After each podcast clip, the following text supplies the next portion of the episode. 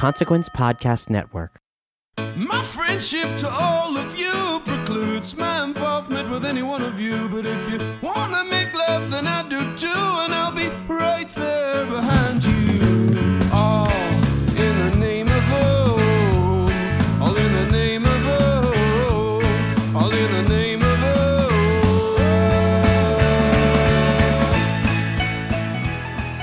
Monsters, stay out of this room. You have no business here.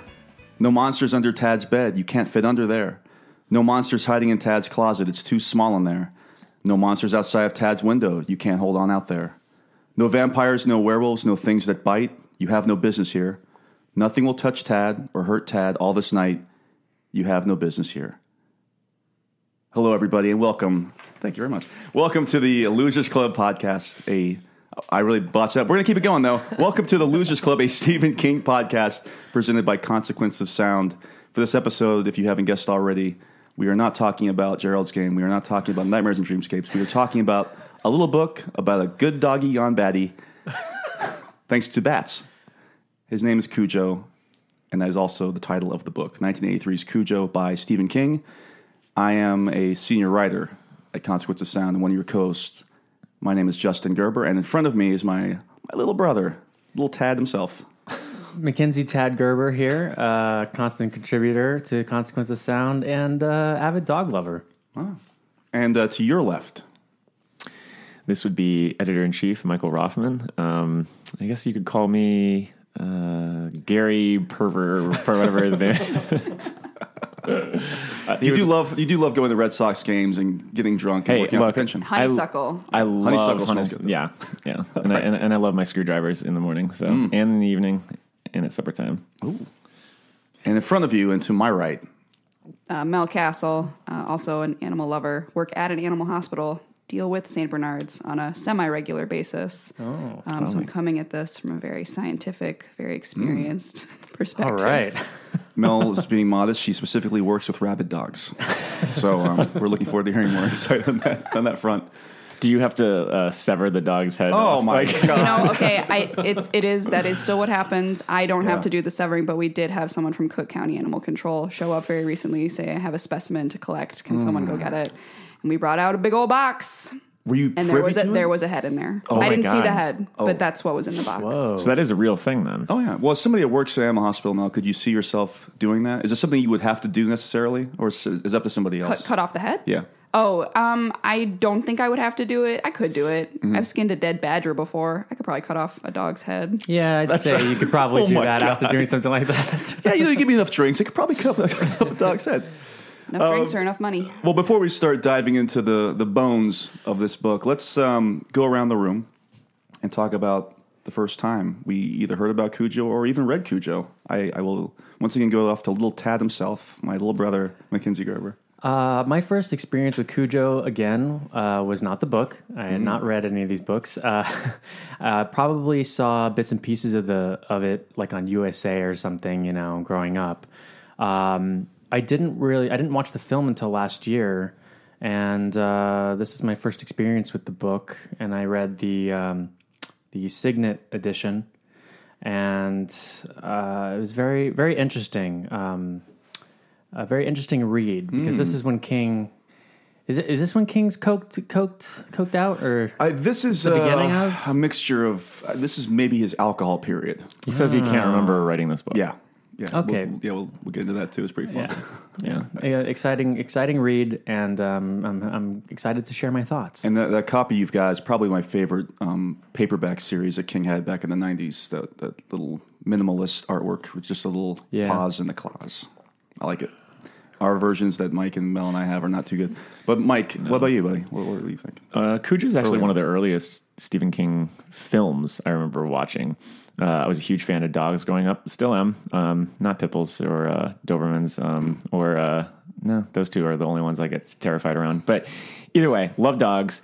And I loved Cujo as a kid because I thought it was very relatable. You know, everyone has a dog, um, or for the most part, knows a dog, and uh, they're usually friendly and they're really nice. And the idea that that could be corrupted uh, terrified me. So um, I have great memories of this being one of my favorite sleepover films. Like you know, That's a have, good you you know, know, way of looking at that too. I, know. It's cool. Mel, initial uh, or just memories of Cujo? I hadn't read it until this month, um, and I also I still haven't seen the film, um, but I will get right on that. Sorry, guys. Um, the book I Stop. Shut it down. shut it down. Yes, we have to hold off. Um, the book I avoided, I knew about it. It's one of his more famous ones. Um, but I thought, you know, having read Pet Sematary, this is going to be a step back in terms of intensity. And I also had the wrong idea about the book, like the, this whole time. I thought it was.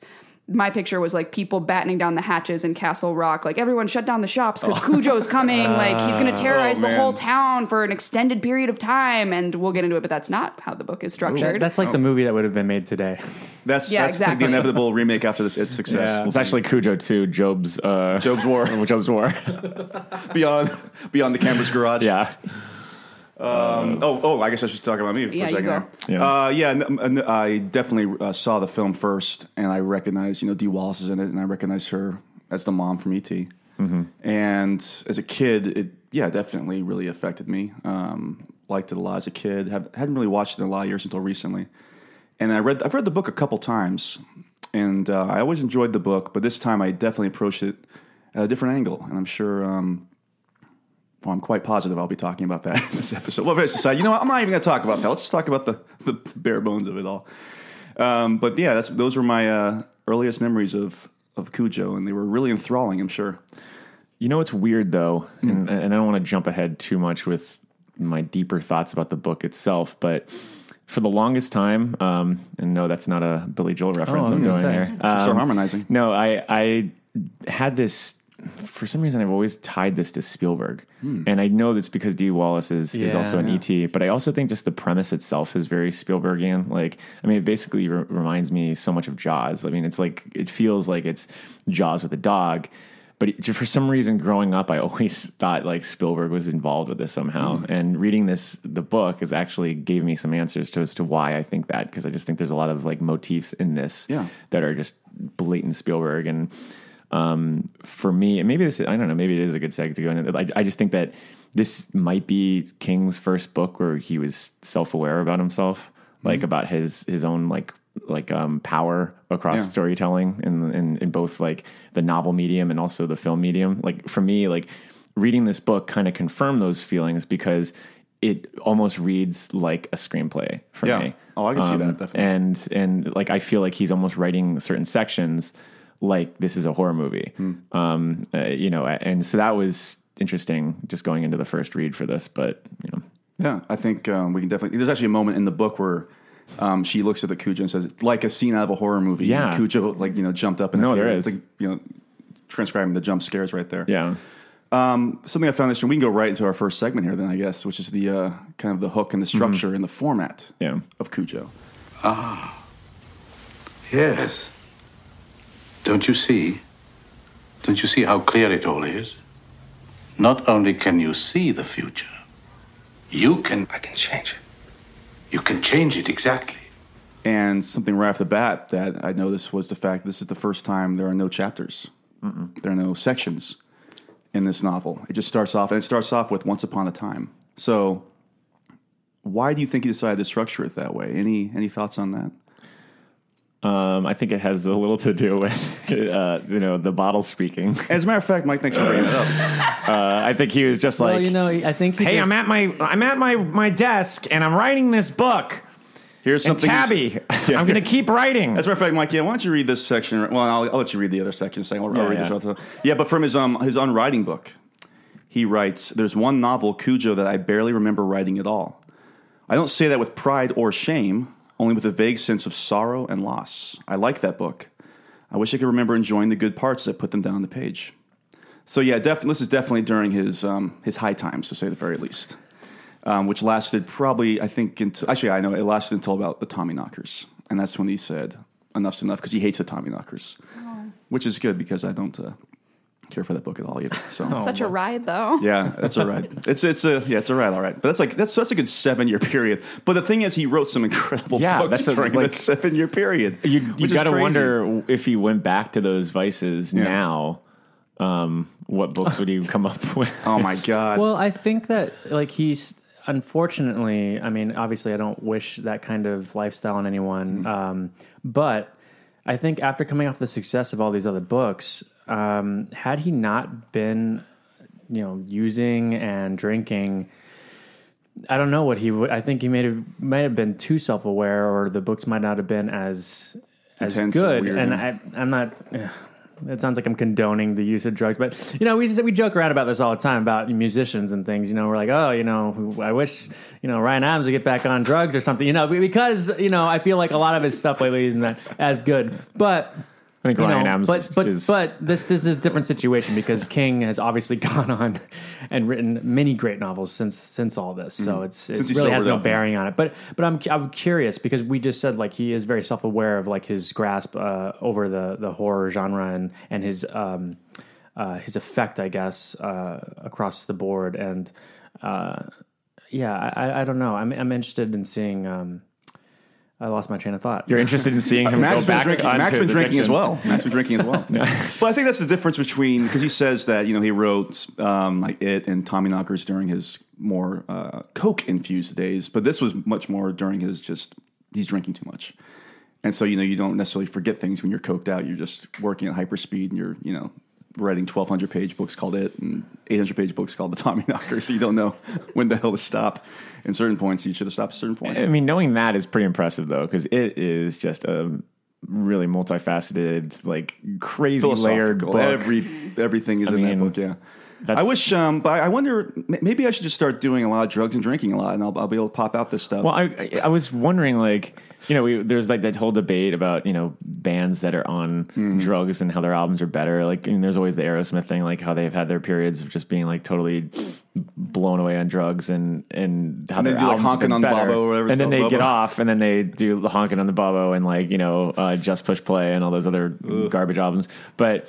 And there's a lot of instances with that with any other rock bands, and not just Aerosmith. But um, let's keep it at Aerosmith because that's a New England band, and uh, we're talking about a New England author. So, um, Mm-hmm. very but true, Mike. no, I, I, I do wonder if that's that applies to authors, and King I think is the best example of that because look at the stretch that he has when he is on drugs. Uh, it's pretty amazing. well, I think that you know it's the old great art comes out of madness sometimes, you Yeah. know, and it's about trying to find a way to find that great art without you know resorting to you know the bad drugs. Hey, it's a mad, mad, mad, mad, mad, mad, mad, mad, mad, mad, mad world. Mad. Yeah. Yeah, that's true. So, But also the I mean the 70s stuff when he wasn't as into it or into it as all at all like we'll get into this but this is such a bleak book. Mm-hmm. It's so bleak. It's so tragic and if you compare that to The Dead Zone which is directly referenced or The Stand which all they're very moralizing, they're very they get into good and evil and and all the stuff behind that. This one, I mean if you want to talk about going down a well or a hole with drugs like I mean yeah, this it's is just so deep in there and it, it's really affecting it's really powerful from that perspective but i do miss i missed the, the moralizing of the stand Yeah. i missed the Yeah. just the end is a gut punch I think there's a lot of book. things with the deeper themes of that, that that which you know kind of explains why the book ends in such a way as it does. But it's funny because you read this, it goes back to what Mike was saying about Spielberg for me, where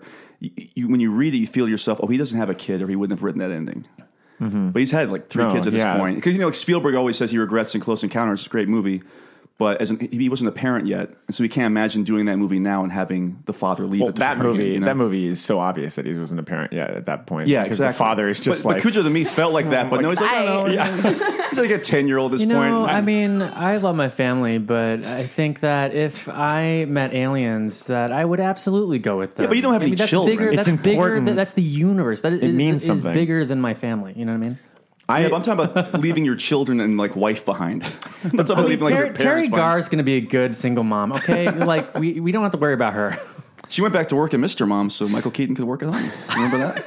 i Those think michael 80s, has something to say 70s. about cujo Oh wait, oh, no, about the, Hold on, I want to talk more about Mr. Mom. Tootsie, and I want to talk more about Mr. Mom and Young Frankenstein. Hey, I love Michael Keaton, Mr. Mom. I think he's great. He's great, but I'm sorry, yeah, Michael. Um, no, but the the bleakness of this book, it's interesting because yeah, you're right because like Pet Sematary is also a really bleak book. That's might be his bleakest book, and that's very similar, and and it is part of this era. And yeah, it's, I never thought about that though about how the, like his books did become really bleak during this ti- this time period. yeah. Um, because I'm, I, I don't I actually don't um, I haven't read Christine, so I, I can't imagine like I don't know what the I mean the ending for that is pretty bleak also though, right? I was thinking about this because, yeah, like you said, it's so bleak at the end of this with Tad and even like your supposed hero Bannerman who returns from Dead Zone. Yeah, dies unceremoniously, you know. But for me, when you when you compare this to something like Pet Sematary, or you compare it to something like even Salem's Lot, the entire book you're set up to believe this is a fantasy world with vampires or with cats and people coming back from the dead, and that's what he's kind of doing in this. Is is you, you're kind of left uneasy. Is this is this a fantasy book or is this just kind of based in a reality? And by the time the book ends for me, and I think it, he kind of makes it clear at the very, very end of the book, it is reality based. Mm-hmm. So when, like, for instance, the Glick brothers get killed in Salem's Lot, it's just you're taken out of it a little bit because it's reality. But when a little boy just dies because he gets seizures and dehydrates, it's just it's more Right. realistic. You compare it to it's, that. I think it's such a good trick that he plays, Yeah. and he even he even shows his hand at the very beginning, like the first page of the book. He says there was a monster named Frank Dodd. Mm-hmm. He was not really a monster. He was a man with mental and sexual problems. This is going to be much the same. And you don't believe him because you know Frank Dodd's in the dead zone. There's magic I in mean, that book. He even mentions Johnny Smith in the first like page. Yeah. So you're immediately thinking, okay, we're in this universe, and it's it's it's going to be an otherworldly thing, and or just the entire theme of, the, of monsters in this, you know, and then and the exploration of that. Uh, and and I, I do I do love how bleak this book is because I feel like it's it's weird. It's one of the only it's one of the Stephen King, only Stephen King books so far that feels to me like a Bachman book almost because it's not set in the supernatural realm and it is very realistic. And I, I buy the ending and I buy what happens to all the characters and and you know I don't know. I just thought that it was very real uh, as opposed to you know some of the other books we've been reading. And Yeah. it's it's even bleaker than that because there is a little bit of the supernatural, but it's not enough. We get premonitions of the Yeah. monster. We get the closet. Yeah. And it's it's just an omen and that's it. and some of that I feel I feel like so much of that is also just suggestible. I, I don't want to speak for Randall, but Randall was telling us a story about how I'll keep this really brief. He went home one night and he was convinced that he saw like a ghost or something in his window mm-hmm. and did not want to go home that night and left. Now, as we are all adults, and even looking back, there probably wasn't anything there, but the suggestion alone was powerful enough to make him to make him feel that way.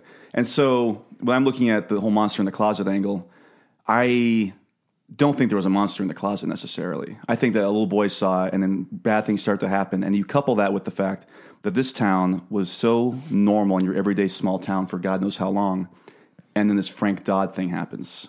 And I think something like that, when you're living in such a close knit community, changes everything No, forever. totally. And it, and it, everybody in this book who lives in Castle Rock is still referring to Frank Dodd in this, and they always will. You know. Yeah. And I think that runs rampant, as rampant as the rabies through Cujo's brain throughout this entire book. Well, one one of the things I really love about the supernatural element in this book is that it really allows for all the coincidences and foreshadowing uh, to come into play. Yeah. um, because that is probably my biggest criticism with this book is that there is so much foreshadowing to the point where you see this nice little Saint Bernard at the beginning, and they're like, oh, "Yeah, there's kind of something eerie about this dog." It's like, no, there's nothing eerie about this No, dog. It's a nice. Saint Bernard in the family. Yeah. There, there should be no foreshadowing whatsoever yet. The bat hasn't come into play. Mm-hmm. You haven't had this like crazy element to danger that's been introduced.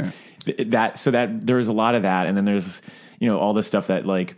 Like oh wow, th- like Vic has a dream about a monster like in a cave with his kids and you know or the kid and the and Donna. And it's just like I think that was more like you know, there's on. something there's something wrong, and that was like his dreams way. of well, and that's and it goes back to the the woman in the room with like night. I thought about that a lot, like Mm-hmm. how that was my criticism in Night Shift was that you know I I love that short story, but at the same time, the minute they introduced the word boogeyman under the bed, my thing is okay. Well, we've read this book Yeah. that literally has like twelve short stories dealing with the supernatural, and then you're going to do a really serious story.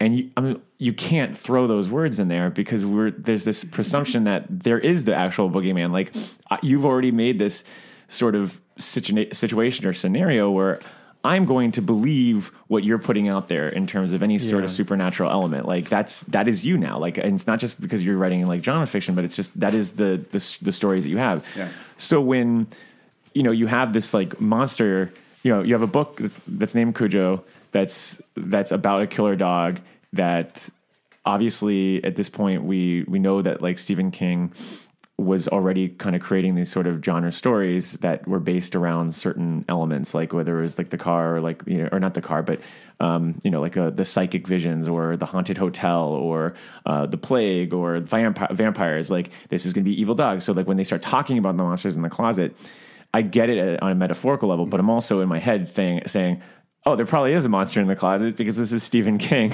and you know that's Yeah. just and that's just how it is. Like I and that's my that's always been some of my problems with at least just going and revisiting these books Mm-hmm. is that he tries to do these serious things, but he still kind of he can't help himself from indulging in that supernatural But I stuff. think You know, my thing though with Mike, I actually like that in this though, is I think the entire book is based on him playing with your expectations. Yeah. yeah, and that even um, there's moments where Donna is literally like one page saying, "Oh my god, this dog is is literally trying to kill me." There's something literally like supernatural about this dog, and it's trying to kill me. It's trying to get back at me for cheating on my husband. It's Well, trying to get back at me for this and that. But then the next page, she's like, "No, this is just." A rabid dog, and this is just an awful confluence of events and series of coincidences. was that very led to this self-aware about about what Oh. Stephen King is. Oh, at- yeah. at that point. And I think yeah. there is. I I don't know if I disagree with you. You were saying that you think the closet wasn't actually there wasn't anything going on there supernaturally. I think- think, there totally is. Yeah, well, I think and I to think the I do Cujo is supernaturally intelligent for a rabid dog. Like when he's like, Oh, well, we oh get- no, we I have get to his- wait until she gets out of the car because she's got to get close enough. And like, no, I Yeah. I think okay the, the closet thing I think is more about it's like a way of King's way of inserting um like warnings in a way. Because he dreams about at one point I don't know if you remember this Tad dreams about the baseball bat. But I don't know if it's necessarily a warning about like do this and you'll save yourself or this is just what's going to happen and that's it. That's what I got from the closet thing. Or you could add Donna, Tad, Vic, and maybe even Joe to the long list of names that might have the shine in the Oh, Stephen yeah. King Oh, you know, universe. I- which has is, the like, shine for which sure. seems yeah, like, just every, every it seems like every character at this point has the shine. Like Oh. it's it's like Danny's and even even even a You're a special kid, you're shining. Exactly. Yeah, that was the thing. I, I just, I, I, because I like it more as on a metaphorical level. Mm-hmm. Um, but there's just so many coincidences that happen that it just it does make me think like it was actually supposed to be like a supernatural thing. I, I don't know. It's just a, it's weird. Um, Yeah. I didn't get the thing with the dog. I thought I thought the point of view from the dog was didn't make it seem supernatural to me though. I thought that was just like that really tied it that it wasn't supernatural. But Mel, you're in the opposite on that. You think it absolutely is because of the dog's perspective and I the way the dog acted. I just think there are certain points where he references it when we're from the dog's point of view, and Mm-hmm. Yeah. the dog is like, some instinct told him that she wasn't going to come all the way yet, and he needed to lay low until she actually approached because he knows she's faking him out. Yeah. and like I thought that's that not. was from the rabbit part of his brain that drives like dogs crazy though. but he's right. But he's totally spot on. Yeah. That is Yeah. interesting too because even even when like when Bannerman first shows up, he Yeah. says for some reason he's like, "This is the man who's the cause Every time of he all my sees somebody, he feels that. Yeah. and it's like, oh, that's creepy. If this is actually supposed to be Dodd, you know, kind of possessing this dog or something or some kind of evil. So yeah, yeah. Interesting points of view. Well, that's good. This is going to be a good episode. Either way, the hook is uh, Jaws with a dog. Um, Um, I've got Jaws. It's actually Jaws themes two down here. with a Um, dog because you have all the kids that are stranded. In, oh, well, I guess it's Jaws with a dog because they're stranded on a boat. And Jaws with a of- dog, yeah. I've got um, it's well, there's a bunch of themes going here. Uh, putting things off, obviously, um, which leads us into the nope, nothing wrong here um, uh, ad campaign. Um, evasion, avoidance, rejection, fatalism versus fantasy. I mean, there's a lot of stuff when you think about like Firestarter, which is literally just about protecting your daughter who has got the ability to set things on fire, and there's like no other message there. I do think there's a lot more going on in Cujo than, than just like the base Yeah, of uh, this is Firestarter. this is the first book I've read for the podcast, like going in order for the podcast, where I felt like, okay, he's going to deal with women in this book. Oh. He's going to talk about being a wife and a mother from a place that's actually a little bit more uh, informed and Mm-hmm. the protector uh, and everything too. Yeah, and their responsibilities towards themselves versus their responsibilities toward their families. Like I thought I was very pleased. I mean, obviously there are points where he dips again and we'll get into that, but Yeah. I was very pleased with the development of the female characters in this book. Totally. Yeah. I think that also, you know, I think, and, and granted, you know, again, like, you know, I mean, he was drinking a lot during this, I guess, but, Mm-hmm. but I think that it's also why there's like fr- from Firestarter to this, there, there are a lot of like themes and a lot of, and like he is trying to say a lot of things with this. Um, there's a lot in there in this book. And I feel like, you know, I feel like he's been he kind of holds back in the in the prior books uh, Mm. about like, well, this I'm not trying to say something with this. It this is just a scary story kind of Mm-hmm. thing. Whereas in this, I feel like he didn't like his inhibitions were like like he was just you know really trying to l- thickly layer this with you know themes and subtext.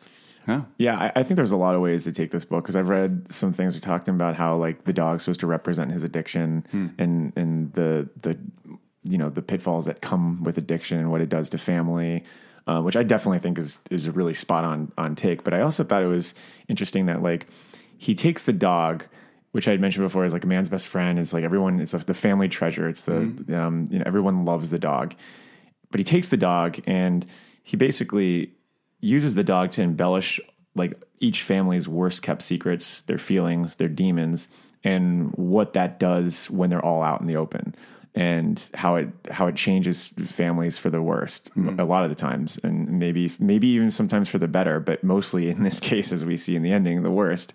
Um, and I thought that was interesting um, in the in the way like like I I do think it's it's it's weird because when you look at both sides, you have Charity and you have Donna, and they both are trying.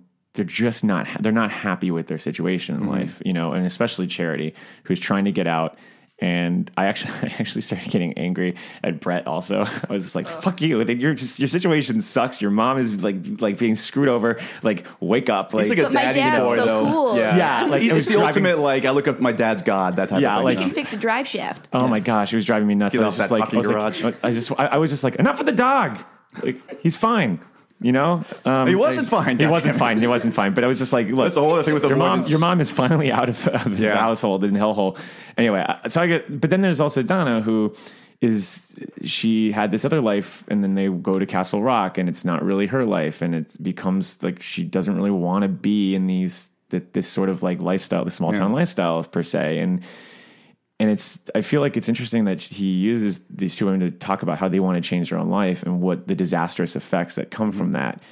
And I don't know. I just I, I don't know what he's trying to comment on that per se. If it- I oh go ahead. Mel. Definitely don't want to look at this book as like Cujo is a punishment for Donna's Yeah. infidelity. No, I don't that's think a it very is. uncharitable reading. That I yeah definitely don't want to do that. But I do like for me it's about communication. Like Mm-hmm. the communication breakdown is how the marriages don't really work out, and it's how the Rube Goldbergian machine of coincidences leads everybody to be uh, unaware that Cujo is on the rampage.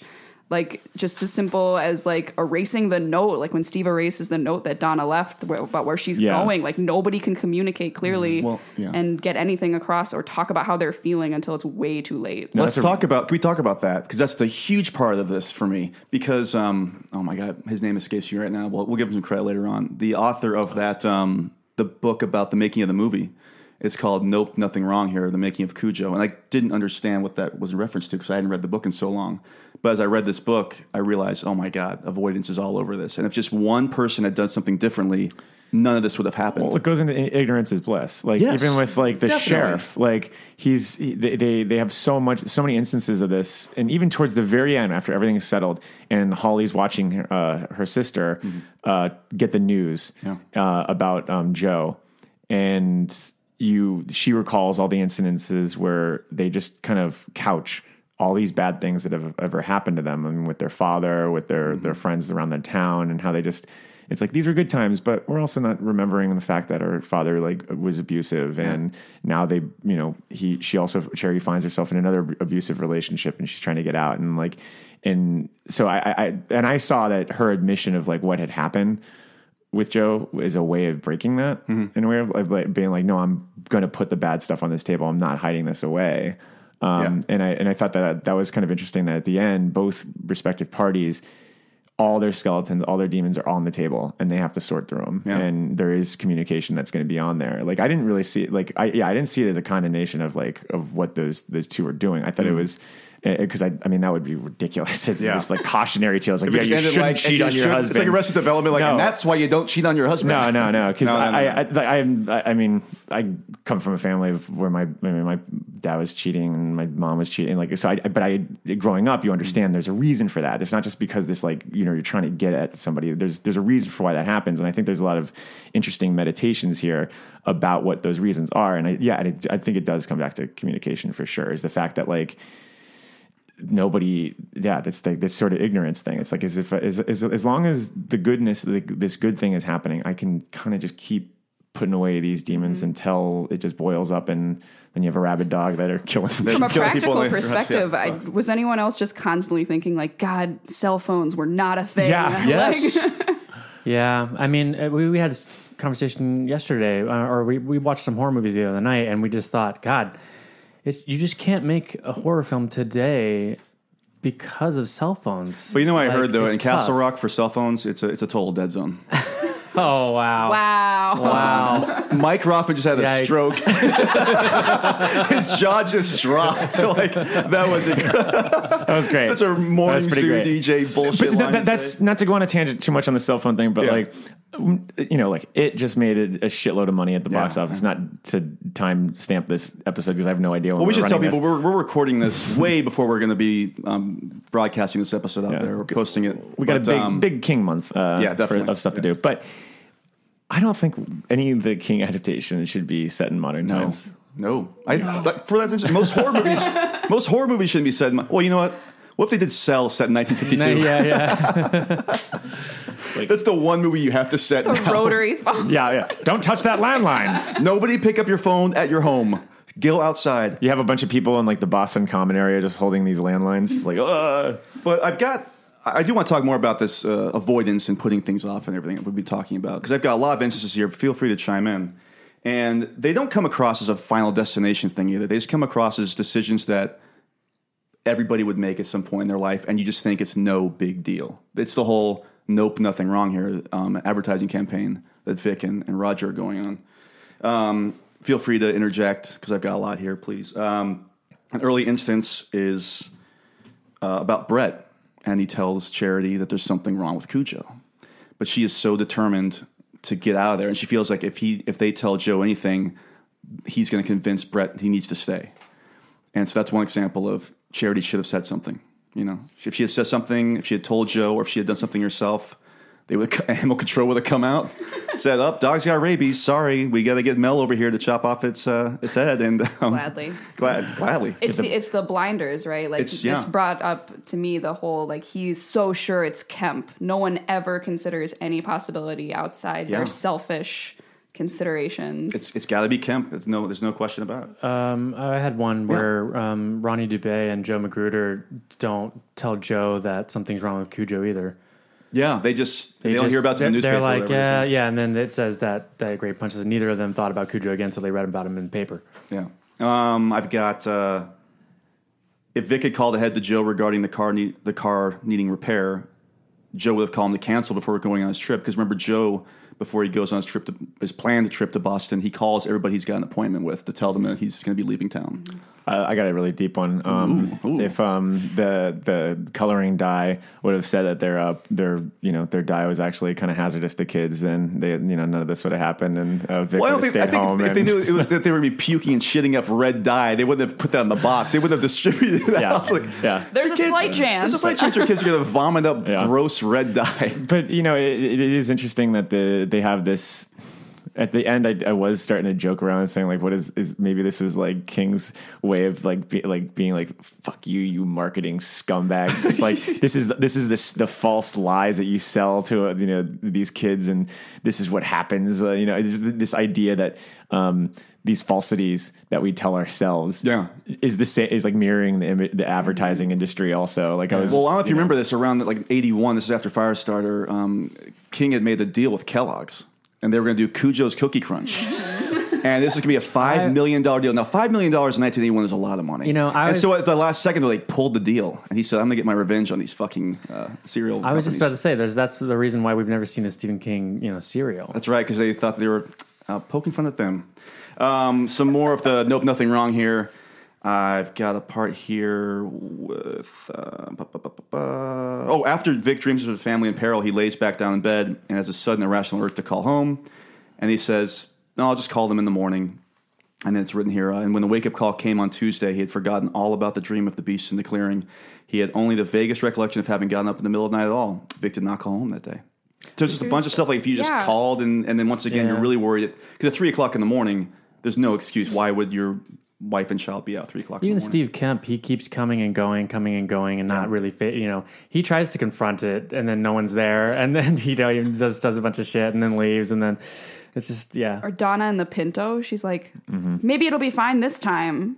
The Yeah. car is like, it clearly won't run. You're going to put your child in it for that like miles long ride Yeah, up into yeah. the middle of nowhere. Because There's she even like that says something like, "Well, what you know, honey, don't come with me, honey, because if something goes wrong. It's a long walk to get back to where we're going, you know."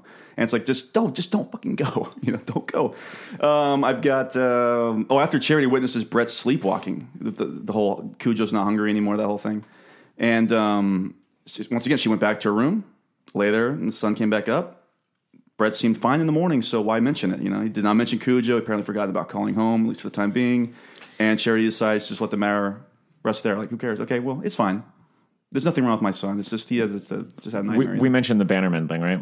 About how he refused. oh well, yeah, that's, that's I mean, that's a little later on, but That's like huge. That's a huge one. The fact that he Um, refuses to, he didn't call it in, and he had that. Well, you kind of summarized it perfectly yesterday. it was the whole thing where once again this is the first Bannerman. We'll talk about Bannerman a little bit more, but Bannerman was the first instance of a, a returning character to a Stephen King mm. book. You know, and he's kind of like the t- the good the do good cop who kind of goes out of his way. Maybe a little bit off the book, you know, to call Johnny Smith in, the psychic investigator, you know, to to figure out what's going on. Johnny's not there And so yeah. once again, though, he goes He's had a he goes bit- off off script Yeah. instead of calling in immediately that the Pinto's there. He figures he'll do it later on, and like his dying words or something like um, Like reasons that he, he- reasons like, well, if if I if I had done that, then Frank Dodd would maybe still be out there killing people. Yeah. but that's not the way. because it he went off script for you know to try to find Frank Yeah. Dodd, but Yeah, unconventional methods. But Did you guys get fooled by the the fake out where he's like, and he went back to his car and he called it in and everybody rescued him. for a split second, day. it was so quick. So I thought. I don't remember this happening in the book, and then it's like, no, I- that's like the that's like the, the fake out happy ending right there. well, too. it's the currents at Owl Creek Bridge thing that I always I Ah, always yeah, that you, you one. in your head. I love that. I'd like I, I love that because I, I look I've uh, I've never almost died, but I imagine like you do see like the, the other kind of solutions. I, I, there's a lot of that in this book. Um, like I love when Donna's trapped in the car and she starts thinking of items that are in the house, and she's like, "Oh God, if I could just be the next to those Right. items." It's like this it's weird. just sitting there doing Yeah. nothing. I can see it. That, yeah. that is such a real human thought. I've, Yeah. I, I mean, I used to think about that in high school all the time when I'd be sitting in boring classes and just be like, "Oh, I wonder what my pillows are doing on my bed right now." It's probably laying there. I could, wish I could do that. Like, you know, just imagining things that are just sitting on your house and just be like, "Oh God, if I could just get there, like, you know, that'd be great." I know. Um, I get paranoid in my own life. Um, I just lost my train of thought there, and I'm getting really depressed. No, uh, I, uh, there's, there's some more. I'll run through these real quick, but it just it gets to the point where you're like, God damn it, just do something. Um, Vic almost tells Roger about his situation at home, but then room service shows up, and he's like, Why am I even going to bring this up? Just decides not to Yeah, talk but I about wonder, it. I wonder how, what that would have done though. I feel like maybe Roger would have been like, you know what? Yeah, follow up on this a little bit more. Maybe he would have talked him Mm. into it. It's about people not wanting to be told that they're doing something necessarily wrong. That's the Yeah. whole thing, especially with um, when Holly's talking to Charity and says, "There's nothing going on. Everything okay at home?" And and Charity just goes, "Oh, you know, Brett's just a little worried about Cujo." Not really laying into the fact that, oh yeah, Cujo looked really really sick, and I can't get in touch with our with his fucking father. when you were reading this and you heard the name Charity, Yeah. uh, was a, a you know just a part of you like really deep in your head, just thinking like hearing the Gin Blossoms and like, "Hey, Charity." Oh yes, the old classic "Hey Charity" by Gin Blossoms, Yeah, I, I could not stop thinking about or, that. or uh. Charity Road by Gin Blossoms. That, that actually, you I was know, gonna say, isn't it hey, hey jealousy? Yeah. No, it is that. Yeah, yeah, good job, man. Oh God. Another explaining of jokes. That's right. we I feel like you have to explain the joke to really to really nail on the point. Um, uh, later on, the old um, ba, ba, ba, ba, we got after the nightmare, Vic sits at the Pinto. This is near the end of the book, and he just literally says, "Why, why, why can something like this happen? How many things have to happen for this to happen?" And that's literally just life you know, we're all sitting here because a billion things have happened over the last billion years, and we're all sitting here. I'm getting very deep here. I know. I you know, it's like it's like Goa hunting. That's just life, and you know. This is life. Uh, Well, it reminds me of like that part in Blue Velvet when uh, Jeffrey uh, or Kyle MacLachlan's talking to Laura Dern, and it's like, why do bad people like Frank exist? And it's like it's this person that's first, ex- you know, experiencing this like pain and turmoil in the world. It's another Frank. You know, Another Frank just interloping this, uh, interceding this nice small town. you know? He does so much work to ensure that these coincidences happen, though. Like Yeah. it's pretty. It's it's. I think he does the right amount of work. Like it's pretty believable to me, given how effed up these people are and how bad they are communicating. And then there are a couple out of the way circumstances, like Steve Kemp coming in. Yeah. Um, Force of nature. It reminded me of of After Hours. yes, Yes. Like he can't get home. Yeah. Oh my god! What did we Like, see recently that reminded us of After Hours? What was it? It was like Good Time almost. It was right? Good Time things was a kept lot happening like in that. Good Time Dame Oh, too. God. I, yeah, I, I, I was thinking about that a lot because it's it's really not that unbelievable of a situation. That's what And, I liked like, about the coincidences. They're but- just coincidences. But the thing is that that that I was thinking is like going out there and your car breaking down. It's the '80s, early '80s. Yeah. it's totally a reasonable situation. But yeah, he makes this spider web of all these things that could possibly go wrong, Mm-hmm. like layer after layer after layer after layer. Which made it even more astounding that this was written when he was just like out absolutely yeah, blown that's out the of his thing. fucking That's what I think mind. about. Like he doesn't Like, remember writing this. Are you this crazy? is this is like the it's wire, the wire detailed level in terms of la- la- layering the story. Like I imagine like King, like King just being like you know having like the the the post it notes and and all this. Like, well, I got Kemp here, and then I got uh you know Vic and Roger that are back in. I got the delivery boys who Yeah. are not going to talk about Cujo. There's and how he's Alba's been wife who can't keep her days of the week straight, which Yes. is really going to help me out. That's the thing. Like, and then that all the whole thing we'll, we'll talk about here it goes all the way back to Aunt Evie, who says some things and then she's dead. You're like, well, what the fuck was the point of that? She's the But John Larroquette of this Texas Chainsaw Massacre. She really is because um, in the very, very beginning, she says, and I seen heat lightning last night. Bad sign, Mira. Every heat's a bad sign. People people die of heat this summer. It's gonna be a bad one. And so the book goes on. You figure, oh, she's just alluding to the fact that it's gonna be so hot in the summertime. You know what I mean? But at the end of the day, you miss the part where she says that you know people can die of the heat this summer. And they talk about the very end. They say, um, it's a really nice little part here. They go, um, in the dri- this is almost a part of our later section of um, uh, word processor of the god, but we'll, we'll jump to this part. Um, in the driveway, the somnolent summer flies had found the corpse of Cujo and that of Sheriff Bannerman, husband to Victoria, father to Katrina. They had no preference between the dog and the man. They were democratic flies. The sun blared triumphantly down. It was ten minutes of one now, and the field shimmered and danced with silent summer. The sky was faded blue denim. Aunt Evie's prediction had come true, but on both counts, they came true because it was a scorcher and people died. How did you read that Tad died? You mean like technically? How did Yeah. he die? He died of oh. heat. It was like heat- heat, heat- in the car. stroke, Heat- like a heat, severe heat Dehydration stroke. and- yeah. Because he does, he dies right when she gets out of the car, right? Or is it we don't when know how Sheriff? long he's We don't been know. dead. Yeah. He's been having Yeah. those convulsions. It's possible Like he was dead for a while and Yeah. she just Do you think- herself or was just too out of it to realize that he was actually dead. Do you think he died when she was pulling his tongue? And No, he 'cause I think he lives after that. Oh, right, yeah, okay. He lives he, after he that. feels That's, that's, his that's pulse the at first one instances, point, like yeah. before she gets out to fight Cujo for the final battle, and he's Okay. like weak and thready or something. And Yeah, but he's still alive, I think, or who knows? At that point, though, she's also becoming a little disoriented because she got bit by a rabid dog. yeah, too, that's so- true. Where was Louis Pasteur when you needed him? He invented the cure to rabies. Did, Yeah. This is like such a tangent, just so Yeah. quickly. Just coming off of Danse Macabre, did you guys Mm-hmm. notice all the monster talk, of course, with the monster Oh, words? And like he's constantly dropping, like on the first page, he says about Frank Dodd, he was not a werewolf, vampire, ghoul, or unnameable creature from the enchanted forest or from the snowy wastes.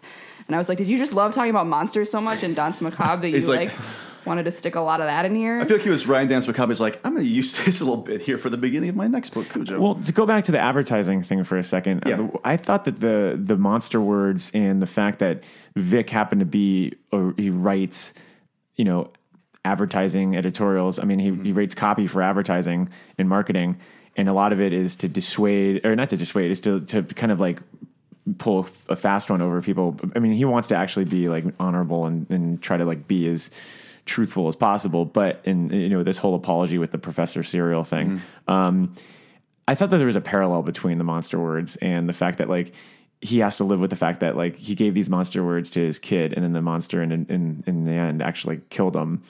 And I wonder if like that's supposed to be again like his commentary on marketing and just the how truth this, in like- advertisement. Or But the- what is the truth in advertisement? well, yeah, like and just like how much how much we're get like given like how much bullshit we're given on a daily basis. You know, not only from our parents but from the people around us, and how much we live on a bed of lies. And I, I that's why I, I I felt like the monster word had to be tied to his advertising thing. For I mean, it just felt too. I mean, I, I did not buy the breakthrough being like, oh, we have to be honest and apologize. That will sell. That will get Yeah. us back in the Oh, in yeah. the black. I'm like, no, this is America. You're not, you'll get forgiven for this you know what would happen if they pitched that? The the same thing that Larry Miller uh, tells Christopher Guest in Waiting for Godot. It's like, um, are, are you? Are, you- what's wrong with you? Are you? Are, are you insane? Like, you know, there's no way because you know I never because fly. I got the irrational uh, feelings of of the um the, the bosses of the Sharp company being mad at the admin who literally had nothing to do with what went wrong, and they had this ad campaign going on for forever before the fucking red dye incident, but they were placing the blame on them.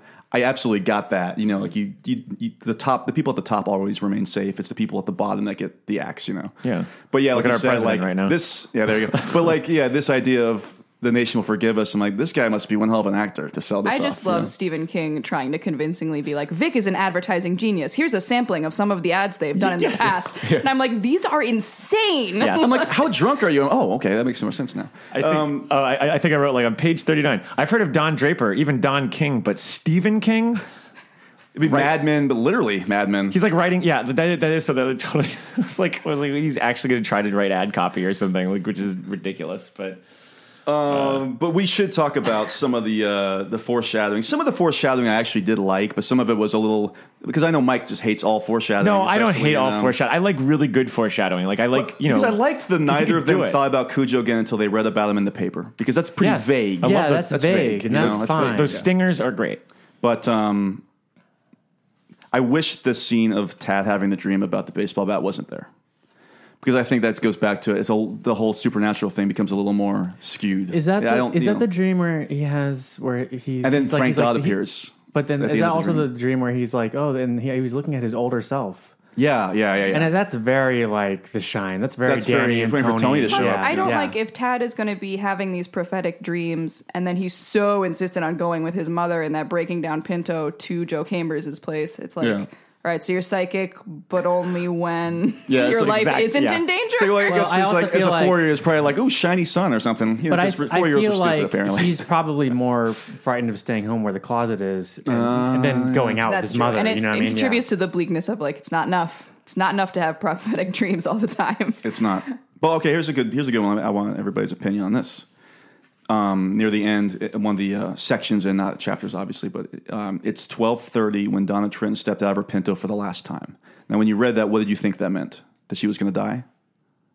In that part? Well, you didn't know, but Yeah. I, I, I mean, she's uh, she's pretty banged up by that point. Yeah. But with everybody, with like Vic on the way, is that we know Vic's already on the way out there, right? I think so. At that, point, so yeah. we're you know you're kind of like I don't know, maybe she's gonna. But again, that's like that's like a good a good piece of being light on the foreshadowing. It's not saying next time she got out of her car, she'd be dead. You know, that I like type of it too because as readers, we're like, we can't be in this car for much longer. Yeah, we got to get out of this, the claustrophobia of the car. We also like up until this point. I mean, most Stephen King books. I mean, even though there are some dour endings, there's usually like a hero or someone that lives and someone that usually something good or, or someone good kind of gets out or gets away or something. So you're kind of still like, well, Well, one of them's uh, maybe and like.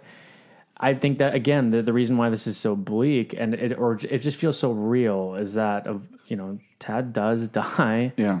and they have to move on. Like it's it's yeah. And I think though to that though, in terms of the quote unquote happy ending, I mean, at the end of the day, because of all these things that happened, I do think that Charity and Brett's lives are going to be better.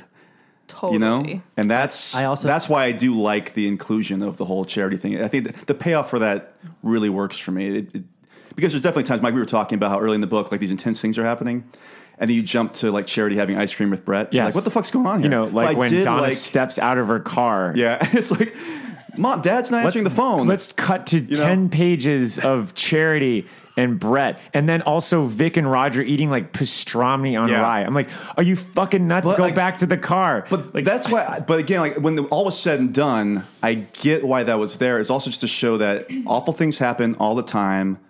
ex- this is obviously an awful inst- instance, but the world, there's still things happening Yes. everywhere else in the world. And he- people eating ice cream with their kids, people eating with their, their coworkers, you know. the senselessness is so well done, I think, Mm-hmm. because especially because he starts the book with once upon a time, setting you up to think, oh, it's a fable. There's going to be a moral at the end. And then even beyond Tad dying, which is awful, and I did not expect it to happen. I thought, like Max said, the kid was going to be fine. Um, he's, he's he's like, it's not enough. I have to tell you what happened to the rabbit. Um, the rabbit died a slow and painful death. Mm-hmm. It starved. Um, the bats moved on. I don't know where they went, but um, Love that. Yeah. The the rabbit definitely did not get away. Thank you and good night. Like there's it's that once upon a time thing. Forget it. Like the moral is that if you fall into a hole, you starve. Um, sorry. Maybe it is about the bunny. Ooh. That's a deep uh, Twin Peaks reference right there. But uh, I, I thought it was. So, I loved seeing the rabbit come back at the same time. But it, this, I was like, oh yeah, I remember that. No, that's a nice little bookend. It's like it, the whole point of the book is there's no Johnny Smith isn't out there to save the day in real life. It's just that people live and people die, and and Cujo was actually a good dog, and that's a wrap. You know, like I I have to in terms of look. I love a lot of King foreshadowing. I Yeah. gotta, I Oh, gotta here, clarify this. yeah. I gotta I have clarify missed this because I, I I do think he's great at foreshadowing. I mean, some of the foreshadowing in the in the Shining is some of my favorite pieces of writing from him.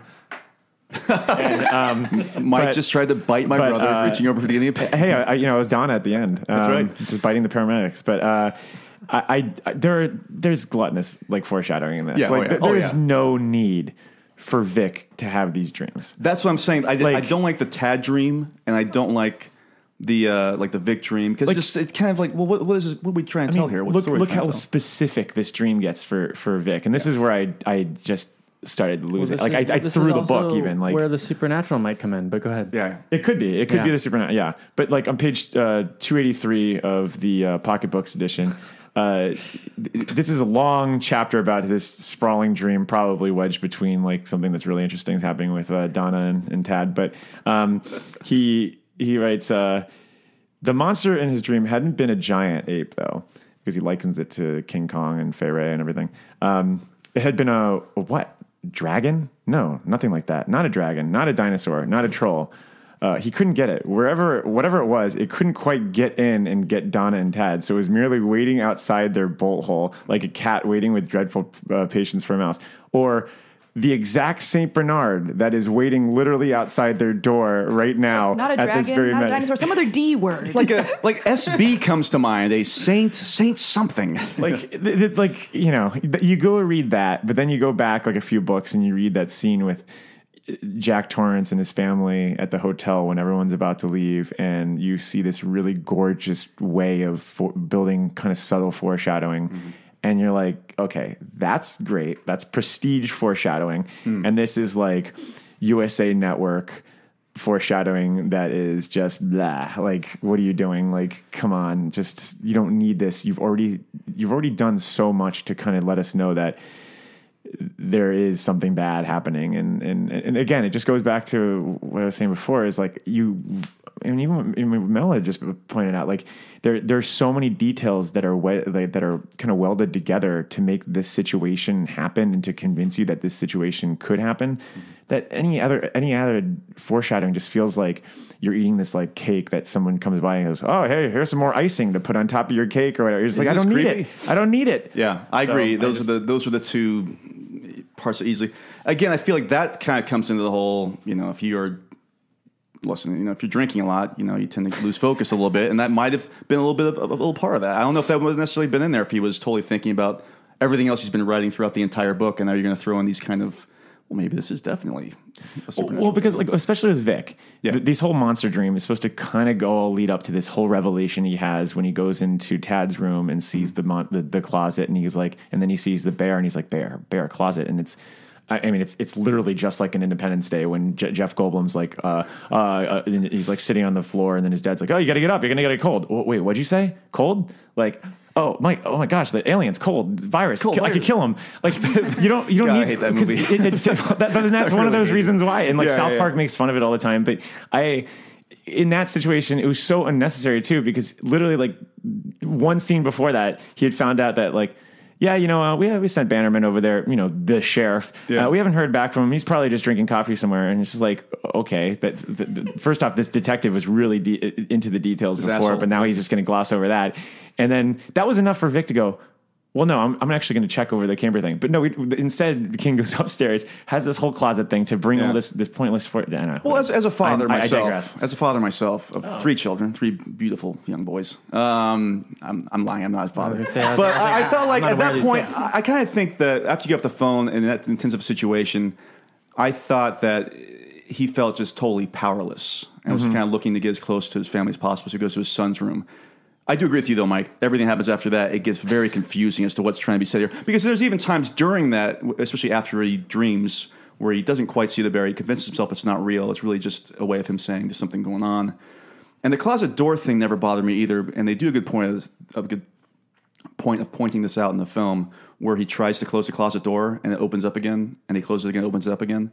That's just a case of a, an older house and doors going out of line. You know, that's what, that's all that was to me when the doors would You would are open going to back up. die in a haunted house, my friend. I'll be the last person. I'll be the person that reasons, and then their ghost pops up behind me, and everybody's like, "No!" and then I get Bozeman. my head chopped off. Bozeman is going to get you. Beaumont, Ogiman, Yeah. Beaumont Ogiman comes in into this book big time. That's The whole that's, that's a King's aspect. Dominion Oh, uh, aspect for sure. Well, I guess like structurally, because we are, I guess we're still ta- we're talking about structure and format. I, Yeah. Sure. Did you did you like ba- uh, the way it bounced back? I mean, I, I get that he had to have these other side stories to kind of separate the tension. I mean, you Mm-hmm. have to go somewhere. I mean, if it was just the car, that would be insane. Well, he does a mean- good job of, from what I've heard, like, like with Gerald's game, where it is literally in just one setting. Yeah. But to that, let me ask you this, Mike, and I'll ask you, Mel. I'll ask you this question, and Mac, I'll ask you this question. Oh, yeah, I was gonna say. Do you feel that both the title of the book and the description on the back of not only this copy but other copies that, that we've had over the last thirty something years do a disservice to the actual novel? well, why don't we read those descriptions? Oh yeah, because we usually do. All right, well, we're in this section. Let's read it real quick.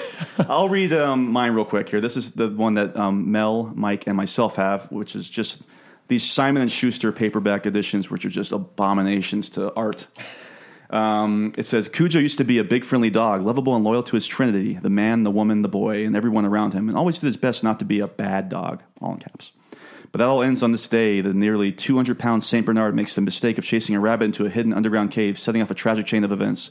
Now Cujo is no longer himself as he is slowly overcome by growing sickness, one that consumes his mind even as his once affable thoughts turn uncontrollably and inexor- inexorably to hatred and murder. Cujo is about to become the center of a horrifying vortex that will, next, that will inescapably draw in everyone around him, a relentless reign of terror, fury, and madness from which no one in Castle Rock will truly be safe.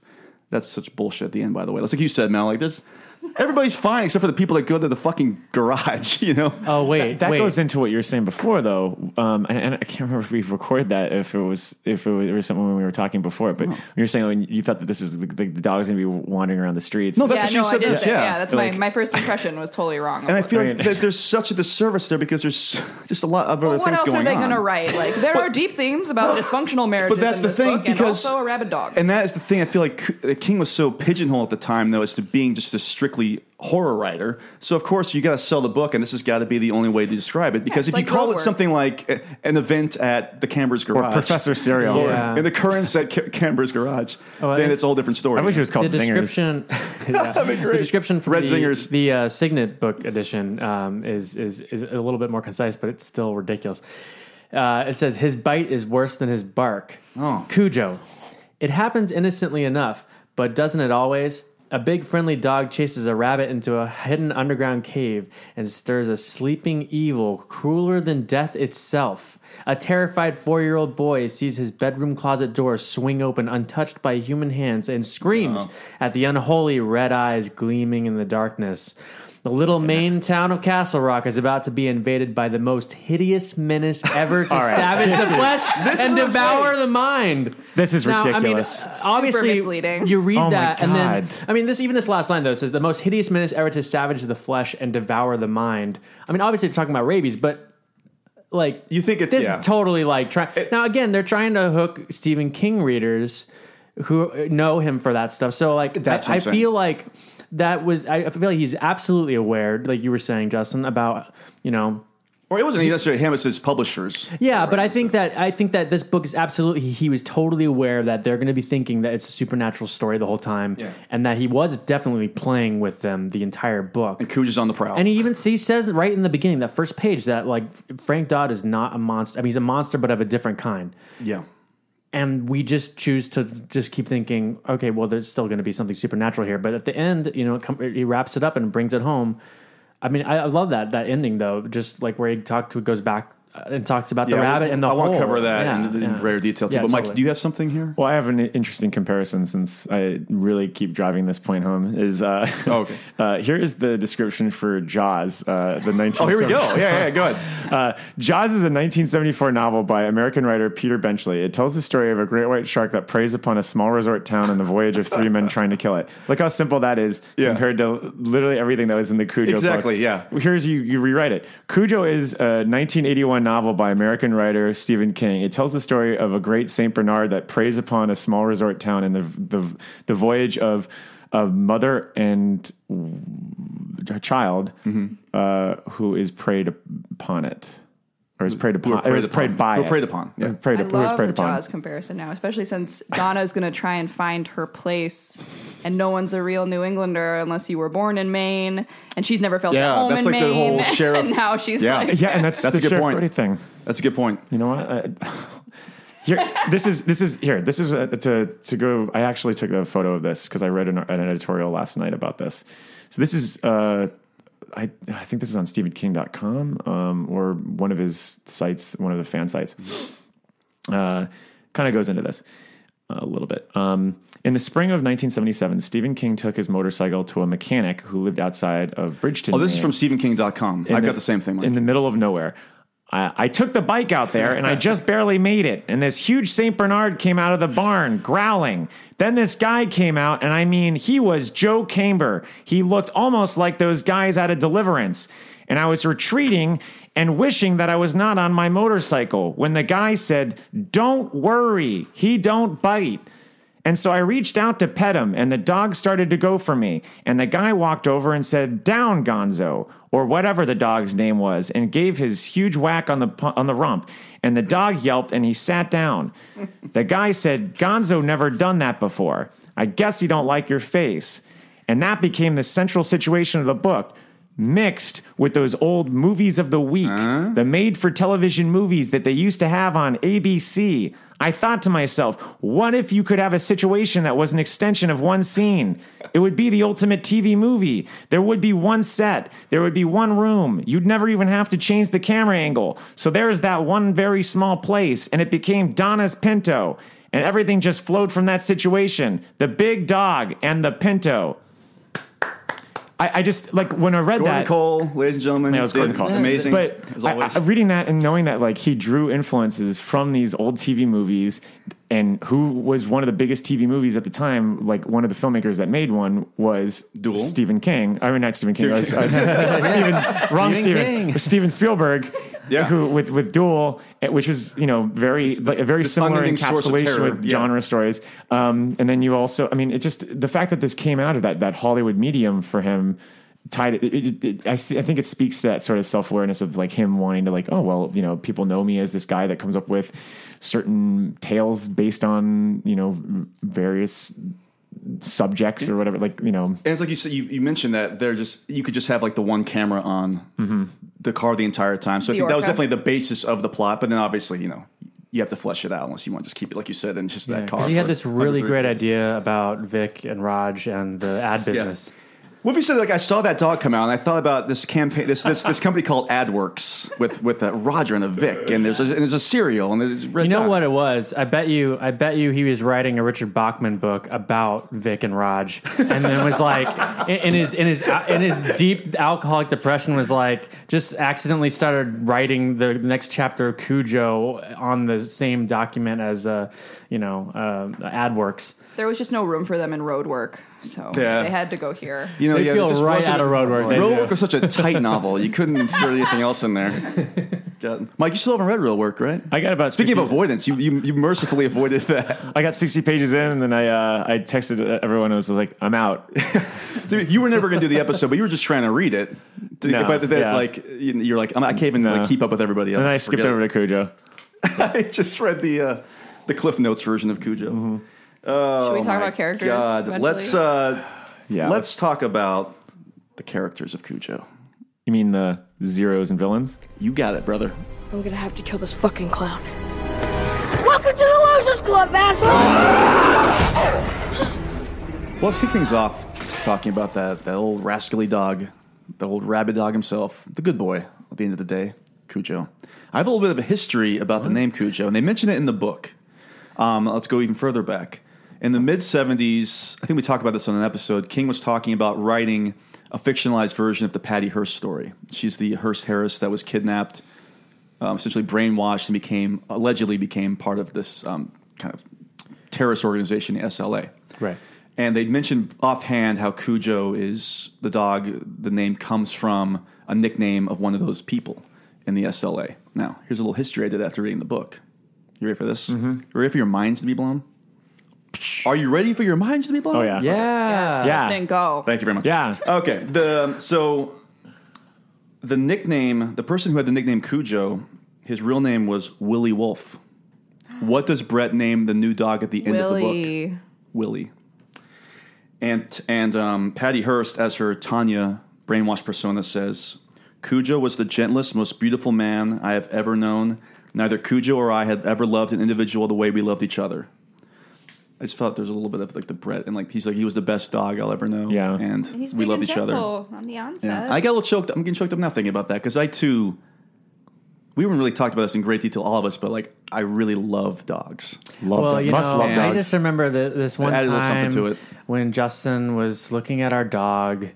Oh, yeah. uh, and good. he was just like, you know, petting her, and like, we were sitting in the living room, and everybody's quiet watching TV. And he just said, he just looked up and he said, "You know, if if she really wanted to, in the middle of the night, she could just tear our throats out." And he said it in a, such a sweet way, like he was still petting her, like, you know, she could just tear our throats out if she wanted to in the middle of the night because there's a beast living in our house. Shout And out to Dixie true. Belle, a cute, most adorable like, Oh. little Carolina dog. She had a little fused, broken legs, so she kind of hopped around. You oh, know, Dixie. never barked. Nicest dog alive, but guess what? Those teeth, They're real. they're real, baby. oh, but I, I've thought about that multiple times when Yeah. I watch Sammy's dog. Sometimes uh, it's a it's Especially a, a pit bull, It's a you pit know? bull, and Yeah. he would sit there and just right next to me and just stare at me.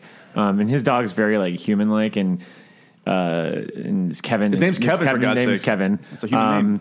And he just would just sit there and stare at me right right right next sitting right next to me and it did it, like that same thought did occur to me i was like this dog absolutely has the power and strength to just rip my fucking head off and like i can't do anything about it if he wants to do that and and it is kind of scary i mean well, at the end of the day, I mean, let's, dogs are just beasts. They- well that, know, that's what makes it such a brilliant Wow. subversion is that like except for Dixie Belle, man. something that we dog. reliably you know lean upon as a friend and a source of like goodness and and and like hope even sometimes Mm-hmm. and and just like we put all our like bad like omens on like oh, uh, we shut them aside when we were with dogs and we just like hug them and we like we love them and we we, we just feel good and for him to take that away and make it, it, Yeah. it turns the tables and then they're going to actually going to prey upon you on on, on a literal and metaphorical level Mm-hmm. um, is genius. I mean, it, it's it's kind of like I'm trying to think of another book that is this accessible and relatable.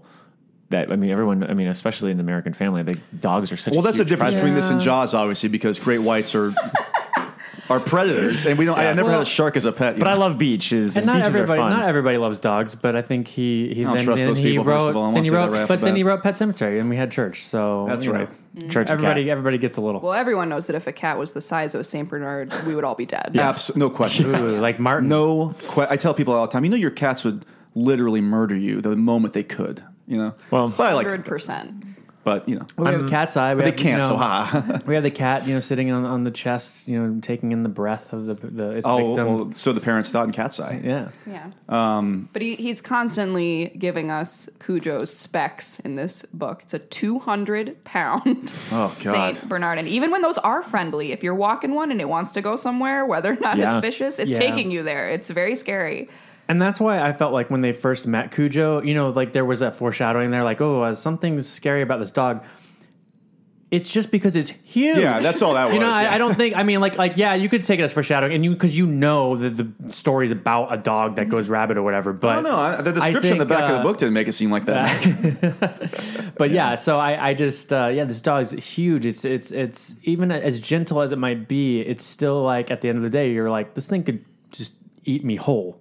It's in the movie. It's really shown how huge that dog is next to little Danny Little kid. Pintauro. Yeah, Um, so this is also I know in the stand, um, Kojak the dog does get a little chapter of his own where we kind of see things through his eyes. Mm-hmm. But is this the this is got this is only the second instance of that being of, of a non-human. We're following a non-human around, right? Oh, you you talking about uh, King becoming a dog? Yeah. Yeah, but King becoming a dog, a real dog. And this, so my question is to you. Well, I'll say right off the bat, I thought it actually worked because for me, but again, Mel, you, you felt differently about this. For me, the the Cujo POV chapters, for me, I keep saying for me, for me. By the way, this is my perspective. Not for me. Not No. I don't We'll speak get on behalf of everybody, later. but this is for me. That would be Justin. That made it feel like, oh, this is absolutely just a doggone rabid, and what might happen when a dog goes rabid, what the what the quote unquote thought process is of a dog losing its mind. Um, so for I, I I enjoyed the Cujo POV chapters. I didn't feel that because that easily for me could have been really stupid, but I thought it kind of worked, and, and especially early on, you kind of fall for this dog, which is pretty easy to do because it's a dog to begin with, and we all love dogs. Um, and how everybody else feel about the the Cuj chapters? Though? Oh, I, I, I don't think we completely disagree. All, all I think is that there's something about the disease that is a little bit more intelligent than it should be. Mm-hmm. Like there's some element of evil there that gives it gives Cujo when he's rabid this additional foresight. Yeah. But we can that's like neither here nor there. I really like the Cujo chapters, and I do think you're supposed to think this is the dog's realistic thought processes. Um, I it's a known fact that Stephen King is a huge fan of Watership Down, and so am I. And so I really love when he goes into animal POV, which I think he does more in later books, and he kind of just like dips in there sometimes.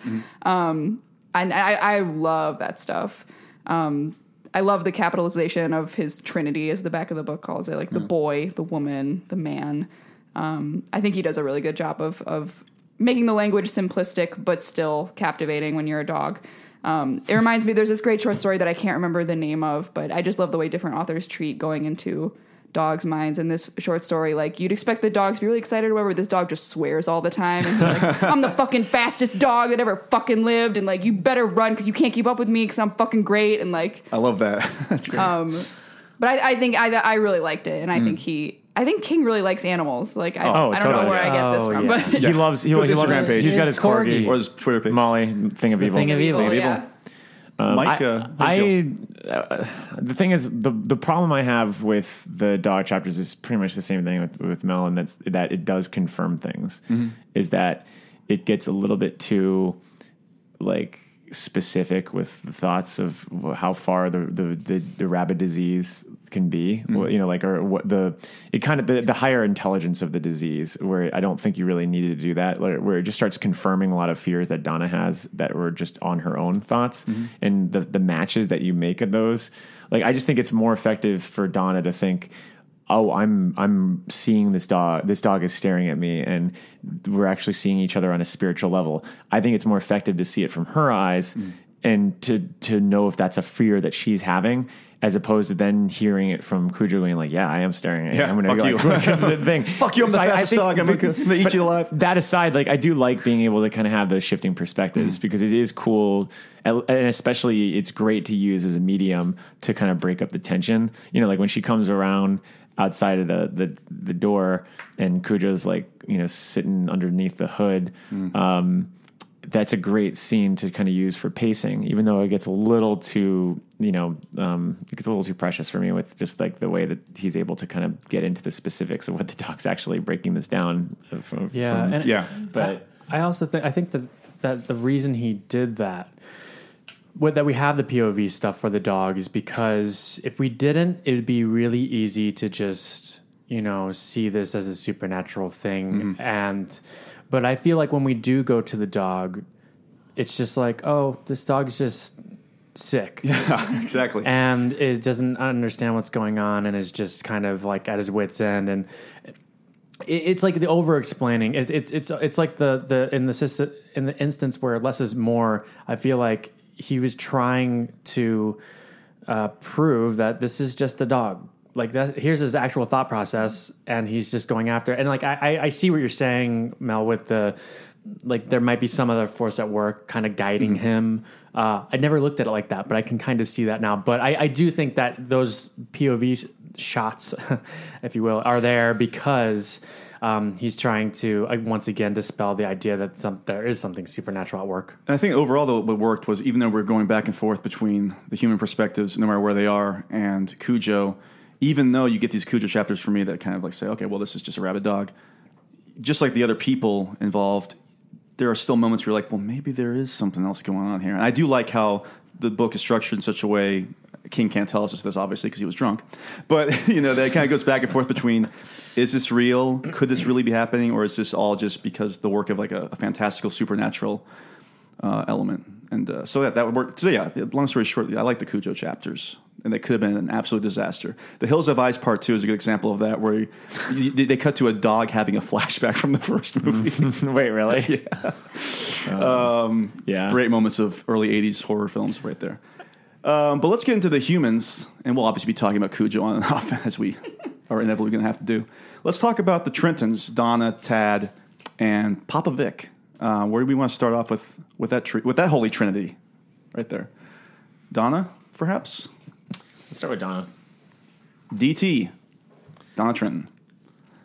She's great. Uh, Yeah. the lover. Uh, no. Okay, moving on. Tad was a little boy. No, No, I, I, uh, um, like Mel mentioned earlier that about like just going into the female characters a little bit more and fleshing them out more, or at the, I guess the most in this because you have Charity and Donna. I think they spend we spend a lot of time with them and their points of view, uh, and I really, I the whole storyline between her and Vic and Steve is very um, satisfying to me. I think we really get into that, and I, I, she's a really complicated character because I don't feel like she's ever been, she's ever made out to be this person like we're supposed to demonize. Like she's very, we really get in touch with even Vic too, just like the human aspect of these characters and and you know it's complicated. You know, like she's a good mom you know, and just made some bad decisions. And you know, I I think a lot of almost everybody's like that in the real world and can can connect to that. And I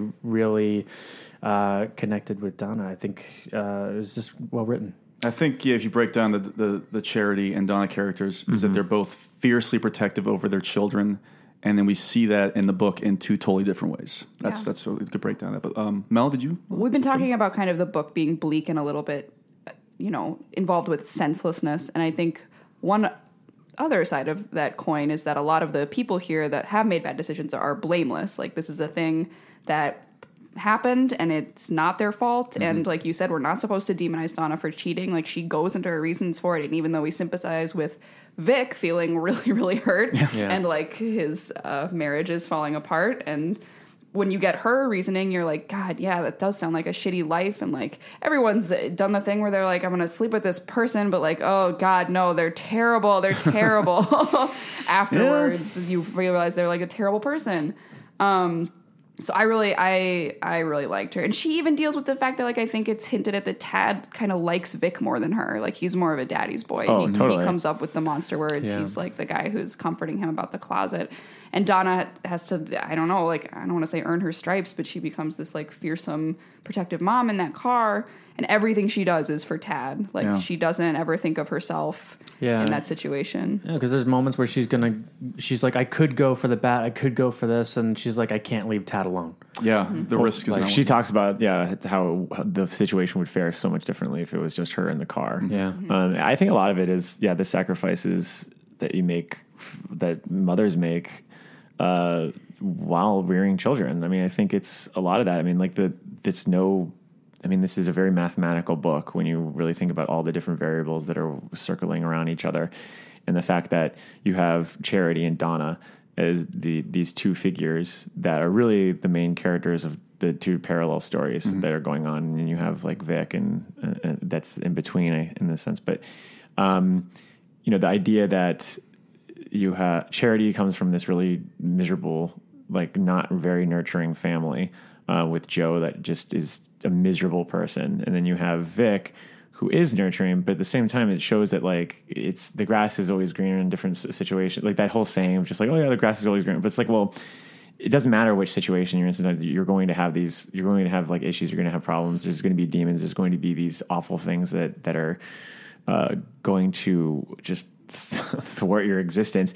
And for me, it was like watching both women being able to kind of wrestle with these things while also knowing that they have that they're a mother mm-hmm. and knowing what children kind of tie them down to their respective identities also and like how do you continue to have and maintain your own identity when there's these it's not even just the societal expectations, but just I think expectations just in general from your own family of well, you are the maternal figure. You need to do this. You need to over. You know, you need to protect, and you know, and how you can maintain that sort of individuality. I think a lot of it. I mean, because there's a lot of discussion with Donna's, especially with why she went with with um with Kemp and.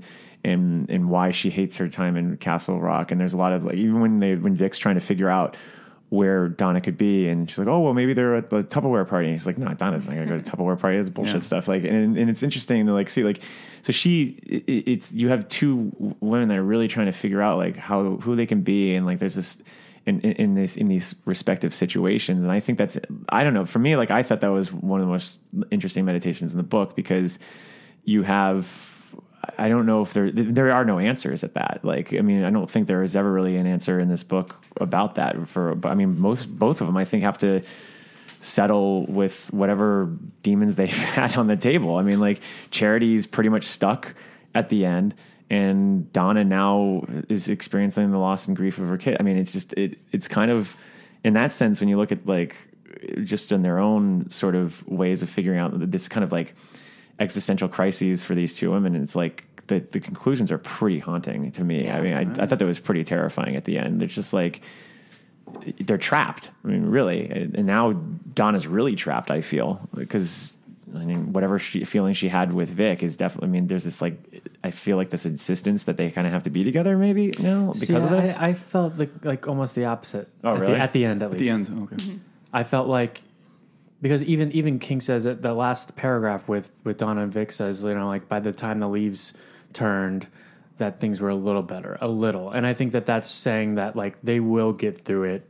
They things will get better as long as they're like communicating with each other. And they're there because they are mm-hmm. very real with each other there at the end. Oh, yeah. they talk about Yeah. that and then they're like okay I'm gonna go make tea. And it's just like that would never have happened before that you know? Stri- striving for normal. and, and then even charity, like they take the money, they they're like kind of better off. They get the new dog. It's like they're they're moving on, and it might not be a grand situation, but you know, in a way, they're kind of saved because Joe's dead. I mean, it's sad that he dies the way he dies, but I think you know, even Brett, you know, he's he's like he's not under that spell anymore. You know, now she's the influence. But I think, but I, I also think that it's it's almost like this Hemingway sort of Hills Like White Elephants thing, where you yes, there is some sort of there, there's changes and stuff, but they're still in this like I mean, she's still going to have to like Charity herself is going to have to work her ass off to keep a place that she wanted to escape. Now, you know, like that's a fucked up like thing that she, in you know in the, in the end, like I mean, that's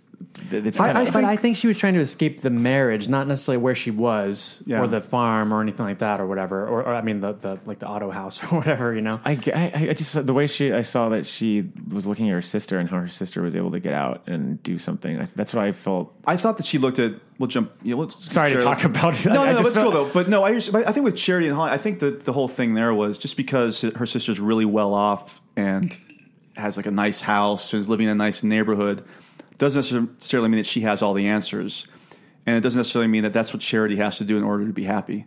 Because the whole thing with um, with Brett also earlier on, she's talking about how her fear is as good as Brett's doing in school right now. Like like um, Joe will convince him or force him to just take mechanical classes and he'll just be just like his father.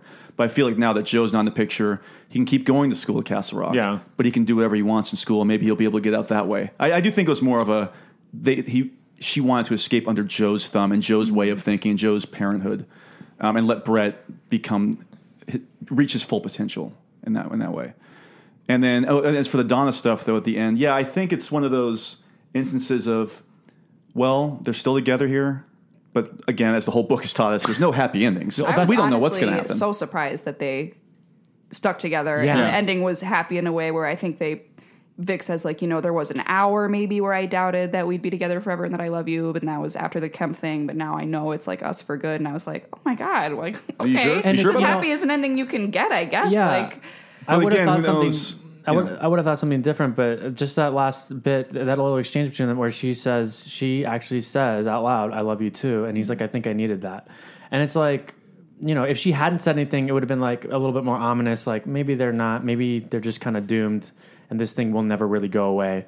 But I don't think any of that kind of stuff ever goes away. You just have to live with it and deal Well, with I'll it. tell you, I've got a thousand pages of fucking notes here, and I cannot find this one piece of note I wanted to really read here. Is is a throwaway line, and Roger is regretting, um, or Roger really wants to leave with Vic to go back to Castle Rock because Vic has just found out about his family being gone, and Roger's saying, you know, I can't, I can't do this, man. I can't, I can't do this presentation knowing what you're going through, blah blah blah. And then Vic, before he leaves, just says, listen, man, you know, you, all this stuff's going on, blah blah blah, but you just gotta try. I thought that was really the whole point of this book. It was like the marriage, like, well, you know, you gotta try. You gotta try, push through, and if it works, it works. If it doesn't, it doesn't. But if you don't try, then what the fuck's the point of any of this? What's interesting because Roger is presented as this sort of fat, sad sack who has also lost a kid. Like he, their their child died. Yeah. they have Yeah. another one. But but Vic muses on that fact and is just like, yeah, they were never really the same, and like especially uh, the wife is now an alcoholic, and like. We're, we're sort of made to think that maybe that family's a little bit of a lost cause, especially with the ad stuff going down the tubes too.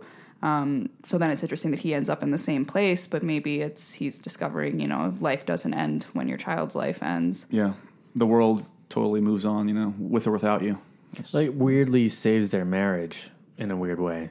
Well, it's such it's like the worst possible they- thing that could possibly happen to them when you think about it. Is Right. your I, child don't- dying. I, you I, st- I still don't see it as saving the marriage. I really. I Oh, no, I'm maybe saying- it's I just don't because think I'm cynical, but yeah. I, I I see it as a way of saying like, yeah, they're coping together, and Yeah. it's and it's really like, I mean, yeah, you put you can put all your demons on the table.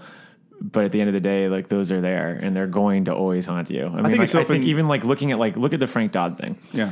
I see it as like that metaphor of like, you know, they killed Frank Dodd, they got rid of him. Mm-hmm. Dodd, Dodd still kind of affects this town, and it's still something that's changed this town. And what was this kind of happy getaway sort of American life, Norman Rock, Rockwell bullshit, whatever. Um, they, it is now poisoned literally every facet of the town, and I feel like these this little story is kind of like a parallel to that idea that like whatever monsters are out there, they don't, they can't be vanquished, they can't be killed, they will just kind of permeate into something else. And I feel like whatever ailments that they were going through before in their marriage has now they're all on the open table and yes there are there are I, I do i agree with the communication thing for sure. I, I just think that like i don't i mean yeah i guess this is like uh, tying it with the, the fairy tale thing with like once upon a time in the beginning and then kind of ending it with like the happiest ending that you could do. I still think that it is like there this is just a miserable that's the thing situation I- Oh, yeah, for- She absolutely. talks about Donna has a through line where she talks about there's a like sewage pipe running underneath every marriage in America, and that also ties into the image of her mother. Who's so obsessed with putting forth a good face for these dinner parties, but at one point this green goop explodes out of the Yeah. sink and, and splatters the ceiling. Like it's all about repression. It's all Yeah. about not talking about things. I think a great testament to how well done these characters are is is the argument she eventually has with Vic about cheating, where you're you're I feel like I'm totally on both of their sides. Like she's really yeah. trying to express herself, and he's like, "So what? You're scared of getting old? Like that's what this is about?" And you're like, "Yeah, Vic, I guess I would say that if I had been presented with all this information." But also, Donna, totally get where you're coming from, girl. yeah like that was that was probably my favorite part about this book is the fact that you don't have you see the the the, the both sides of the picture Yeah. which is kind of i mean we talked about this with it last year last week with the movie and like how like that's a great thing that stephen king's able to do is he's able to kind of uh, like kind of make you understand why these characters go to this way. It's not it's never as black and white as like, Mm-hmm. oh, this is a person that's bad. This is a person that's good. Like, you know, know that. Like, no, there is like a multifaceted reason for why they do these things. And yeah, I never never once does it occur to me like, oh, this is a bad like she this is a bad this I mean, I guess in a sense that it's a bad decision, but you understand why. And Yeah. like I mean and I I think that the the thing that drives me nuts so much with with a lot of dramas and melodramas is that they always make it as like this sin. And like sin is what caused you know it's like it's like them sinning and like they're this the, the, the demon like caused this. And it's like no it's like you're human. You have these errors but at the same time like you have your own reasoning for them. And i, I don't know. Well, it's like the whole like all this happened because you did this, as opposed to all this happened because stuff happens. Chaos. You know what I mean? but I think it's a testament to the the kind of open ended nature of the book, where we all have four pretty different. Well, some of us have more similar views, but we've got different perspectives as to what that ending means. And it's a good way of being open ended that I actually liked. I don't need a, a button on that saying, Yeah. And they lived the next forty years together, and they died in each other's Yeah, arms. You know what I mean? It's still kind of like, well, do they still love each other? Is it just for comfort's sake? Is it just because of familiarity? Who knows? But this story is over. You know. yeah. Um, So yeah, so with, we'll talk a little bit more about Don as we talk about these other characters, but I think we need to talk about good old Tad. And Tad. look, he's not as major a character as Danny Torrance or Charlie from Firestarter, but this is one of the more for me like believable instances of childhood dialogue in this mm-hmm. book that he didn't quite nail even in The Shining. I'm not going to say he's as powerful not- as definitely not in The Shining. as- yeah, like like 'cause we, we, you make the joke, Mike, about the, in The Shining how like sometimes Danny sounds like a 40 year old man. you know, I mean, I know he's got the shine, but you know. Well yeah But I believed, and I think because King had been a father for a long time up until this point, so I, I think he had a little bit more of a reference point as to how uh, like a four or five year old would would talk to their parents. he just builds the the character really well, and or just I love that even just that weird. It's not weird, just that little bit of story we get where like Tad's playing all the games, Mm-hmm. and he has that one game that uh, the no name game where he like just sets up all of his cars in a row, Mm-hmm. and then and they're like sitting there, and then and then it says something like if, if Tad had the vocab, he like he basically he doesn't just say it as from Tad's you know you know Danny point of view. He's like, well, if, if Tad had the know how and vocabulary, he would say that this is like centering his chi, you know, like this is Yeah. his meditation game or whatever, uh, which is funny because I feel like old King would have just been like written from Tad's point of view. He'd be like, "This is me centering my chi, This Dad." is my meditation. yeah. Um, but So uh, could you see like King and Tabitha King sitting down watching Joe Hill doing that very thing like a couple years earlier?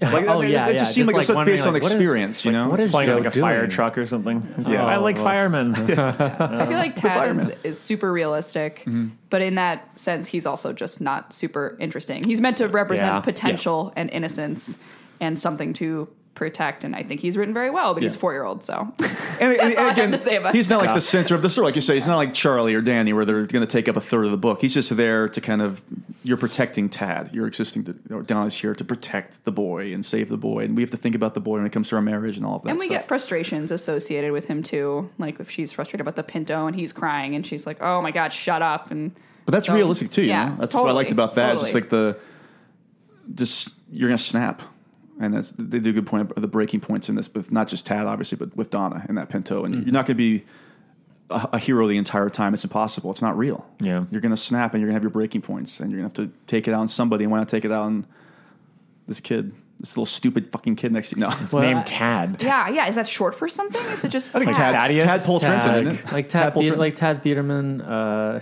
Tad Theater, man. Tad, the uh, old grunge That's a really deep reference, Mac. I old know, grunge I know. good old sex wieners and boobs. That's a play. Uh, yeah, it's a play.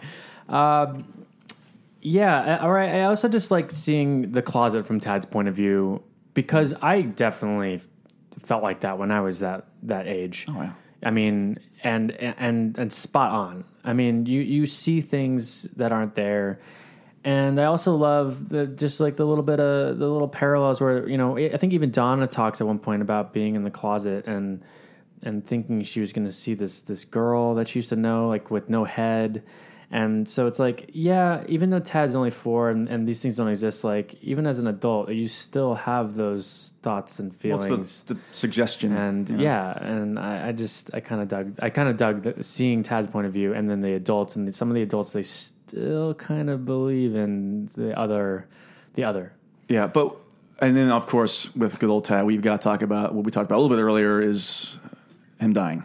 Because Mel, you had never seen the movie before, even before you read the book. No, totally did not expect Ted to die, especially in the way that he did. And I, I mean, I don't want to say I love that, but I loved that ending. like, it totally caught me off guard, and I was like, "All right, he did commit. Totally bleak book. Great. I feel very upset. Well, I, I don't want to spoil the movie for you, but in the movie he does not die. he doesn't die in the movie. So I saw the movie first. So when I was reading the book, I was really like, Yeah. uh, okay, then she's gonna take him into the house and she's gonna do mouth to mouth. Th- that's- fine. I But kept it was waiting for oh no, resuscitation. and it just Yeah. doesn't happen. Well, I It's thought I thought even when I thought Vic was wrong when he was like, "How long has he been dead?" Yeah. And there's the point where she's giving him mouth to mouth, and it's saying like she breathed for her son, and I'm like, okay, he's gonna come back. Mm-hmm. No, and the whole thing he keeps repeating like Tad, who was still dead, like under the sheet, like he says he's still dead a couple times, and I, it's just really worked on me.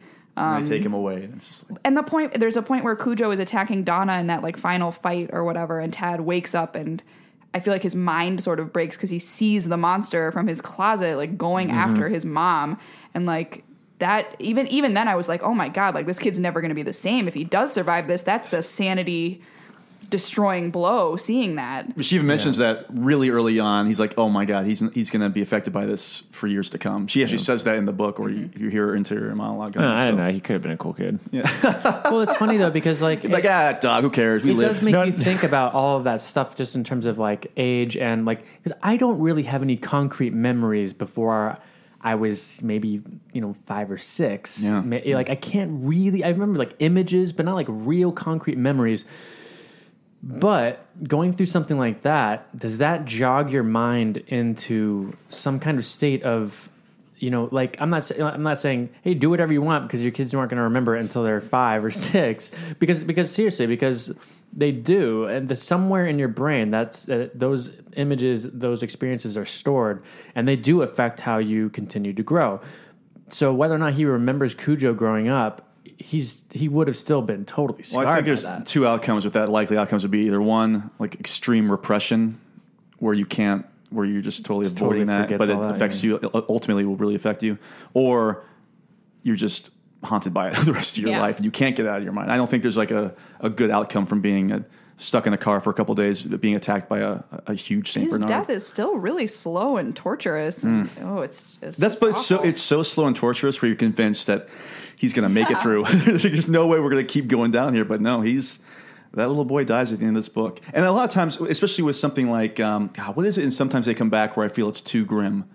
Oh yeah, well sometimes they come back. The ending of sometimes they come back. I feel it's a little too grim. This is Oh, obviously like, very grim, yeah. but it fits in with the overall narrative. I didn't feel like he was like just trying to really be like, oh now this is really fucked up, isn't it? I felt like it, it, it matched up with what I've been reading the entire time and the whole the theme of the inevitability and and the thing that, that things happen, really bad things happen all the time. Um, those are the Trentons. Now we have to talk about the other side of the coin, or just Well, we didn't really talk about Vic. Well, we're going to talk about Vic Oh, and Roger too, bit, I yeah. guess. But um, well, I guess in your eyes, they're not a Trenton then. So uh, Who you talking about? Oh, Vic. Vic. Well, well, Vic. We'll talk about Vic and Raj then, because they're a tag team in this. They're together Yeah. most of the book. yeah, that's true. Yeah, but let's just go. We'll talk about Vic and Raj. Go ahead. I thought Vic was pretty cool. well, he is an advertising genius. Yeah, you know, Ad Worx. Definitely see uh, Jon Hamm as as Vic. Um, Oh, no question about it. Absolutely, he's got some great ideas. I, I loved. I'm a huge fan of uh, the uh, the old school New York in the, the Yeah. late '70s and early '80s.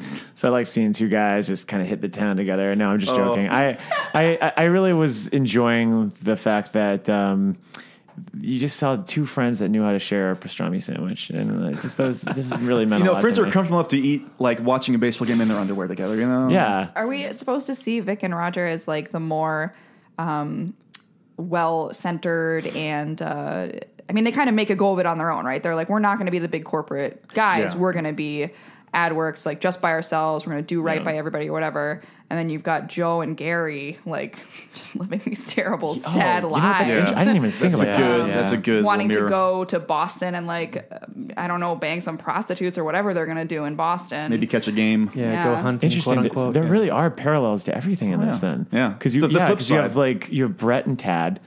And like Tad wins over Brett. God, I hate him. Um, can't stand Brett. Um, but yeah, He's okay now. He he grew up to be fine. I'm, I'm Donna, convinced. he's fine. Charity, Roger, and man, I didn't even think about that. That's Oh yeah. crazy. There's, there's layers to this shit, as somebody once said. And then uh, Cujo and Steve. Oh, actually, one's they're both rabbit. Oh, wow, They're both that is rabbit, true, though. That's a actually, really yeah. good point. Uh, but who do you, yeah, think, so who do you think would win in a fight? Steve, or Steve. Cu- uh, Cujo? Cujo. Yeah. Is this is this the is this the is this the Cujo we all know and love that owns the Oh, house? that's a good point. Owns the house on uh, King King. Okay, I'll put it this way. I think Kemp would would sadly kill um, normal Cooge, but but Rabid Cooge would take care of Steve Kemp. No, no questions asked. Okay. Oh yeah. Yeah, because then like Kemp would do that stupid like, all right, now I'm gonna do my final order, and he's just he would just you know start masturbating. Yeah, and that's when he. And that, Oh yeah. that's I when Cujo he'd attack. He would be like he- Cujo's like, mauled, he'd be being mauled by Cujo, and it would be like you know, and, and he was rock hard. yeah, that's right. unless unless he like his van has some spectral magic to him, and uh, he can you know conjure up some cool. Oh, and Steve black Kemp magic. has a cat, which is an opposite of a dog. I guess love we how you kind of started talking about Kemp here. Earlier you were like, yeah, there's just like no black and white in this book. Everyone has multitudes, and then we get to Steve Yeah. fucking Kemp, Oh, that- who is just a piece of shit. and- Who is the most monstrous of them all? He is the most like bipolar character. Like, and he even says like like when he comes out of that. I think after he wrecks the house, and then he like comes to and is like, oh my god, like I really I, did I, it. I probably should get out of here. Like, it, like it- it's like it's such a switch, you know that. It's, And then he it's still goes very upstairs and jerks off on the, Yeah, on I the know. bed, too. It's very clear that he. He is, there's no. He had a bipolar. Yeah, I- well, mean, he was bipolar. Someone who struggled with bipolarism. Uh, I, uh, it, it, Well, you've it's- ever done a- like that? it's a- well, no, no, no, but the, there is that, that sort of, it's, not to get uh, a little sexual here, but Mm. it is like an orgasm in the sense. Like you have this, like, this anxiety and, and like rage that just builds up sometimes, and you're just like, it just like goes, and then you just unleash on some, on just something. And just like, wh- whether you say something that you don't want to, like, that you, you just unleash a bunch of like, craziness that you just say like you know like fuck this the no th- this is shit blah blah blah like you just go nuts or like you know there's been situations where I just like will like rip up a book or something like that or just like you just get really angry and So, then like punching a wall thing. but then afterwards you're just like what the fuck did I do that for and like you just like and then you go in this whole remorse, remorse period or you go on for a while there and like it's like acute anxiety like mm-hmm. disorders like you have and like I think that that's what you probably like Yeah. it's it, in that sense is that that whole sort of like build up and the fact that King actually ends it with him ejaculating that felt very real to me. Um, but uh, it it never, unlike all the other characters, I never really understood why he was so like beholden to this like thing. Like why he there was no ever. There, there was never an instance where I thought that Steve understood the situation. And, is- oh, he's an you a- he's an know. asshole. really weird because he has this very limited understanding of himself where he Yeah. knows he knows like I'm not gonna shake the person's hand if I if I lose in a tennis match and he like knows that about himself. Mm-hmm. He's not proud of it, but he also doesn't have a problem with it. Yeah. Well, that's the Like- difference between like somebody's bipolar who can be a very nice person and then it kicks in and they become, like you said, like you just lose it. But I think the thing with Steve Kemp though is not only does he you know kind of lose it when he's bipolar, but he just he's an asshole to begin with. Oh sure, he's a so, garden you know, variety it's just jerk. His remorse thing. stage is just like, oh, am I gonna get caught? Yes. like Well, I need to. And the whole thing is, you know, with the whole Donna thing is this is all because he got rejected. Yeah. He got emasculated. He was rejected. And he was told no, and this is. and He seems like the kind of guy they kind of talk about how he's always had kind of success he- in that regard. And He's like a vagabond a little bit. Like, you know, he just picks up and leaves and Yeah. goes wherever. I mean, like his profession, you can do that anywhere. And then, like, when he does act out, he leaves and then he ends up coming back eventually.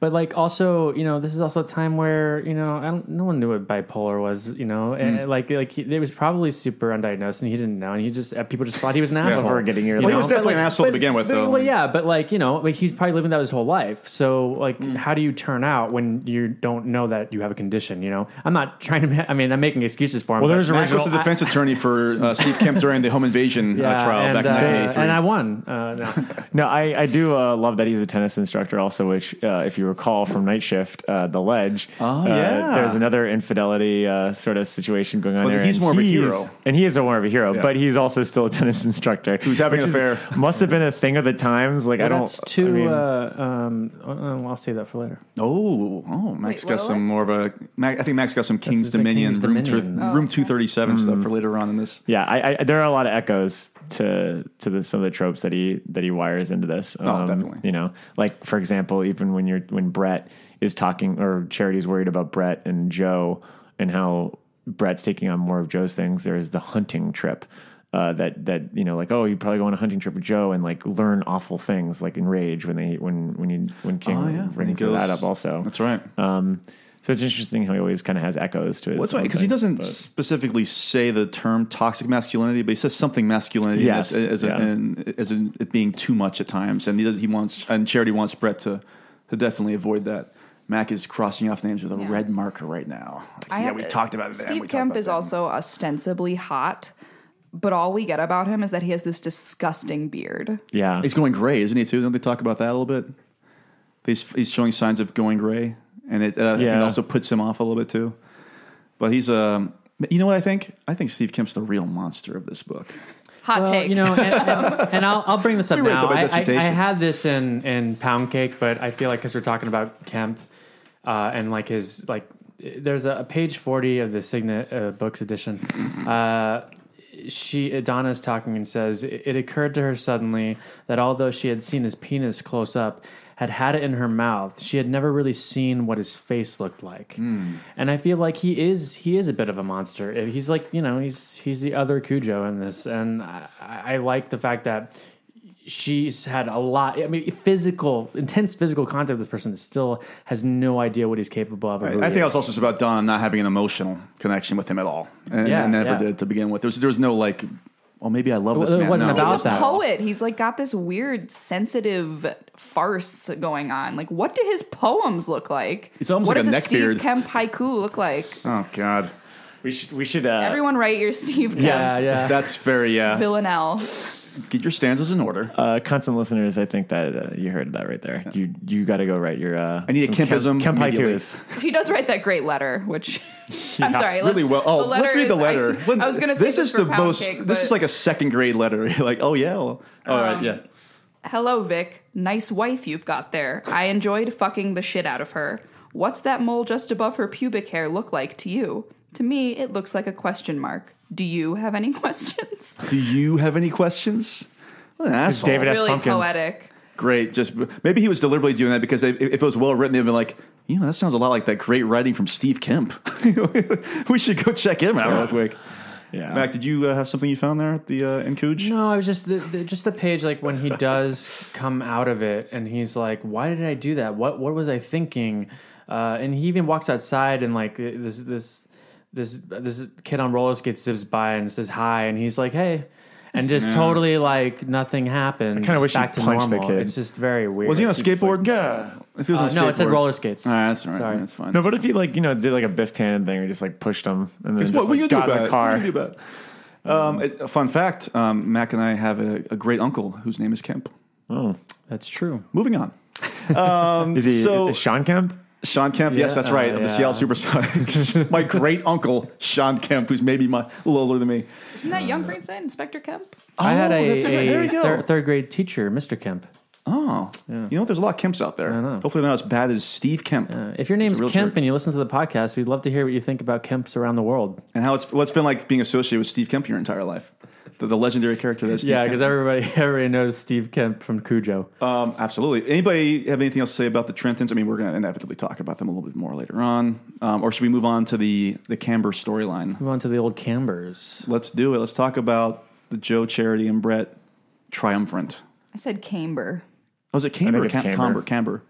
Hello, this is Jason, co host of the All 80s Movies Podcast, with a message from Factor Meals. Warmer, sunnier days are calling. Fuel up for them with Factor's no prep, no mess meals. Meet your wellness goals in time for summer, thanks to the menu of chef crafted meals with options like Calorie Smart, Protein Plus, and Keto. Factor's fresh, never frozen meals are dietitian approved and ready to eat in just two minutes. So no matter how busy you are, you will always have time to enjoy nutritious, great tasting meals. With 35 different meals and more than 60 add ons to choose from every week, you will always have new flavors to explore. Treat yourself to restaurant quality meals that feature premium ingredients like filet mignon, shrimp, and blackened salmon. Head to factormeals.com slash 80smovies50 and use code 80smovies50 to get 50% off your first box plus 20% off your next month. That's code 80smovies50 at factormeals.com slash 80smovies50 to get 50% off your first box plus 20% off your next month while your subscription is active. Yeah. Camber? Joe is great. Uh, Steve, if you're listening, I know you maybe don't remember how you were pronouncing when you were writing it. This Please let us is know. really important. no, I mean, well, where do you want to start with the with the with the Cambers? Let's. Uh, we, I think we did. We got to talk about Charity, the character. I think Yeah. for me, at the end of the book, Charity is as close to a a victor as you're going to get. Despite everything that happened in that book, she kind of comes out the best. But she's she's a victor by circumstance only. I feel like she's Yeah. so jaded. It's so depressing to me. I just have you know from page seventy five is like sums up her whole life the meaning of her life is to protect Brett, right? And she Yeah. says she supposed that sooner or later Brett would go with them, and that would be the end of him for her, uh, with them in terms of the camping trip. He would join their club, and ever after she would be little more than a kitchen drudge that kept the clubhouse neat. Yes, that day would come, and she knew it, and she grieved for it. But at least she had been able to stave it off for another year. That's Yeah, I so know it's sad. sad. But I agree with you. That's why I said she's the victim. She's not. She's the uh, the victor to a certain extent because the only reason that that Brett maybe has a chance is because Cujo went crazy and got rabies and killed Joe. You know. But I think if everybody at the end of the day, she uh, has the happiest ending because they're they're no longer having to worry about Joe. Yeah. But that says this is a pretty bleak book, obviously. So if, you know, you're like stretching for victors in this thing, you know, of survivors, of true survivors. But anybody, anybody else about she, charity? She just has that, that moment where she talks about that, that Dylan Thomas poem when she says um, something about moving through dooms of love.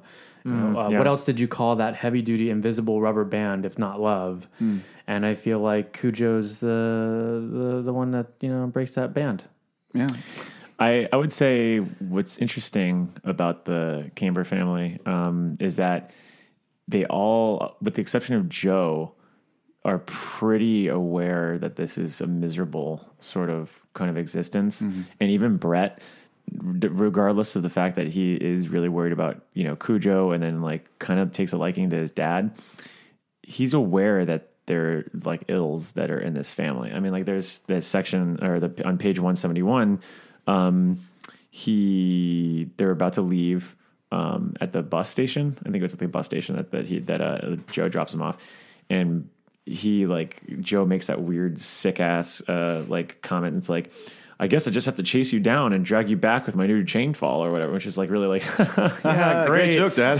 um, but but then Brett has this interesting thing where um, you know the the two of them embrace, and Joe's like, uh, "You're getting pretty damn big. Probably you ain't got a kiss to give your old man."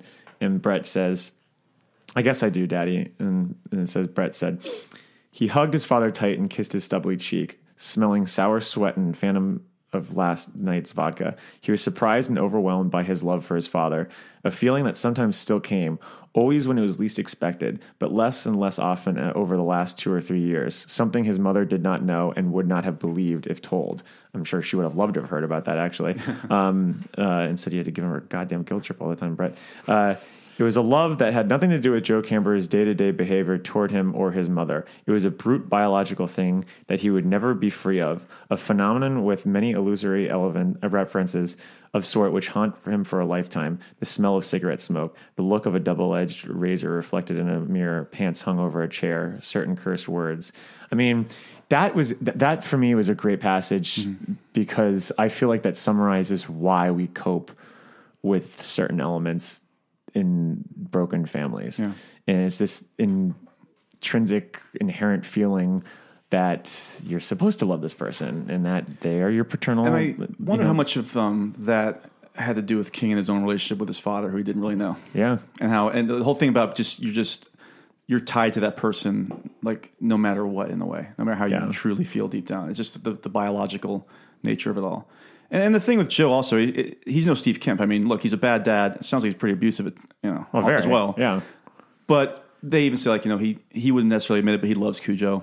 And he obviously does in his own way love his son. And who knows how he feels who how he ever felt about charity but um, there's, so there's a human element to joe not that he's necessarily a good guy, but that he's a real person. That in this book, at least, not for me. I don't get why he doesn't charge people very good prices for his mechanic service. I think It's that's like like he seems a- like such an asshole, but he's like, Yeah. yeah. I'll do it for like five bucks. I think it's like a folksy thing too. Because they talk about that, like you know, well, uh, I'll I'll do this for you if you take care of this for me at the, or like if you give me a discount Yeah. at the grocery store or that type of thing later on. That's like a little little Castle Rock uh, way of life, you know. Yeah. But um, oh, but anyway, long story short, I mean, I, I really did like, and as somebody who saw the movie first, I was not expecting the big Camber, Comber, Comber, Gamber, whatever the hell you want. to Because they never go back to him, really. They don't. Once Which the, is in weird. the movie, it's well, the movie's it's it's presented as just a horror movie essentially. It's Yes, the- but the it's. Donna thing. well, I was actually surprised revisiting, not to get into the adaptation or anything, but I was really surprised that they even brought up the whole thing with, you know, dropping the kids off. I mean, I get that you have to Yeah. set it up that they leave, but they start digging into some of those themes that And then are in they this leave, book, and it's then a they, Pinto. then it's just gone. Which I is wonder. reading this book and knowing that the film was there. I, I didn't even remember them actually being in the film. Um, Yeah, I so mean, I, I was surprised to see these, this story in the book and how long they lingered with it. I mean, Mac, we talked about this like a few weeks ago. It's just we were Oh, like, yeah. why do they keep going back and forth to this like this thing? And like, and at the end, I I did have that, and I was complaining a lot of the times reading it, just being like, oh my god, why do we keep going back to this? Like, but at the end, it does drive it home, and then then all the themes actually kind of tie together with that. Because we briefly talked about a couple, like a week or two ago, but you weren't done reading it, so I was like, just well, just keep reading it because I, Yeah. I swear it'll pay off a little bit for you. You know? Yeah, So I mean, it, sounds it like does it'll have a bit payoff. There are. I wish they could have found different sections to. to insert the action. Well, I just I don't know how many times I needed to hear about Charity getting upset about Brett talking about the credit card thing. Like, you know, there's nothing Yeah, else it to talk about. quite a few times. There's Oh, like yeah. so many different times that they, she would keep meditating on that. I'm like, I guess it's their fear of, of um, I, yeah, it's too. I think, admittedly, I, I love all the, like the side stories ultimately, but I think you could have possibly chopped off one or two interludes with Roger and Vic, or one or two interludes with, with Oh, Charity yeah. and um and Brett. I get, I Charity get and that. Brett, I didn't mind as much Yeah. because I felt like they were directly, you know, related to Cujo, and they were still checking in. And I thought, all right, maybe, maybe they're going to be the ones that alert the police, or you know what I mean? Like Mm-hmm. you, you were kind of of that mind. But man, Vic and Raj, I think that there was one point where they went back and, and then they spent like pages talking about their strategy Yeah, about the ad, the goddamn ad. And at that point, I was like, yeah, we get it. We don't need.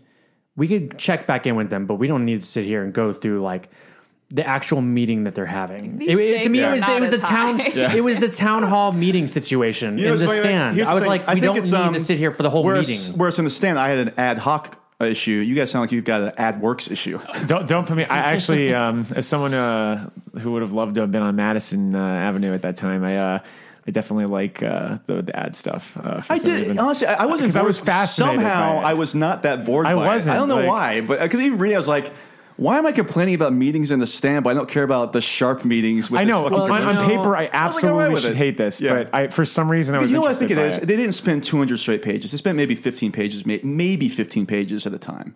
That's probably even being generous. They probably because spent there, five or six because pages. there are no chapter breaks or anything like that. Yeah. I just I didn't. Whenever we got to those points, I was like, "Oh Christ! Like, how long are we going to be with these I- guys?" yeah, there were- And also, having watched the movie this last year, and they because they're they're really not in it very Not much, much. No, not as and much. neither. And then obviously, you know, charity, and then they just disappear. Mm. I was just like, really, and because I was just like, well, if this wasn't important enough to to put in the movie at all. Like, why are we spending so much time with them? Well, I don't think and it was. I don't think it was different. necessarily important. I think it was just they had to they had to cut things for a 90 minute Right. horror movie in 1983. Right. And I guess I was just uh, because that story was so fresh in my mind, it was hard to to get through those parts because I was just like I just wanted to get through the book. Yeah, I- I- and, and and I was like I, I I just I was so aware. It's kind of like you know when you you uh, you watch any movie before you see you read the book. It's like it's almost hard to read the book because you're like, well, I know where this is going, so I don't have the drive to read this. Like I don't, I know everything that's going to happen, so it's like I don't, I don't, I, I have trouble doing that sometimes. So, um, so uh, th- that's why when we're, while we're doing this, I'm not I'm not wa- not watching these movies until after I read the books. Oh, yeah. uh, or at least rewatching them or anything like that. But um, yeah, I, I think it honestly boils down to my fascination with cereal. Uh, like I'm not even joking. Like I, I I love cereal so much, and I've always been I, look. And this is actually ties in a lot with like the writing in general. Like this came out in the early '80s, 1981, I think it was, and so commercialism was really starting to boil at an all-time high, which is why you have like references to Star Wars, you have references to McDonald's, you have references to all this sort of like advertising that was weighing in on kids and just American life in general. And as someone who came, I mean, we, we all came out of the 80s. So like I, I remember being absolutely victim, victim. Like I just was absolutely, absolutely one of those, those kids that were totally a sucker for that shit. Like I would see commercials and be like, oh my gosh, mom, let's go to the grocery store. I want to get that. That's like cool. French Toast Like, Crunch. Yeah, French Toast Crunch. And then, you know, I know like it's also Chubbs Rothman. So I was just like, oh, I got to get this cereal. I want to get like everything. And so like, uh, like reading this for some reason, I really do think that like kind of keyed into it. It was just, oh man, cool commercials. Cause like the commercials are so important at that time. And so like there was, there was a part of me that was fascinated with King's uh, like just King wrestling with that, that that sort of thing that was becoming prominent. And like I do think that it's interesting that Star Wars is mentioned so much in here because I really do think like the impact of Star Wars changed the the way kids in America grew up because then all of a sudden there was this type of commercialism that was just rampant. It wasn't just like I I mean, I'm, I'm like even trying to figure out before Star Wars, like what kids were really obsessed and buying into, other than Like sports Army and Men like Army and, Men like, or model- whatever. toy and like, models and- it, it became like this sort of like fascination with this sort of branding that became a lifestyle almost. I mean, I think that at one point they say like something like Star Wars is gay T-shirt or or no Vader is Darth Vader is gay t- T-shirt. I think that was on in one section That's or when whatever. somebody's wearing a T-shirt. They they allude to that. Yeah. But it, but again, it, it all welds into this whole thing that's like commercialism exists and informs us. And for some reason, I feel like there was some weird subtle commentary going on in this book about that. What was the whole nope, nothing wrong here thing? Yeah, that I really th- th- this reread I really took to like I was really focusing in on that, especially with all the advertising stuff. And I on. think that that is, I think that's the, and and, and I don't mind that. I just think, the, like again, like how we were talking, this book's called Cujo. If it was called Castle Rock, sure, but Hmm. it's like it's called Cujo. So I, I just felt like whenever we left, especially at those moments, those crucial moments, like you said, like when she gets out of the car, and then all of a sudden we're back with Vic and Raj talking about like what are they going to do when they go into this meeting? Like I was just like, gives a shit. Well, that's why I asked earlier. Like, you think if it was called, I don't know what the uh, the alternate Yeah, title could have been. know. It would have, you know, it been a whole different. I, yeah, absolutely. Because it it. really is kind of like a little bit like here's all here's these two different fam or here's all these people that live in Castle Rock and here's their lives. And Cujo's just one of those characters. I I just felt like to just name it Cujo, just it is a little bit misleading The- and a little weird. I feel like the cell phone thing is actually relevant to this because I feel like us reading this, like I was constantly like, call her, call her. You're not in contact with her. But the thinking of the time is he's like, well, I'm gonna call her every other day, and even that's a little much. Like she'd get freaked out if I called her every day. Like we in our minds have this need to be in constant contact with oh, the yeah. people that we care about. Yeah. And so it was like normal for him to be like, no, I have to go to this meeting, and then I'll call her maybe before dinner, and it's just a totally different way of moving in the world. But even What's just, the whole aspect just, of checking in is just so weird. because now, it only know? takes place over what two days. I think it's Monday, yeah, it's, It's like Tuesday, and afternoon, then- overnight, and then maybe one more overnight. And it's But this over. is also something that's almost completely forgotten. Long distance calling. yeah. Like it was a situation where like okay well i'm sure it was probably like expensive to call from, From you know, new york Somebody's working in it a was, hotel, you know what I mean? especially Like, those things were expensive. You so so they're like we've got to plan these calls and you know it, it's just totally different mentality and if you can't put yourself in that mentality like when you read these books And they ju- they know? just they just had the conversation where she admits to cheating on him. Mm-hmm. Like we would be texting Yeah, the like, entire time "Where are you?" during the meeting. Like, how are you feeling? What's going on? Yeah. Like, Yeah, Take a picture actually of where you good are and send it to me immediately with a timestamp on it. But yeah, so again, that's that goes back to the whole: could this book have possibly come out today? Unless unless you have a literal, like I said, I made a little joke earlier about the dead zone, but unless she was in an area where it just was not receiving calls, most of this book could not happen No. today. And I, but I feel like if they did remake it, they'd absolutely say it today. You know, they would. You think they'd said it today? As foolishly they would say it today. I do think they would. I I don't know. I mean, You've got to it's- set in the eighties. You got to. you ha- it has to be set in like the early '80s and Yeah. the late '70s, or just before fucking cell phones. I, I, I don't know. just before cell phones. But well if- you if- know what you can easily set it today and just be like donna's cell phone didn't work before you know or a battery Vic died. left. That's possible too. You can do the before Vic left, thing. so Vic would never think to call her cell phone, thinking it was just the, the cell phone wasn't working.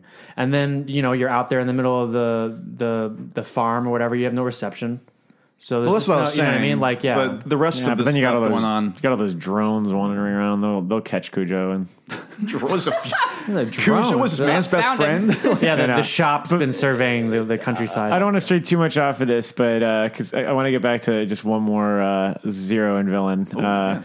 I, I we got to get a shout out to Gary. I mean, this guy, This guy was just the he was just enjoying his screwdriver. And in the way that King describes his sloppy, like, ah, it's pouring more orange juice and slapping on some vodka and like, like it was disgusting. I just like, it was just like, I just imagine like dirty fingers, like holding these, like this mug that's never been cleaned. They do a And- really good job His of capturing house that. is like a swamp. Yeah. Like, ugh. Gross. He just he's the kind of guy just gave up carrying like 35 years earlier. you I know? could not get over the fact that it was like screwdrivers that he was he was making too, and not like you know Ugh. like six packs or like beers. I was just like, there's something about the idea that he had like orange juice with which has to be refrigerated for the most part, and I, I just can't even imagine doing it's easier that. to think about like just popping open a can. It's Yeah. to like going in the fridge, unscrewing it, or like yeah, doing the orange juice, like it in, methodically doing this. doing the vodka, and then the, So yeah, ugh. that, that stuck with me, and I, I actually thought his death was very interesting because he kind of opened up the world for us a little bit too, because we see this outsider's perspective on Cujo as well, and like the fact that this was this family dog that was always friendly. he liked the dog too. And he liked the dog, and the dog was wandering around, probably checking him up, try- checking up on him. Yeah. And I knew a lot of like actually outdoor dogs. Uh, you know, growing up in South Florida, there were a lot of dogs that would just be kind of wandering around outdoors, and we'd always be, oh, look at this dog, and you know that's kind of cute. And um, that that act like I feel like his death was probably the most terrifying for me as well as you didn't know what to expect, also. Yeah. and how vicious it was going. to it's the first one. Yeah. So, um, yeah, I thought his his I just thought his character was uh, was kind of uh, fun. I just let he's like the, to, the total like just archetype gross. like- King revisits these characters low life his that- novels. yeah, he It's just like loves gross and I just love how like far King can go with like making him like a schlub. Oh, we always see Oh, that yeah. these characters use the bathroom. Yes. He Oh, talks about how he urinates. And Oh, it's like, oh, well, we'll talk about lately George had Meara later too. But George Meara has got some uh, flatulence issues. We'll talk about later Yeah. on in the in the program. So keep an ear out, folks. But just in the whole introduction of George, he just keeps saying things like, you know, and George didn't give a shit. He keeps repeating that over and over again. Like George is just this guy who just doesn't. Give Are you talking a about shit. the mailman, George? Are you talking about Gary? You're talking about Gary. Oh, I'm sorry, Gary. Gary. Gary, Yeah, yeah, yeah, yeah, yeah. Gary. yeah. Yeah, Gary doesn't give a shit so much that that's why he dies. Um, That's very true. you know, because he doesn't even close the door. If he would have closed the door, none of this would have happened. That's true. Hey, folks, if you're out there, listen, close your doors.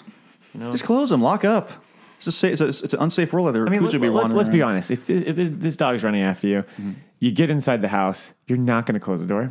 Well, I guess he just had it was a screen door, right? Which, but the dog Yeah. could easily break through it. But no, I agree with you. I'm like, just close the door. Yeah. And this whole the the book's a novella, a novella, and it's over. Yeah. Well, Well, I mean, Um, I love, think love Gary. Gary, what a wonderful person. He lived his full life. We need to talk about our boy George Bannerman and his importance, not only in this story, but in terms of what King would do throughout the rest of it, what King has continued to do throughout the rest of his career. George Bannerman this is the first instance of a returning character to a King book, and he had been writing for about, publishing for about six, seven years at this point. Well, so is, is this also the first time we? I mean, we. I know we, this is the next Castle Rock book. yeah, this is the first time we're returning So it's a to return a to a- pre-existing a town location. well, yeah. yeah. Yeah. and it's the first returning Like a fictional town. And, A and fictional Castle town. Rock's Like Banger also, has been in a bunch. Yeah, and Ca- Castle Rock's also a character that. He's it's like the it's like a character of its own, you know, Castle Rock. But so the thing with Bannerman, um, unfortunately, I'd seen the movie beforehand, so I kind of knew what was going to happen you know, at the very end. Is that Bannerman in the movie though? Yeah, it's it's Bannerman. On his Oh, it does it? Yeah, Okay, on his- okay. But he's not. They Tom don't Skerritt mention. didn't They, nobody ever. Yeah, I wish they did. Man, oh if Tom Skerritt had come back. But it would have been a bigger role for him, Yeah. obviously, in the movie. Yeah. he wouldn't have died. instead of just uh, dog food. Um, but um, so yeah, you're reading Bannerman. There's a couple points in this where you're just like, oh, Bannerman. I remember Bannerman. He was the guy that kind of saved everybody. Well, essentially led Johnny to saving the day in the dead zone.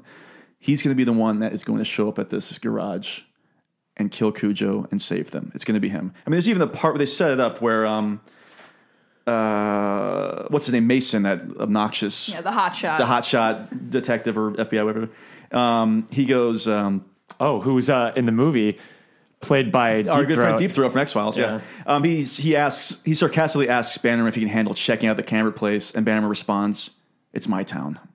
And he leaves. You're like, oh yeah, you're goddamn right, Bannerman. You show him up. You show him how much of a town that it's your town. You've lived there. You're the one that saves the day, and then dead. Like, Yeah. just dies. Just gets killed by Cujo. It's just, Just mauled. mauled to death, and then and then just you, you hear him and see him eating later on. His death is the way it's written is just amazing. It's I've got- amazing. It's the moments before dying part. Yeah. And he it's in italics. This is what he's thinking. He says, Should have called in first. That's procedure. You never argue with procedure. But if I believed that, I never would have called Smith in the Dodd case. Love that he mentioned Vicky, Smith. Katrina, I'm sorry. And then it's just he loses I love that he references Smith and the, Yeah. just the knowledge because like Johnny Smith is one of my favorite characters in, in, in all the Stephen King books, and the Mm-hmm. fact that like you get you get that like hint like oh god remember that hero. I did start wondering like I, I- like Smith is dead at this point. Oh yeah. Yeah, Smith's Yeah. dead. Like this doesn't take place before the ending of. No, no, this is this is years after. Okay, This is years okay. after. And the thing also is because you know Smith Four- doesn't live. They say it's four years later. I think. Yeah, in the beginning of the Okay. book. Yeah. The- like Johnny Smith, for instance, he didn't live in Castle Rock. He was just visiting there Mm-hmm. to try to solve this case. But if anybody was going to be made a hero of the case, the town hero would have been Bannerman. After Yeah. that. Oh, totally. And so he's like the silver lining of all that. Like, okay, we've got a good sheriff in town. He's going to protect us. This Dodd thing will never happen again. And then once again, to be unceremoniously mauled to death by a, sa- a I rabid mean, he's Saint Bernard holding his intestines as he's, cr- as he's trying, to crawl get back, to the car. It's just once again, it's just grim. You know, it's just Yeah, doubly grim because like we know him from before, and Yeah. Johnny Smith helped out, and he got the supernatural on his side, and this time no. we figure like okay, it's either going to be Mason, the way we're tr- tr- like in King novels, like Mason or Vic's going to show up at the last second, or Bannerman's going to Well- save the day. But no, it's it's going to be Donna this entire time. Well, he also drives home the point. I mean, Bannerman's death drives home the idea that it is Frank Dodd. See, I don't think it, I think that's just once again a case of like not being able to let go of this this this evil that came Yeah, from I a do small too. town. But it, it is there. he looks him in the eyes and says, "I think I got that too." He's like, for some reason, I thought of the of, of the spirit of Frank Dodd, or like his eyes staring at me in this. I, I just, yeah. you know, I still think it's Frank Dodd though. You think it's Frank Dodd? I don't think it's Frank. Oh, Dodd. Oh, you don't think? Oh, Okay. No, I really. don't. I still think that's just a case of the. It's like urban legend. the urban legend thing. yeah, I think it yeah, I like that small also. I like that read better. But I Yeah. like that it's it's created this this this strange folklore in the town, and that Exactly. people, people are always going to contribute that. to Mm-hmm. And, and I want I was wondering, and I haven't read Needful Things, but that takes place in Castle Rock as does. well. Did they mention Frank Dodd? Absolutely. See, and the thing is, like and that's that. and this book starts off with the whole "Once Upon a Time." yeah. There's a there was a man named Frank Dodd. You know, and it's just the idea that these things you can't escape these things, especially if you've never mm-hmm. experienced them before. Well, I like the idea that it was Frank Dodd also because he's my second favorite character in the King. And I'm just joking. No, he's awful. He's a disgusting. There's the lead scene where he's trying to um, get Cujo off of him, but all of a sudden Cujo is draped with a black raincoat and he can't Well- get a handle on him. I, I don't know if you remember this, but there was like an actual like cut chapter from Cujo in which uh, you see like this like character in a rain c- jacket that's stumbling down a really dark hallway, and um, this actor comes around the corner and is just like, "We'll send you back if you can kill as many people as you can as a Saint Bernard. You can have your life." I like again. how it's an actor. Yeah. this actor comes back. Well, I was thinking. I, I don't know if like you've Sam Beckett leaped no, into Cujo. no. It's more like that 1991 film with Ellen Barkin, Switch, uh, in which in which Blake Edwards movie. in which the character is sent back to Earth after he's d- died as a horrible human being and He's a has to- misogynist. Is in is the a body of Ellen misogynist, and he has to be in the body of Ellen Barkin. He has to prove that someone loves him. As And Jimmy Smith loves Jimmy. Smith loves, but I, I would, I would, I would love to, to see if like Frank Dodd actually got sent back as uh, as Cujo. I Well, know you know what? Cujo 2, Job's War. We're going to see it. Yeah, um, destroyed. So there's a lot of, I, I think there's a lot of strong characters in this that, that all serve a pretty good point. Um, again, Frank Dodd is the the one thing that connects all of them in a way because everybody knows who Frank Dodd is in that town. And um, this is the beginning. Of, once again, King, as as time goes on, will continue to return to pre-existing characters and pre-existing towns. And this is a, this is a good example of that to, to start things off. Um, we've talked about the characters, but where do you guys think that uh, Joe Camber, Gary, and, and Bannerman end up? I think they end up in Is the it cemetery. That's right, Mel. underground, but where underground? What location? Like a like a grave. I'm waiting for you to say it. I'm, I'm alley-ooping you grave. here. Mel, a, a One grave in a mass Wait, wait, grave. hold on. Mel, you said a grave. Yeah. Like in a cemetery? What's the bottom of the truth? Well, sometimes that is better. The person you put up there ain't the person that comes back. It may look like that person, but it ain't that person.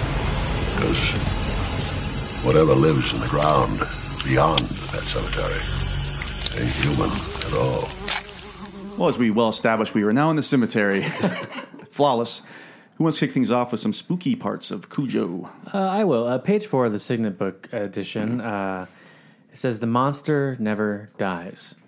Came to Castle Rock again in the summer of 1980.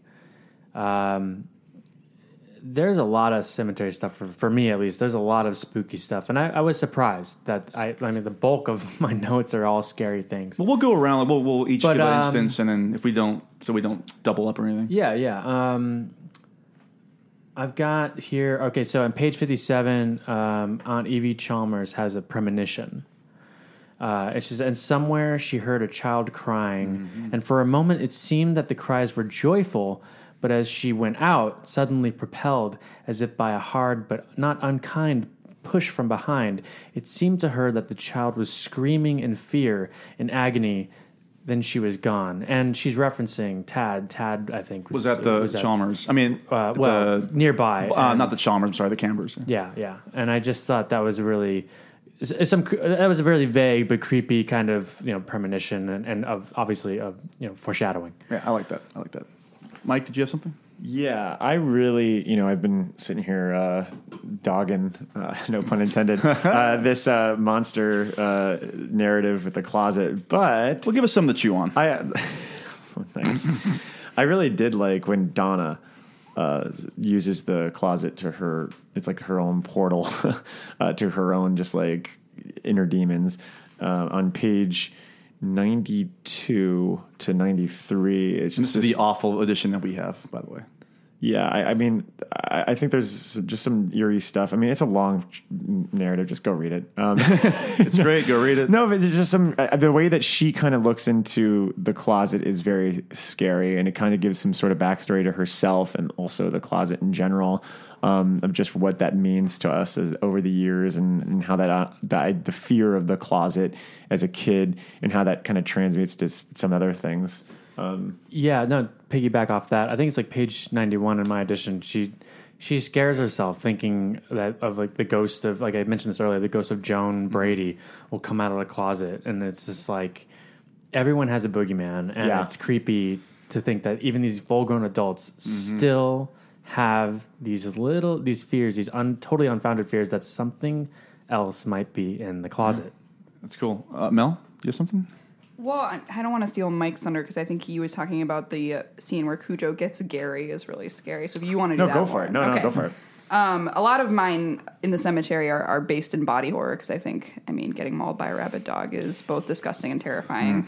Um, so on 177, we've got as he reached the first splintery step of his porch, 200 pounds of St. Bernard hit him like a locomotive, knocking him flat and driving the wind from him.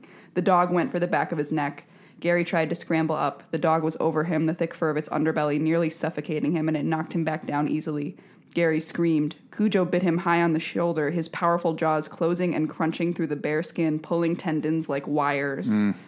Yeah, and Well, then when he does, he gets his throat out. That's also that's also gross. Yeah, Well, yeah, that's, that goes back to the whole. I think that's why I was so affected by, for instance, Tad dying at the end because it was such a realistic way of dying, you know, as opposed to a, vi- a vampire biting you and taking you over. Mm-hmm. Same with Gary. You know, this isn't the same as, again, a vampire coming on killing you or, you know, a, a supernatural hotel murdering you. Yeah. This is just a rabid dog devouring you and, and eating your throat out. you And there's know, a and your guts couple. and- There's a couple of instances where people are like very aware of what's happening to them, and Gary even says like, "Dear God, that's that's mine." In response to like his own blood, seeing and seeing and feeling his own yeah. blood.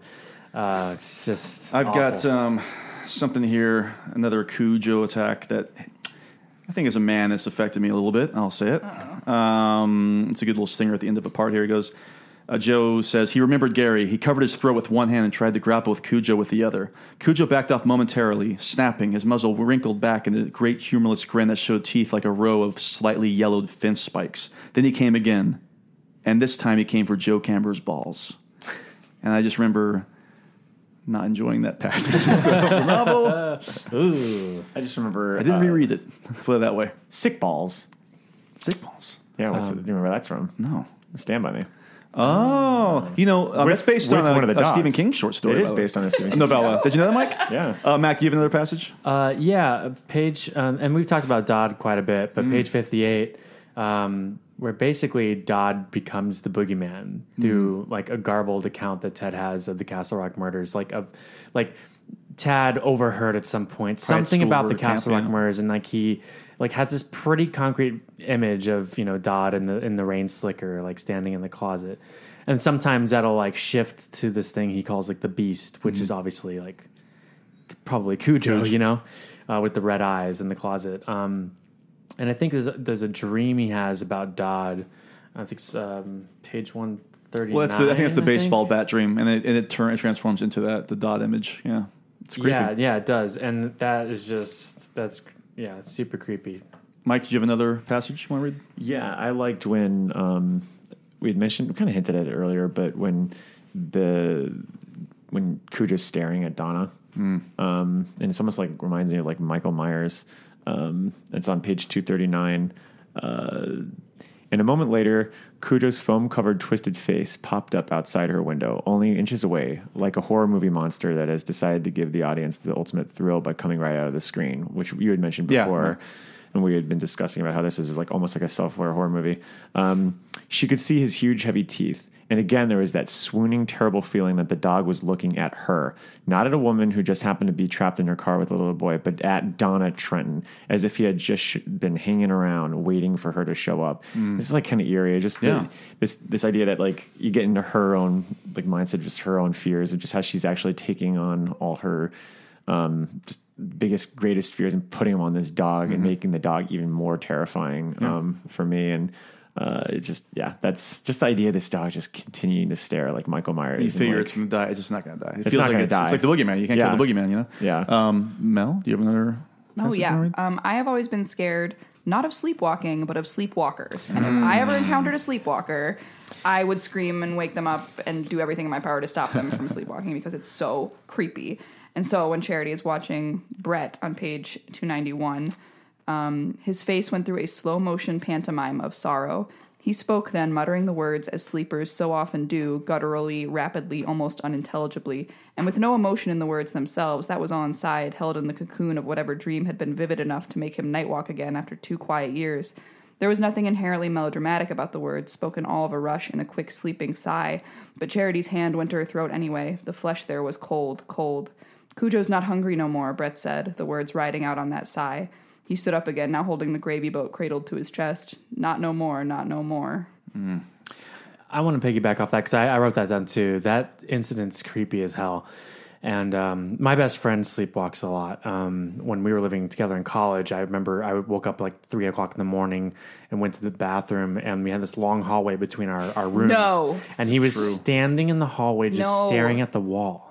And I remember asking, I mean, he scared the hell out of me. And I, guess, you know, you don't expect anybody to just be standing there in the hallway randomly.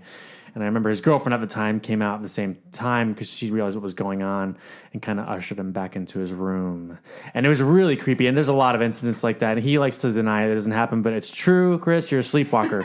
Yeah, this he's like takes actual actions, and it's that's what I'm saying. Um, Yeah. Like, this thing with Brett is totally believable because this is this mirrored some of the. But I love I love the fact that it's super Cujo centric too, and the thing that he's oh he's not hungry anymore because like he and he's not he's Get like he's in getting his fill of you know the, these people. Um, let's see here. Oh, here's a, little bit of a sadder part that just kind of terrified me more than horrified me or anything. This is um, uh, Tad near the end of his time, I believe. It says, I think you, you alluded to this earlier, Mel. Uh, Tad woke up. He saw his mother being driven back toward the Pinto's center con- console. There was something in his mother's lap, something terrible, hairy thing with red eyes, and he knew what it was. Oh, yes, it was the thing from his closet. The thing that had promised to come a little closer and a little closer until it finally arrived right by your bed, Tad. And yes, here it was, all right. Here it was. The monster words had failed. The monster was here now and was murdering his mommy. He began to scream, his hands clapped over his eyes. And it's just hard to read that. Like this, sh- as a four year old, you should still believe that these words can protect you. You know, it's, it's the whole loss of innocence thing that we talked about with Tad earlier. Um, really comes into play here. That that made me uh, that bothered me a little bit reading that. Yeah. Um, this is a totally different. It's not a Cujo centric thing, but um, there's a moment, and, and as every man can can attest to this, there's a moment where Steve Kemp almost zips up his penis.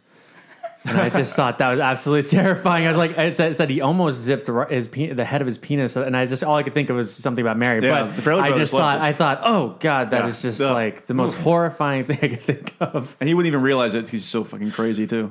Uh, Mike, you have another one you want to read? Or? Yeah, I mean, it goes into this one was more of the way that King is able to weave in like short stories and just like other narratives, and I, that's one of my favorite things about him as a writer. Um, something that he really did start doing with like Salem's Lot, and where you can kind of go off in these tangents that also expand the world. I love like right when Cujo starts first appearing with Gary. he goes on that little tangent where Gary starts talking about the other rabid dog that he had seen at like the gas station like years years ago to kind of set the tone or the rules for what you know rabid dogs might do. Um, I thought that was really eerie.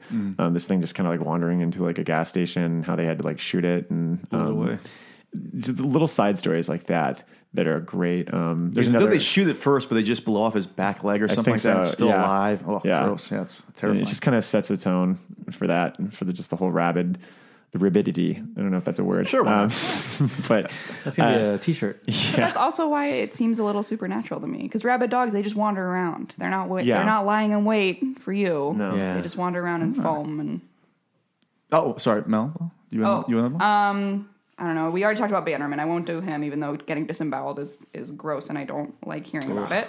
Um, when Cujo gets Donna's leg, I was just looking at that. Yeah. yeah. Um, she slammed the door on Cujo's head again and again, her screams melting into Tad's, melting into a gray shock world as Cujo worked on her leg, turning it into something else, something that was red and muddy and churned up. The Yeah. dog's head was plastered with thick, sticky blood as black as insect blood in the chancy starlight. Mm. That's a good example of revulsion in King's uh, three uh, modes of, of the horror. Oh yeah. Very. Yeah, I had that too, Mel. I just crossed it off thinking, oh, God, that's disgusting. Um, here's something that's just disturbing. And these are, when you look back, I, I look back to make sure I was right, but these are actually Tad's last words in the book. Ugh. And you know, he keeps having those fantasies to try to take himself out of the situation about the duck pond. So his last words are, Ducks, he said gutturally, go see the ducks. Monster words, Daddy. Uh, that's the last words. like, just gross. Monster words, daddy. Ugh, Yeah, and then he's, and he dies later on, so shortly thereafter. So, gross. any other uh, tombstones to hit upon over here? I, I mean, I know it's this is my these are directly my notes right here. I say uh, on page four seventy one, uh, King overdoes it with the explanation of the monster words metaphor and how it has it was no different than his own lies in advertising. Was this all just some sick, long winded allegory against marketing and advertising? Oh wait, wait, no, wait, no, this was before. Oh no, no, this was page four forty nine. Uh, he writes. Uh, uh, Vic hearing voice from closet uh, with the doors opening, and you hear Tad's voice, and the bear starts talking, and the closet latch breaking open. I wrote, all of this is pretty stupid, but it's eerie. It's like if this was a different story, this would be really eerie because maybe this is happening. yeah, but I, I still was just like, eh, whatever. But uh, the idea of this kind of happening is still kind of creepy. Well, like in like the middle of the day, know. upstairs by yourself, sure. And I felt the same thing like when um, on page two, 292 of the Signet Books edition, where Donna kind of becomes Cujo. Like when, like it, she says, like um, she bared her teeth and growled soundlessly at him, wouldn't let uh, her let Oh, wouldn't let end, Vic yeah. near Tad after. And it was just kind of like this weird, like, are we going there? But then they obviously don't. But it's just obviously just in the in the throes of what's just happened. She's just kind of lost it. Like, and I, sequel to The I felt like it, yeah, I did. I felt like it was very creepy to me, but I was also kind of like, this is a little silly. the uh, the parallel of dead ends Because I've I mean again it goes into the whole Independence Day thing of like dead ends dead ends and roads wrong oh, that was part of that, dead the big thing in the back. Yeah, It yeah, is yeah. still, but like the the concept of dead ends has always kind of creeped me out. Mm-hmm. Um, you know, like the end of the street, you can't go anywhere. There's no escape of where you with you know, regardless unless you're the way you came in, Mm-hmm. um, is kind of eerie. Uh, for some reason, that was just a haunting image for me. Just like the idea that they are at the end of this road that nobody ever really goes down anyway. And it kind of feels Well, I like mean, hell. Tolkien writes about it, and I think it's Lord of the Rings. He writes, "Roads go ever, ever on," but he's a fucking liar. Well, I, I also had another. Well, again, we, we talked about Bannerman and the and the, the intestines and stuff, and I and I, had, I was I was like, what? I had, there's a there's an instance with intestines, and, and I really wanted to bring it up, and I just remembered it's it's actually from Running Man. So we have to, you'll have to wait for the next uh, the Running next Man will be uh, the next. podcast. Running Man will be the next book. Yeah. Well, I'm not sure if it's the next episode after Cujo, but it will be the next book. So definitely The- keep an eye out for that one. The concept too of Donna not knowing if that door is open and if she Mm-hmm. could have saved everyone's life by just like running in there. Yeah. It's, it's just some some good tension. Oh yeah, Yeah, And, it kept- and again, she would have given it. She probably would have chanced it if it wasn't for Tad being in and the car. with, with but with the whole the whole thing with Tad dying at the end, anyways, it's like. Had she taken Mm. Ugh. that chance, maybe things would might have been different too. Well, never th- that, that's what's kind of terrifying about the ending for me is that it's just they sit on a bed of what ifs now. Yeah. and and Everybody does. Yeah, I mean everyone really does, and and Vic uh, talks about that at the very end, where it's just like, no, you couldn't have done this, you couldn't have done that. It doesn't matter what you have, but it doesn't matter how many times he reassures her. It's she's always going to ask those questions, mm-hmm. and that was really the most like haunting thing at the end there because what ifs are the, the what if question is probably the most haunting thing as a human, and to have like a litany of them with the death of your son attributed to it is just well, there's your own personal hell for the rest of your life. Well, I'll tell you what, Mike, that might be a really good segue. Does anybody else have anything else they want to add to the cemetery? Oh, when she when she pulls Tad's tongue out like a window shade. Oh no! And he keeps Joe. biting on her fingers down to the bone too. They mention that too. Well, let's leave the cemetery. You know, let's um, let's plug in our laptops, let it charge up, and uh, head to the word processor of the god. And we're gonna make a new rule. Whenever I'm in here, you hear me typing.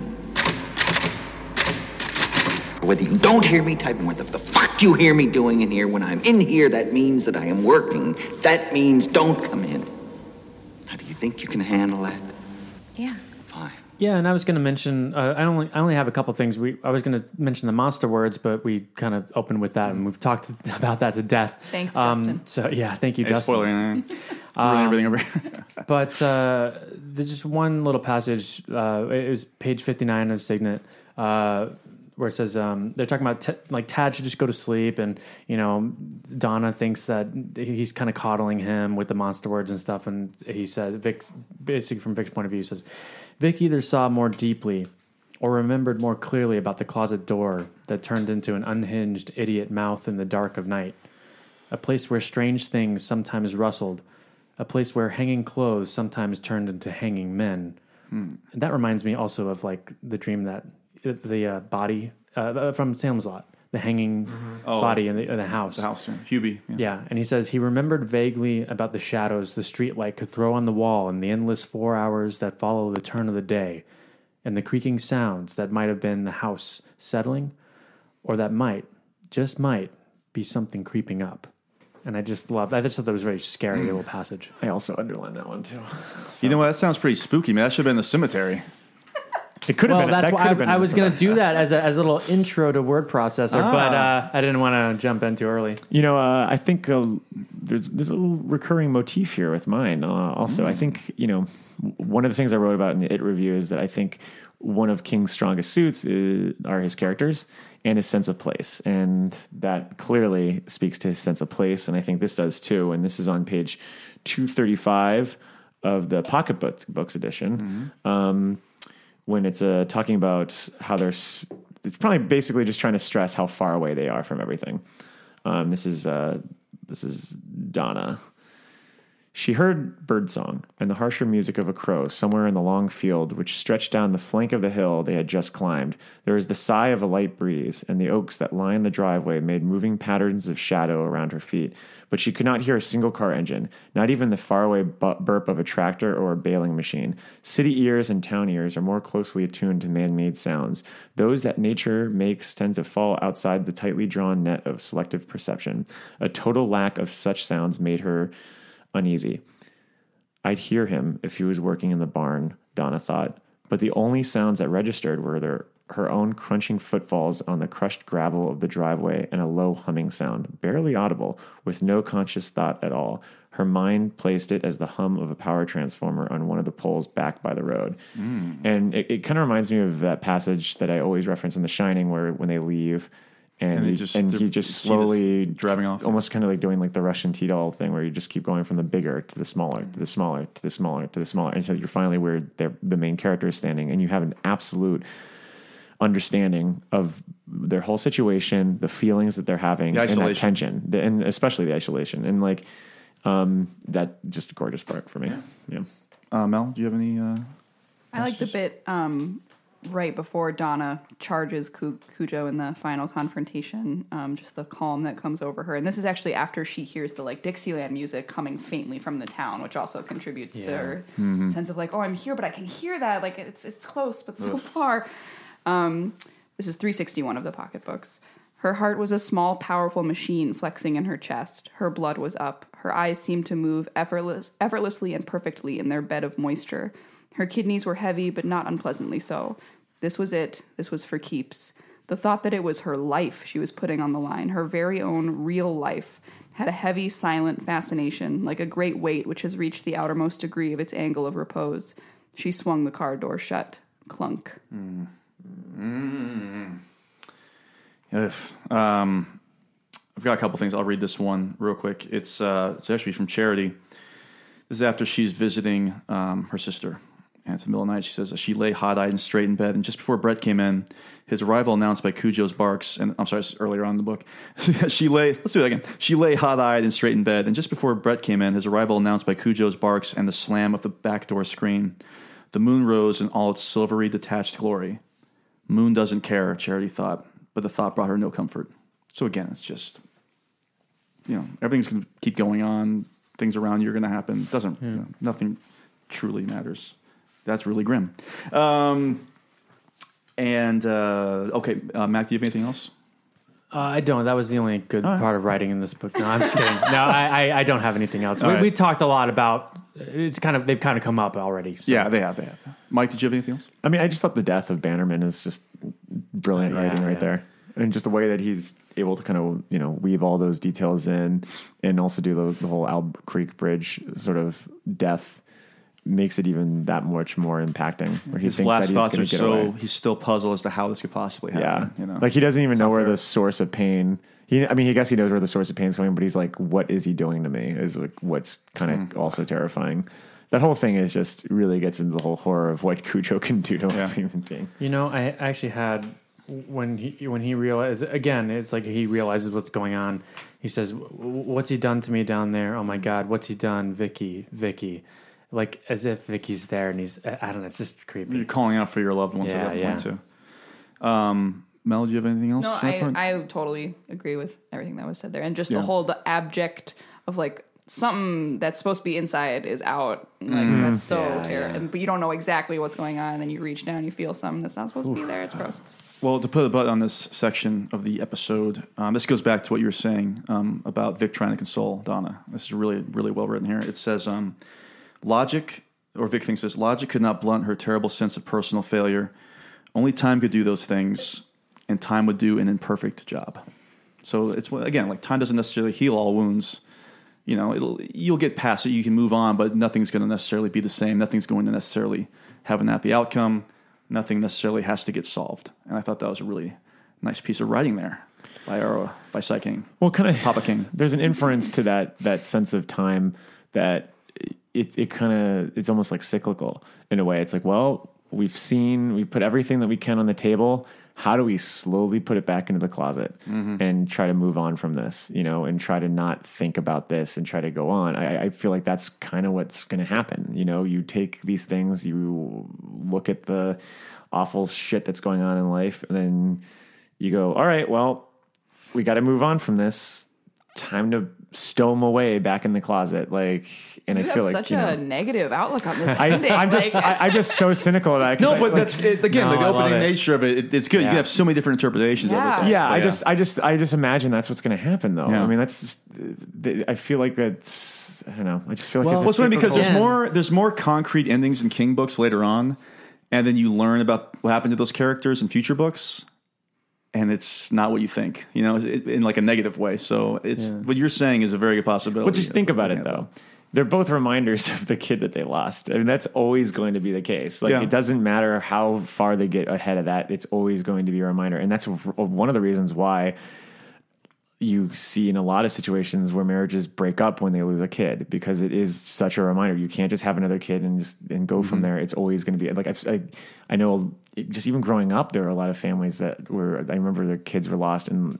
And the families just fell apart. Well, like, that's why I was so surprised that they actually do end up Yeah. together. And Vic never once has any thought of blaming. No, he no. never thinks like, "Well, you should have gone for the door," or "Well, why did you bring him in the car?" Like I, as Could you an, imagine as an that ending? imperfect human, I would have those thoughts. Like, it's my, I will say, I mean, fucking son. as they cut to the ending a little while after the main events of the book, so it's possible he did have those angry thoughts, and they're, they're kind of now we're joining them near the end, picking it up. kind of wish Vic was are. a little bit like Marshall Bell on Stand By Me. Just Uh, like, should have been you, Donna. Should have been, Should you, have been Donna. Um, no, no, I don't actually. But um, so been, yeah. uh, Um, really oh, sorry, I just got a knock at the door. It's George Meara. He's got a really bad case of the farts. So let's go to the pound cake. After all you've been taught, everyone isn't bad, Mama. Everything in the sin. Come to your closet and pray. Ask to be forgiven. He's a nice boy, Mom. You like him. You really like him, Mama. All right. So who wants to um, serve up the first slice? Mac. Um, page four. I think we talk about Tad's. Uh, What happens on page four in the Signet Uh, edition? Ta- I think we talk about Tad's scrotum crawling. That's a that's a way of King always Weird. doing that because he did that with Dick Hallorann. Is it during a bad dream he's having? He Well, yeah, mentions you get his your- scrotum crawling, Well, and I just thought, yeah, he's four years old. It's just weird. It's just gross. This is a thing I will never experience. well, yeah, it's just, it's just that's nothing weird about that. curious That's, what I'm about that's nothing weird about that. No, That's I'm like a, saying that's it's what weird. happens It's when just, you get. it, it was a little gross. We're talking about pound cake. It was just gross All right, writing. All right, all right, anyway, all right. Uh, all right, all right, all right. Well, how about this? Uh, Gary Pervier on page 34. He said, sometimes he could still get a pretty respectable bone on. That's that, yeah. That's funny. Bone on? I love that. Well, because I think he's down to one testicle, right? Because of the Yeah, yeah, he's like down that? to one Yeah, yeah. testy, and uh, and Stephen King is still trying to make a point that sometimes Gary can still get it on. All right, that's all right. I'm not, I'm not as offended by that though. All right, Well, well, yeah, Mike. Uh, well, three three pages later, uh, um, Page seven. No. Ga- uh, Ga- Gary goes, uh, uh, Cujo picked up the dog biscuit again and ate it. That's better, Gary said. A little heat ain't gonna kill you. Ain't gonna kill me either. But it bitches the shit out of my hemorrhoids. Well, I don't give a shit if they get as big as fucking golf balls. You know it. He swatted a mosquito. Swatted like, a mosquito. Like, like just adding the mosquito in there just to be like, but like, it's just like, again, it goes to show you like how despic, like just gro- despicable, like this gross, Gross like, Gary is. like, oh, look, he's got hemorrhoids also. Like, it's just, just uh, Always fucked. like you know it to a dog. yeah. like it's like also uh, highlights just how lonely this guy is. He's like talking about his hemorrhoids to some dog, Saint Bernard. Okay, uh, Mel, like sure. next Um, next serving, Mel. Cujo just stares. Yeah.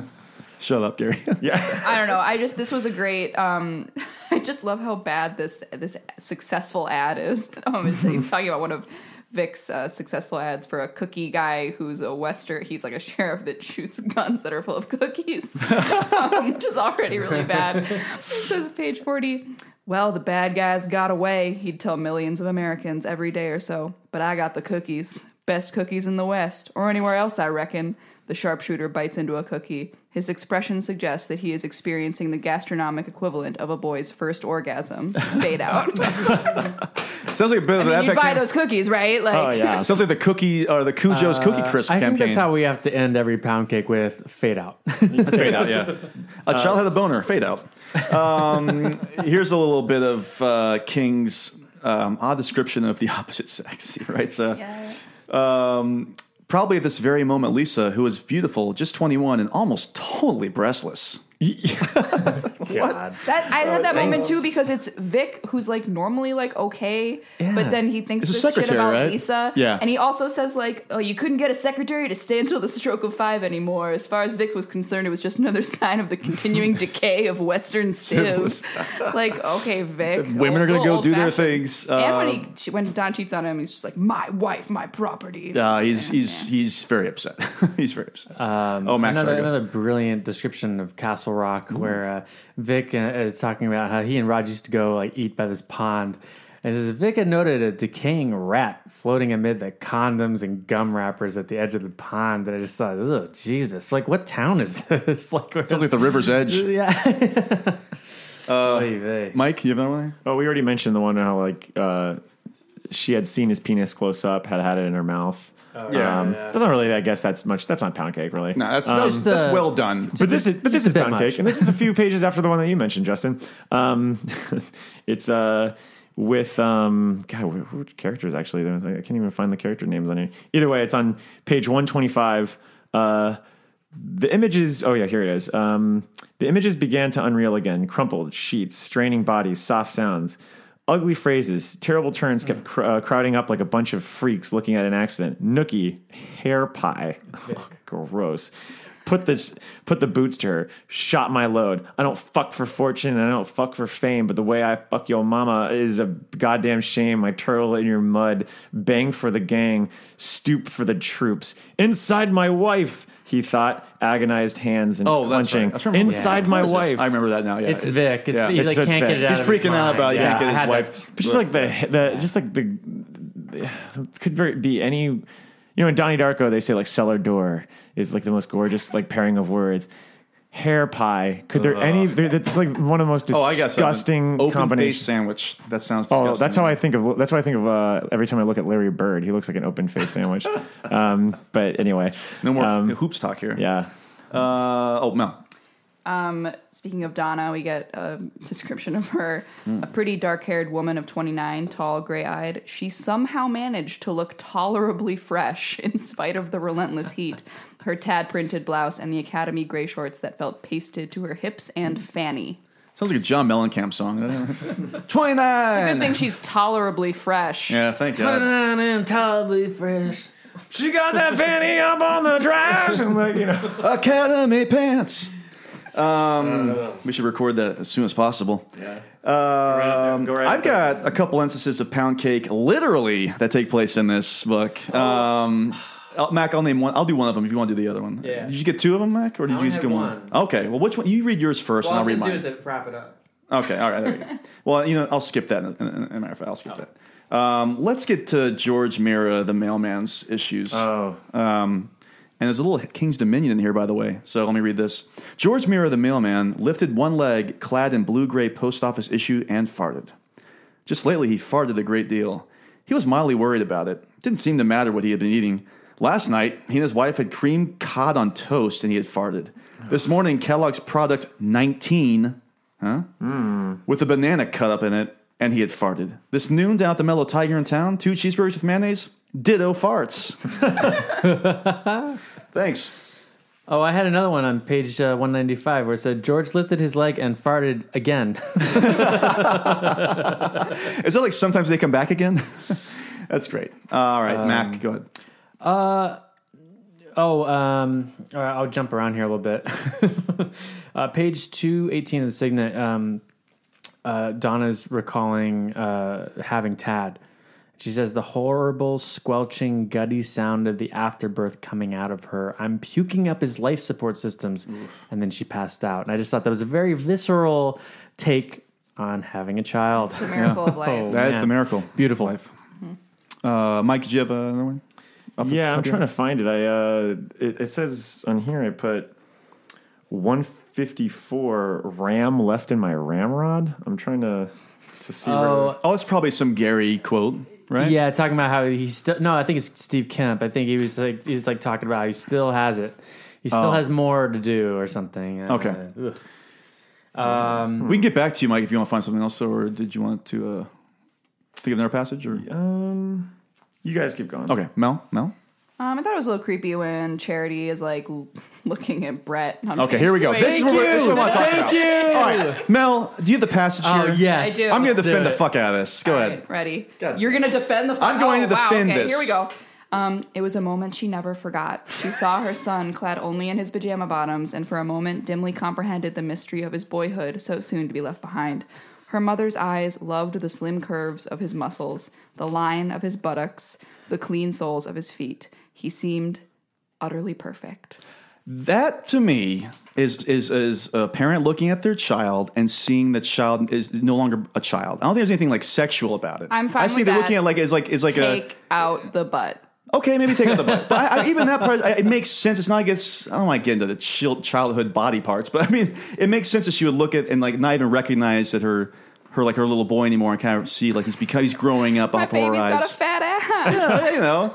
If we he's still like, what's the Just take out the forget. Paris thing? He's like, I, I, that's fine. Come on, that's I forget just want Paris. to. Fine. I just want to thank Mel for being the one to come up with that because this is the one that I was talking about yesterday. No problem with that. No, no, I have no problem with that. I, I, I will be the first to talk about like describing body parts in weird ways, but I was like, that's that's fine. That's I, I don't necessarily have a problem with this, but I love the image of Steve just wandering around the house, breaking things with a huge heart on. Oh, Just yeah. like, "Ah, I'm loving this, but my heart on, like you know, it's just like his Oh, he's- dick, just like yeah. this, this piston Oh, that's just yeah. like waving around, like I- You know, it's funny. I'm looking at all the pound cake here that I have, and I don't think I have any Steve Kemp stuff. oh, I Well, because I think most of that is Well, it it's kind of makes kind of well sense. written. Yeah, it's it's not, not it well- makes sense to yeah. the plot of like who he is and the the whole. Did you we have- talked about the climax. Did and you have stuff another earlier. one? Justin? Um, good old Gary. Oh boy. his last release I wrote here. Um, A terrible stomach cramp seized him as he finished voiding himself. As he finished voiding himself. Disgusting. They have been getting more common lately. As he doubled up, a large and foul-smelling flatulence purred out from between his skinny shanks. Oh, jeez. Jesus, the, alliter- the alliteration. Boy. The alliteration's really nice there with the, the, the, the skinny shanks, but come on. This is another one that we argued over Oh, yesterday. yeah, you read this too. I, I'm not going to read it. We don't even have to read it. But I want to hear it. No, I want to hear it. This is All right, really what good. is it? Read it. let me let me find it. It's with Um, Bannerman, right? It is with All right, Bannerman. read this fucking thing. No, it's it, it's uh he talks about his his, his daughter's breasts on page 436 Mm. and when he's dying he's just like, you know, sitting there and he's just thinking that made him think of his own daughter, Katrina, who would be going into the seventh grade this year. She was getting breasts now, becoming quite the little lady, piano lessons, wanted a horse. I mean, I, you, you, I think you're tying in the breasts with becoming quite a little lady, but I think that's two separate things. I think it's like she's she's she's she's, she's no longer like a girl. She's developing, and she's becoming quite a little lady, as in she's kind of developing her own thoughts, and and she's not becoming a daddy's little girl. Yeah. anymore. I think the that's how I read that. No, boy yeah, That's how I read like- that. Absolutely. And then she mentions, and then he mentions her ass. No, I'm kidding. Yeah, no, I'm I'm kidding, I'm kidding, So, I'm like, kidding. he's like, yeah, your daughter starts to get boobs. She's a woman, but what's the equivalent for a dude? Oh, the butt. Oh, the butt! Like, what, She's what gonna- she had to say when she was like, I looked down at Brett. I couldn't believe how big his dick was getting. no, so that, I had no problem with that. I, I had do, no in a sense, that. I do because it, it becomes this like indicator for that's it's just like defining characteristic again of just like uh like a female. It's like oh well she's getting breasts now, so that's Well, he because knows there's so many daughter's instances. growing up. Yeah, I have no problem with that. This was. I, I stand by. By the way, I I'm love- like, by the way, I I a love Gerber Stephen Island. King as a writer. Yeah, it's a Gerber Island over here. like Gerber a Rhode Island. I, uh, this was another uh, instance of. Uh, uh, uh, okay, Let me just read it. Page one forty four. Uh, it's just a little creepy. It's more, probably more, more cemetery, more cemetery for me. Sorry. Uh, Donna sees a little boy. She says a pot-bellied kid of maybe two stood in the driveway, his sopping pamper hanging below his tiny penis, his mouth hung open, and his picking his was picking his nose with one finger and his navel with another. And she like she just kind of like ugh. She's like stop stop stop like focusing on this, you know. But I just thought it was like it was just like this weird instance of coming across this like backwoods like It- it's family. like seeing how the kid, other half you know, yeah, lives or yeah. whatever It's it just, is, it was just kind of like oy vey. Um, anybody else have anything else? Yeah, I got one more. Um, where is it? Oh, um, there's a part where I think there's a part where Donna's beating, savagely beating Cujo, and where is it? Shoot. Sorry, sorry, sorry, sorry, sorry. Um, to fill in the space while Mike's looking, there was. Um, you want to do the little I just pound like when Kemp mentioned, like when he was like, you know, when, when did your crotch turn to gold? Oh yeah, what a Yeah. jerk. oh, oh, and that's and what she realized right there, this guy seems like a real piece of shit. yeah. All right, Mike, what do you All got? right, so Cujo's forward motion carried him into her, and this is uh, um, Donna, and knocked her sprawling. His teeth now snapped and snarled bare inches from her neck. She put her arm up as Cujo crawled farther on top of her. His face was now oozing down the side of his face. Uh, or his eye was now oozing down the side of his face. His breath was hideous. She tried to push his muddle, muzzle up, and his jaws clamped on her forearm. This huge red rocket poured out of his. Uh, it's, no. Oh yeah, yeah. You know, what? that's another Steve Kemp thing. That's another. I'm, I'm glad we took like two minutes to Yeah. find that passage I know. for the bit. well, I, I, I couldn't find it. I was like, "Am I going to still do this bit? No, we're not. We could cut that out. It's, But it's no, uh, that's- No, no, we're, no, no. That's, That's staying a- in no, that's we're, a- we're cutting it out. in there. That's No, um, another like Steve Kemp thing though, like where like Cujo's getting with this hard on while he's like doing all this stuff, and Steve Kemp's the same way. I like how we're still going to keep it as if People it's a real thing. People who have thing. not read this book are not going to know what you Yeah. guys are kidding. There I is know. no red rocket mention in the book. If, if you're not catching up, okay, Mac, will you please read? Oh, sorry, Mel. Wait, you just go one. Just yeah. one. I just like that Stephen King has to get a dig in at fat people. Um, Oh, yes. On page sixty-nine.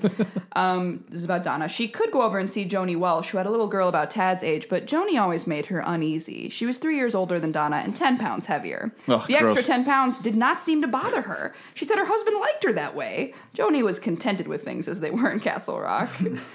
How unthinkable! Yeah. Oh god! Oh, 10 pounds. Well, Donna's oh, obviously God. a very real, real human being in that case. But they also, I remember, there's also they talk about Roger, how Roger doesn't have like a waist anymore, just like his, or he doesn't have a lap anymore, or something weird like that. Because Yeah, of I how big it- okay, Mac. All right, yeah. So At I was just gonna long wrap it up. Where uh, King became, uh, if King was here, he would say this to us. Uh, we could tell them to take their lousy pound cake and pound it up their asses. That's a line from the book. That's a line from crazy. the book. I think Yeah. that's that's a good one to end on. Well, then earlier on, Gracie takes a sharp pound cake from the freezer. I, I noticed it. And like, oh the my last god, word, Justin. Had That's pretty good. Um, so we had a lot of fun with some pound cake, but let's um, Always do. Obviously, this book has a lot of ties to other Sting- Stephen King works, so why No, not not enter so into King's Dominion? There's another world out there. I know there is.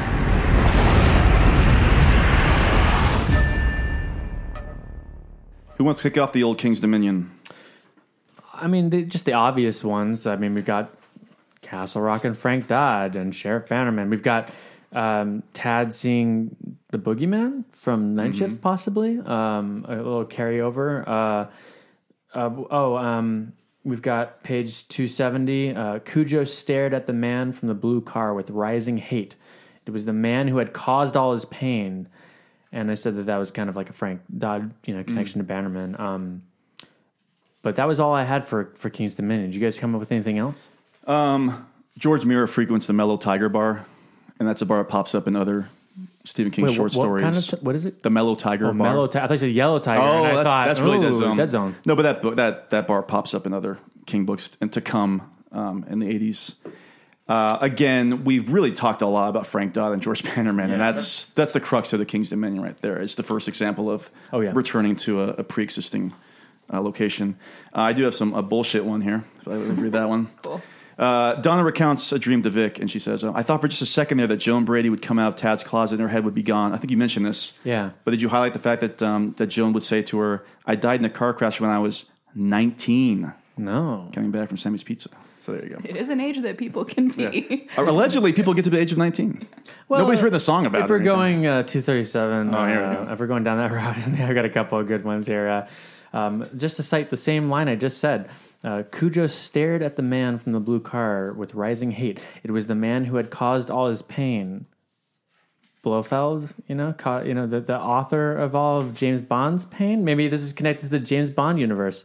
Oh, so wait, hold on. Let me make this clear. so, for anybody out there who remembers the teaser trailer to Spectre, will understand what the fuck you're talking about right now. Okay, okay, all all right. right, right. Let me let me bring it back to, to more king centric uh, two three seven, room two three seven. All right, um, Aunt Evie Chalmers. The description says that she was she was pushed into death, and I thought maybe that was kind of like a reference to the pusher from the Oh, the Dark from Tower. the Dark Tower. Oh, okay. Uh, That's that, that, that's a- that's more of a connection and not as much as a leap, but uh, that's, that's definitely room 237. but it's definitely room two three That's seven. Um, anybody else have any specific King's Dominions? We're going to be talking about Castle Rock a lot uh, over the next few books. So I think we've you know we've talked about Bannerman a lot. Mm-hmm. We've talked about his ties to Johnny Smith. I think that's enough with King's Dominion. I think we're gonna. Wow, we were here. We are at the end of our rope here. We're going to now give our overall thoughts. So I- I've got some stuff here from Allison, Randall, and Dan who are not here. But uh, Mel, Mel has to actually get going here. We, we've gone really long on this episode. Yeah, we really have. But Mel definitely wanted to get her final thoughts. So Mel, Oh, where do you um, stand on Cujo, the book? I loved it, and I didn't expect to love it, and so it was a very pleasant surprise. Um, I really like stories that are um, have intimate settings, like in this case, the Pinto. Much of the terror is just in this isolated area in, the, in a car. You're stuck with two people, one of whom doesn't really talk for most of it. Um, the inter- the interiority of these characters is really well developed. I thought the um, it, the book is just like brimming with tragedy from the very beginning. Like you just know things are going to go so wrong for people that don't deserve it, and for a dog that doesn't deserve it. And I thought everything was not everything. Like there's pound cake in here, but um, um, it, it was really well done. I thought I am going to give it. I'm going to give it four bright red Pennywise clown noses. All right. Well, Mel, thanks again for being here. Do you need to run off, or do you want to hear our opinions? Too? Oh, I, re- I really want to hear. it. I want to stick around for a second. Okay, okay, no problem. Um, who wants to go for next? Uh, Mike, you want to go next? Okay, go ahead. uh, I actually uh, I had some you know trouble with this one, uh, just going in there, just because I think that there are a lot of great ideas. That I think the premise is is exceptional. I think it's a genius premise, and especially knowing how he came up with it now after reading it is really interesting, and how he was able to kind of pull it into something.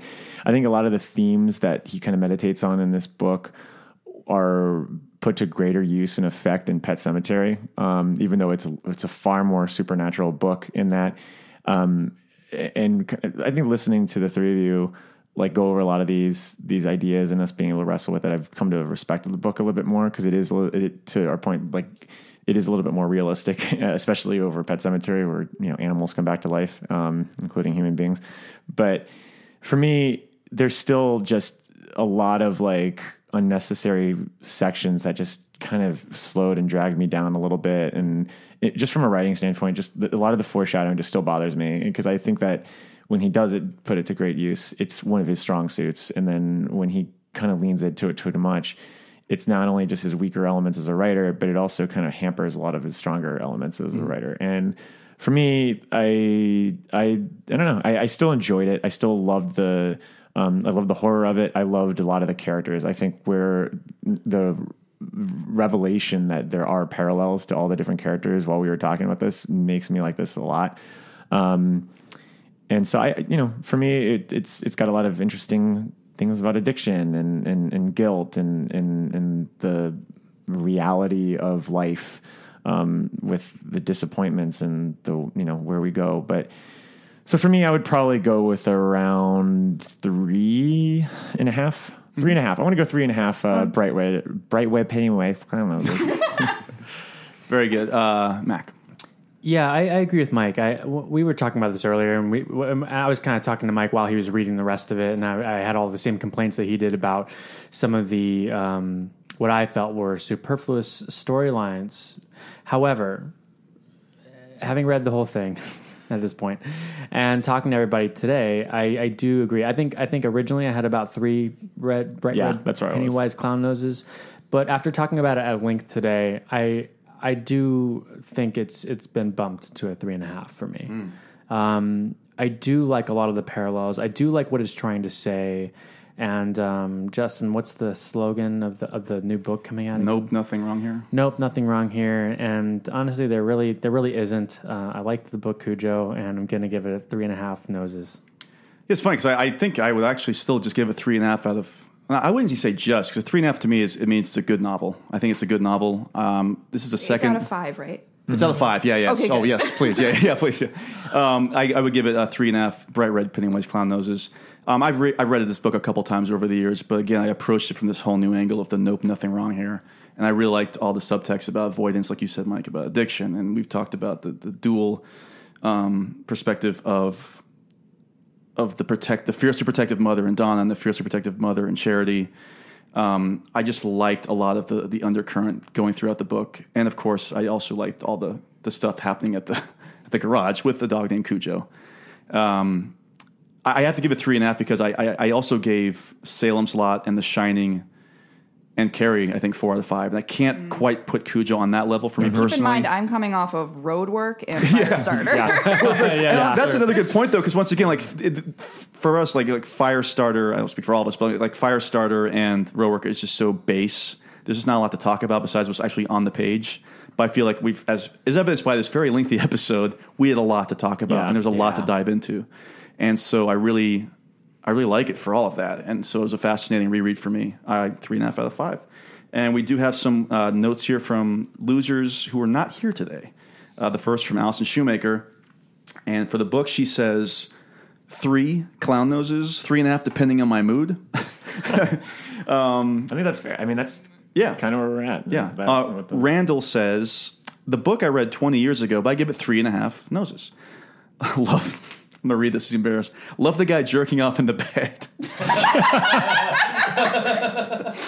um, he says, but he goes, no, but I do remember Cujo having a surprisingly deep and interesting ensemble for it being a quote unquote killer dog book. That's a good point. Uh, I remember it also being tremendously sad.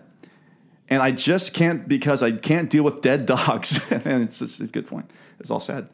Um, Dan has a very uh, lengthy one here. He, he gives it four, like you, Mel. He gives it 4 out of five. And he says, da, da, da, da, and here we go. Upon rereading Cujo, its closest literary relative seems to be Jaws. Have we talked about? Oh, this? wow. Interesting. Each work uses the threat of a ferocious yet very realistic animal to magnify marital unrest and the feeling of being smothered by a small town. Like Jaws, the fight against the titular beast ends up being what saves the marriage. The Trins are only truly ready to work on themselves after Donna's trauma and the loss of their son. That's an interesting perspective on the outcome, too. Once again, it's open ended, so you can really interpret it however you want to. But Cujo has a leg up on Jaws. Pun very much intended. Uh, he writes, uh, um, he feels there's a compelling parallel structure going on between the trends and the Cambers. Absolutely. Um, it's a very long review, Dan. I, I asked you. I asked you just like like like a text length there. He thinks Steve Kemp is is perhaps the most realistic and frightening example of a different kind of monster. We made jokes about that, but it's true. He's just a he's a, a monster of the humankind. Um, and he kind of agrees. with- We were kind of going back and forth on this. It leans a little too heavy on fo- foreshadowing. The mailman farts too much, and he's not quite sure King really pulls off the implication that Cujo may be possessed by Frank Dodd. And I think we were kind of definitely going back and forth on that. Um, he loves the ballsiness of killing off both Bannerman and Tad, and he feels, but he feels really sorry for the dog. Um, four bright Pennywise clown noses for this old dog. he Four? says. He gives it four. Wow. It's probably because So- he owns a dog that's a killer dog. So Yeah, that's a very good point. I think actually, I think too. I was just very much fooled, like the whole Once Upon a Time thing, and again coming off of Roadwork. Like, Yeah. I just feel like I totally got taken in, totally worked on me. I Yeah. stick by four. Three point five seems fair. Let me do the math really quickly in my head here. So, how many of us gave it three and a half then? We'll do Allison with three and a half too. So, it's five of us gave it three and a half. And- 17.5, 20.25. So, that's like a 4.7. seven, Like a, uh, three point it's a 3.56. Oh. 3.6 out of 3.6 bright red Pennywise clown noses. Yeah, so if you can picture a three point Six. six, So draw like Penny three red clown, clown noses, noses. and then like six tenths of a clown nose, and that's what you got here. the official rating for this book. So My uh, GPA in high school. Oh wow, Mike just put on his Mike sunglasses. put on his sunglasses and announced So that. lame. So, all right, I well, know. just a second. We're going to jump into the uh, the film adaptation, but we do want to say, uh, Mel, thanks a lot for being here once again. Um, great time by all, and we will see you soon, Mel. My first episode with Mel. Yes. This is Mike's first Oh, that's episode right. with Mel. Wow, We didn't So, kill each other. We did not It kill worked each other. out okay. It worked great. we survived. Yeah. You know, I feel like the three of you ganged up on me personally about Yeah, the we did. whole uh, Brett's ass and uh, what's her well, hey, name? when you have a Brett's- kid, What's wrong and- with Brett's ass? when you have a kid, I want to tell, just warn your wife and be like, hey, just let you know, like he, He really likes really, these kids' asses. Yeah. It's kind of sweet. um, on that note, Mel, we'll see you again soon. Bye bye. Don't worry, Mom. I know all about cannibalism.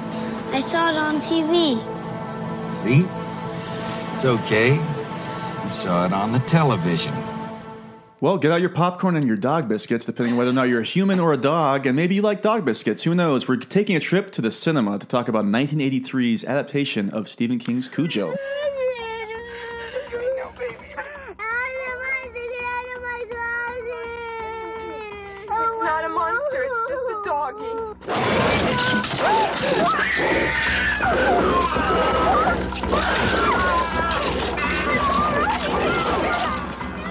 Well, Justin, I do love dog biscuits. I'm like Martin Riggs and Lethal Weapon Three. I like to eat them all the time, and uh, it's it's a way for me to not smoke and uh, you know run around like a homicidal maniac. Well, there's a character named Raj in Cujo. Oh, there is. Yeah, It's not the same. I also, when I, when I was a child, would eat dog food sometimes. So uh, I'm on board with this. That's confirmed. True story. My dad actually had to eat dog food to get into his fraternity. Um, and uh, also true story. My dad's a fucking idiot.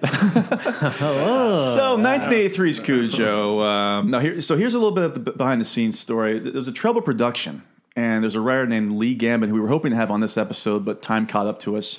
He wrote a behind the scenes um, uh, book about the making of Cujo called Nothing. Nope, nothing wrong here. The making of Cujo, and he's working on a Christine behind the scenes uh, book. We do hope to have him on to Oh, talk about we're both of de- those. we'll have him on. We've already in touch, and we, we're looking forward to that. But um, here's just some little information I picked up on my own.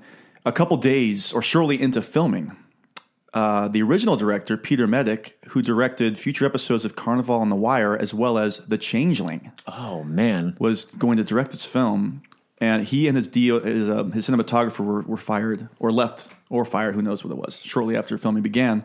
And they were replaced by uh, director Lewis Teague, who had directed Alligator, which is a, which is a cool little fun, gross skater movie and he would later direct Stephen King's Cat's Eye adaptation. And but most importantly, he brought it with him a pretty good uh, cinematographer at the time named Jan de Bont, who would Oh, go on wow. to direct Speed and Twister. Twister. Isn't that crazy? Can you name the three other movies that Jan de Bont directed? He's only directed five movies. Did he do? Um. Oh God, there's a huge big big blockbuster one that I'm totally forgetting. I know he was he's he was supposed to do Meg. Um. I know they didn't. Uh, I, but I, I can don't. tell you what are they. Speed Two, Cruise Control. He did Speed Oh, Two also. Sure did. Wow. Um, That's why they feel like the same franchise still. well, yeah, yeah. that's why- That was that was Right. on uh, that was on HBO last night, and I skipped over it. great movie. Good job. Uh, the Haunting remake. Oh, that's what it was. Yeah, Remake. that's what I was thinking of. Hey. and Tomb Raider: The Cradle of Life, the sequel to the Tomb Raider with Angelina Jolie. So he that's it. he just kept going up. yeah, that's crazy though to think that he only of all those successful movies he had because I mean Speed and Twist are huge. And that's just Jan de Bont. That's just Um, John DeBont, yeah. Um, the composer of this film, Charles Bernstein, what was his biggest claim to fame? uh, being brothers with Elmer Bernstein. That's not right, Mike. Is that right? Actually, I don't know actually. well, who What? knows? But I will say this: it's strange because Mac, you just asked me who composed Nightmare on Elm Street. It was Charles Bernstein. Oh, interesting. Oh. You did ask that. Um, Because Let's what, get what into were we watching that I felt? Oh, was it Maniac Cop? yeah, something like that. I felt like the In 80s score was yeah. very similar. Um, so let's get into this. What do we like? What do we like about the Cujo adaptation? Like, what do you think they did good? To start off the bat, I, I think it's a fairly true adaptation. You know, when you're actually looking at the book as a whole and seeing it as a horror movie, as a lot of the book really is, it definitely takes that out, and it gets to the. I think this is this film is largely responsible for making it seem as if like Stephen King is just you know great at coming up with just horror stories.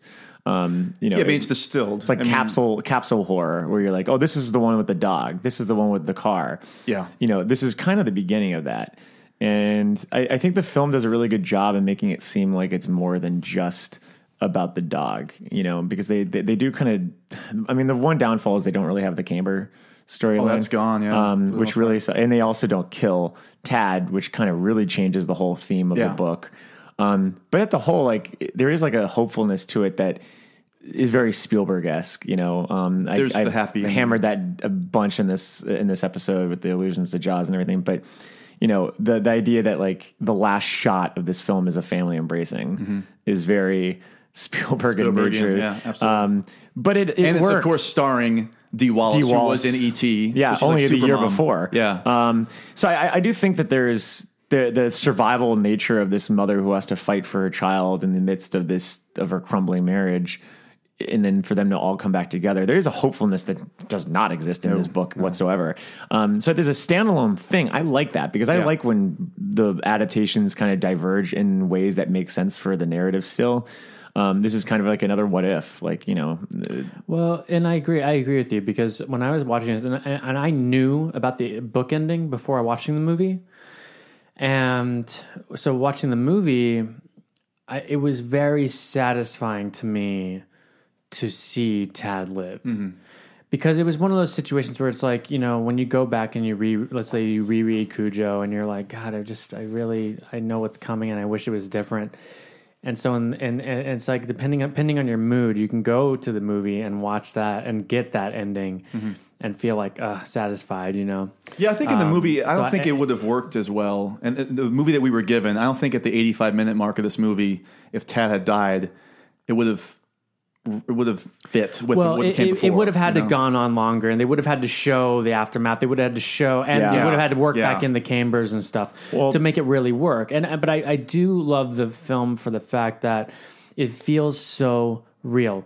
The claustrophobic atmosphere of the the car, of them in the car, they look like they're dying The in there. heat The is awful. heat. I mean, like whoever did the, the the set dressing for you know just like the overall and like we're saying the cinematography, just all that stuff just really came together. I feel for this film.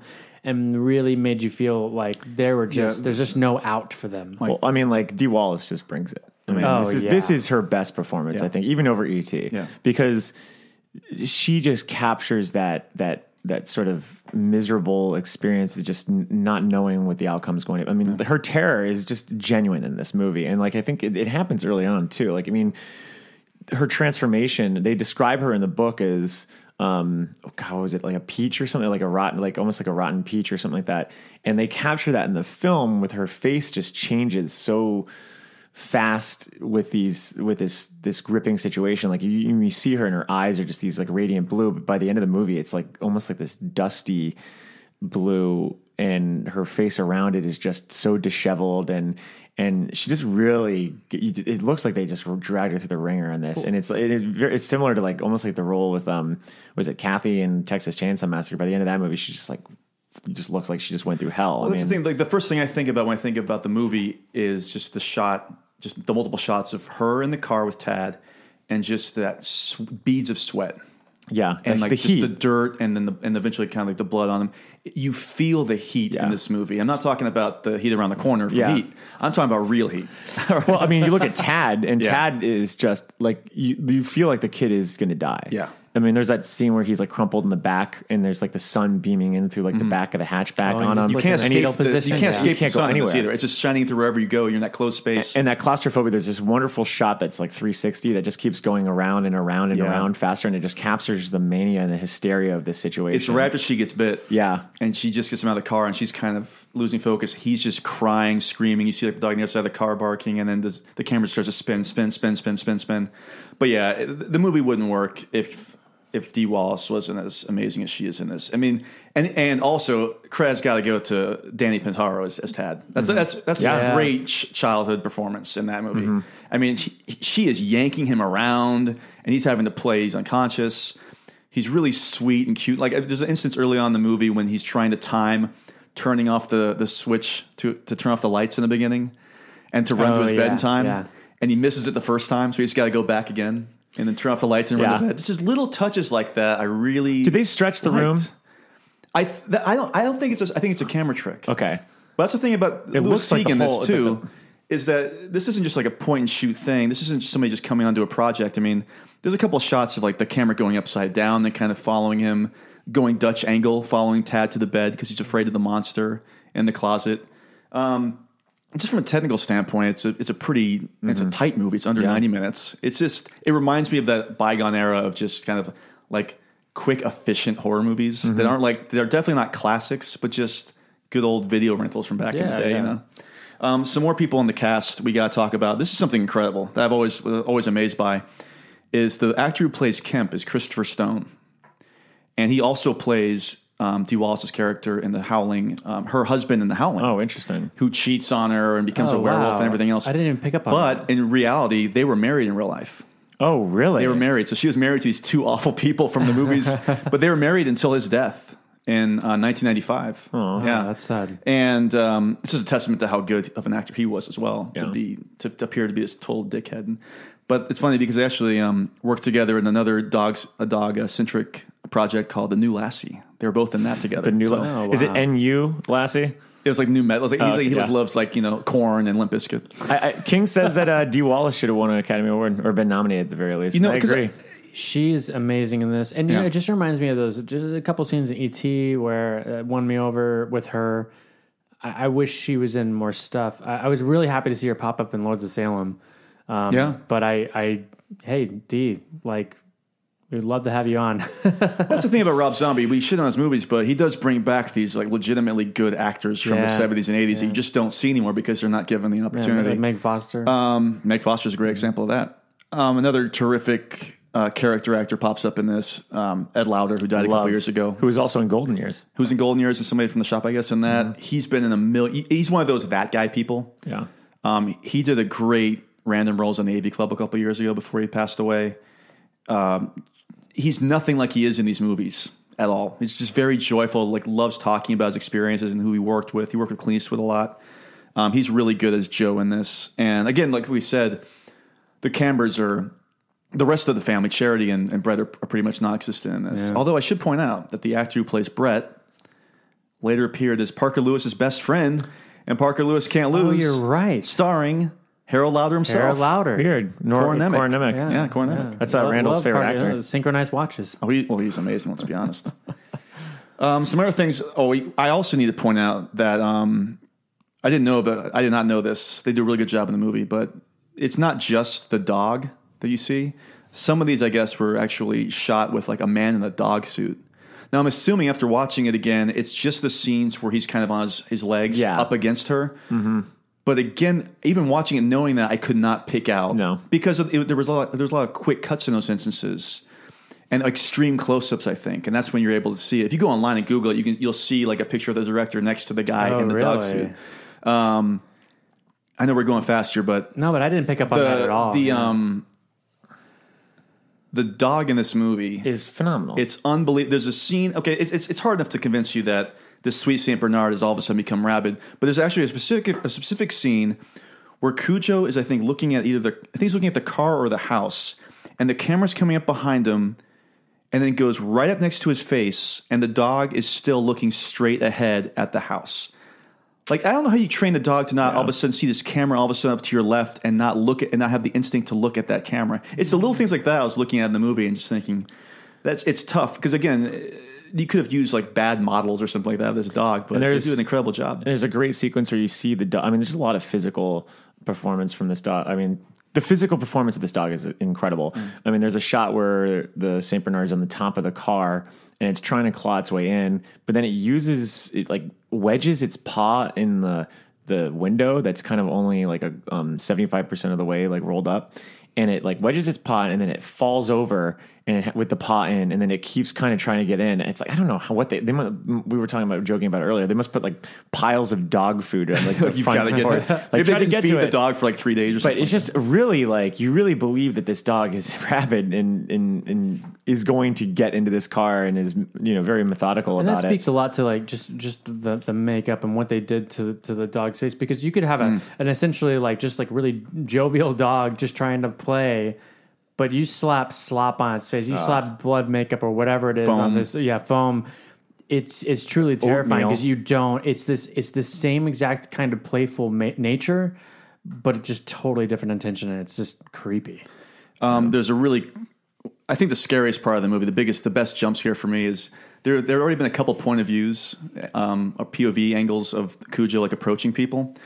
So there's a part where the Trentons get to the garage and she's trying to get him out of the seatbelt, and the camera creeps up behind them, and you think it's right behind Donna, and all of a sudden it jumps out on the passenger side trying Yeah. to get in. I thought that was a great piece of direction there. I- I- was it was totally fooled. Oh yeah. I really like yeah, that part yeah. a lot. the whole when she looks underneath the car the way they handle that where she can't see where cujo is Mm-hmm. and she kind of like you know hits the ground to kind of see where sh the cujo might be and then cujo just actually is right behind her and then just ravages her. I mean it's that, that whole sequence of how she's just just decimated by this dog is pretty horrendous. It is. and it's very real. And um very true to the book like that's i mean i hadn't seen this movie in a while and They reading cut this book out a it- lot, but the things that actually happen in the movie really do happen in the book, with ex- with the exception of you know Tad. yeah. living. But I Yeah. love even even the ending though, where like Cujo jumps through the window into the house. And That's like the stuff, you know? that's your classic Like, 80s yeah, that's horror a movie. classic Yeah, that's eighties horror. trope, But. I, I still really liked that though. You know, I mean, like it was like even if they did get inside the house,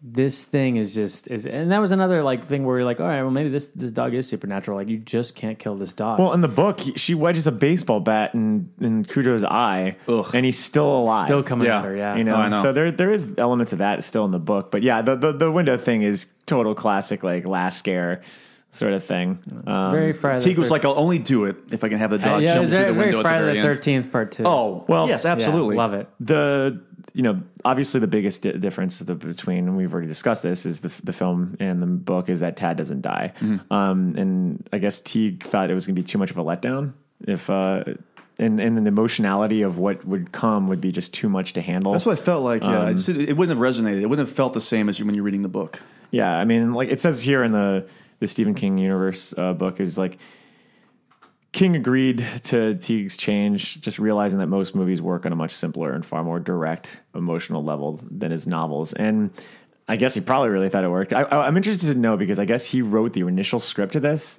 and then it was later credited um, to the two screenwriters, uh, Lauren Currier and Don Carlos Dunaway. I'm interested in knowing that initial script if Ted did die. I feel like it probably there was probably a draft of him dying. Yeah. It makes sense. I mean, that's like the big ending of the book. You feel like that probably would have been the case. At some What if they kept him the freeze frame ending, but it's like, when did he die? What? And then it just Stop. ends. oh god. It ends up her screaming or something. Yeah.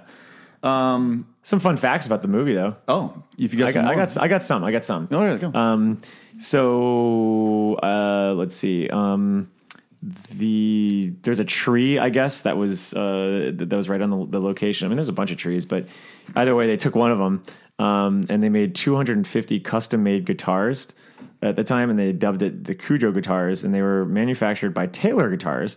And what they did was they took all the wood from this one tree, and then they made the guitars, and then King signed one each one of them, and they uh, were priced at uh, three thousand four hundred ninety eight dollars. I don't know why they Now, got that to just is that. so bizarre to me because Taylor is like a great guitar uh, producer.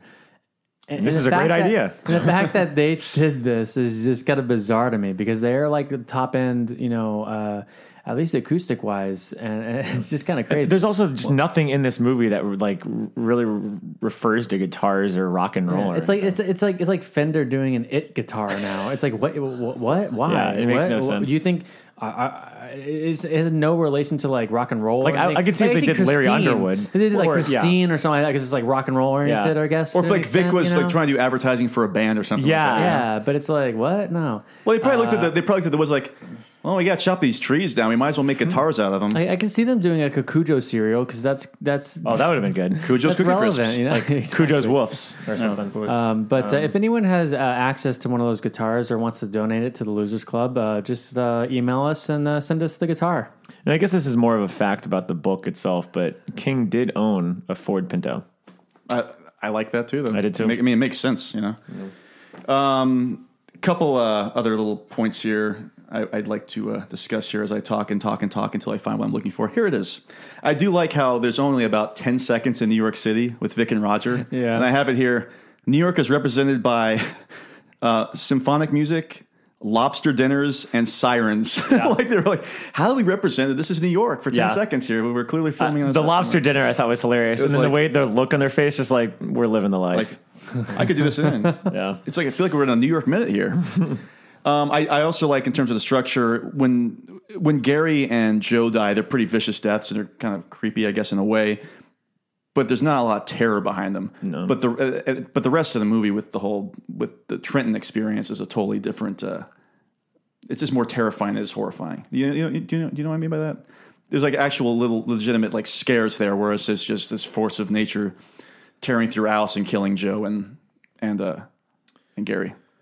Um, Bannerman's in this actually the truest version of Bannerman we've seen on film because, he looks like the character's um, written. He doesn't look like a hunk like Tom Skerritt. And you look at Tom Skerritt and you're like, man, this guy is a fucking gorgeous man. He's an and old- Bannerman's not he's an old fox. Bannerman sits there and eats chili. That's right. Late at night. Late at night.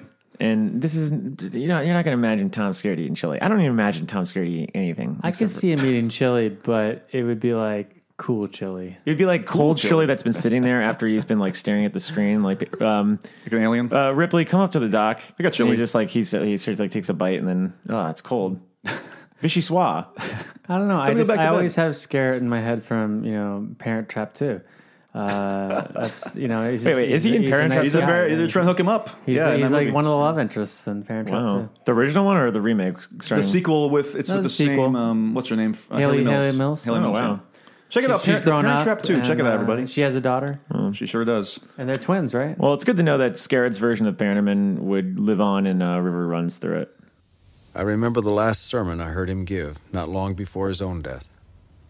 Each one of us here today will, at one time in our lives, look upon a loved one who is in need and ask the same question. We are willing to help, Lord, but what, if anything, is needed? No. Jesus Christ. Directed by Robert Redford. Yeah. Um, one last little piece before we go around and give our uh, noses for the movie. I there's a great moment. There's a lot of music throughout the film. It's good music. It's like you know typical music to be honest with you. But there's a great part where it's night and Cujo jumps on the hood of the car and stares at her. No music's playing when this Yeah. happens. He just jumps on the car and just stares at her, and they stare back and forth. And I think she says, "Dear God, get us out of here," or something like that. And then the music kind of kicks in. But that was these days. It would have been a total Sting. Sting. And Yeah. as a matter of fact, let's talk about that, about Cujo. Should it be remade? Will it be remade? What do you think? I don't think it'll be remade. You don't think so? I, I, I mean, I think it's it's one of the most popular King properties, but at the same time, there's not a lot that you can really. I guess you can, but I, I don't know. It just seems like it was such a literal adaptation that.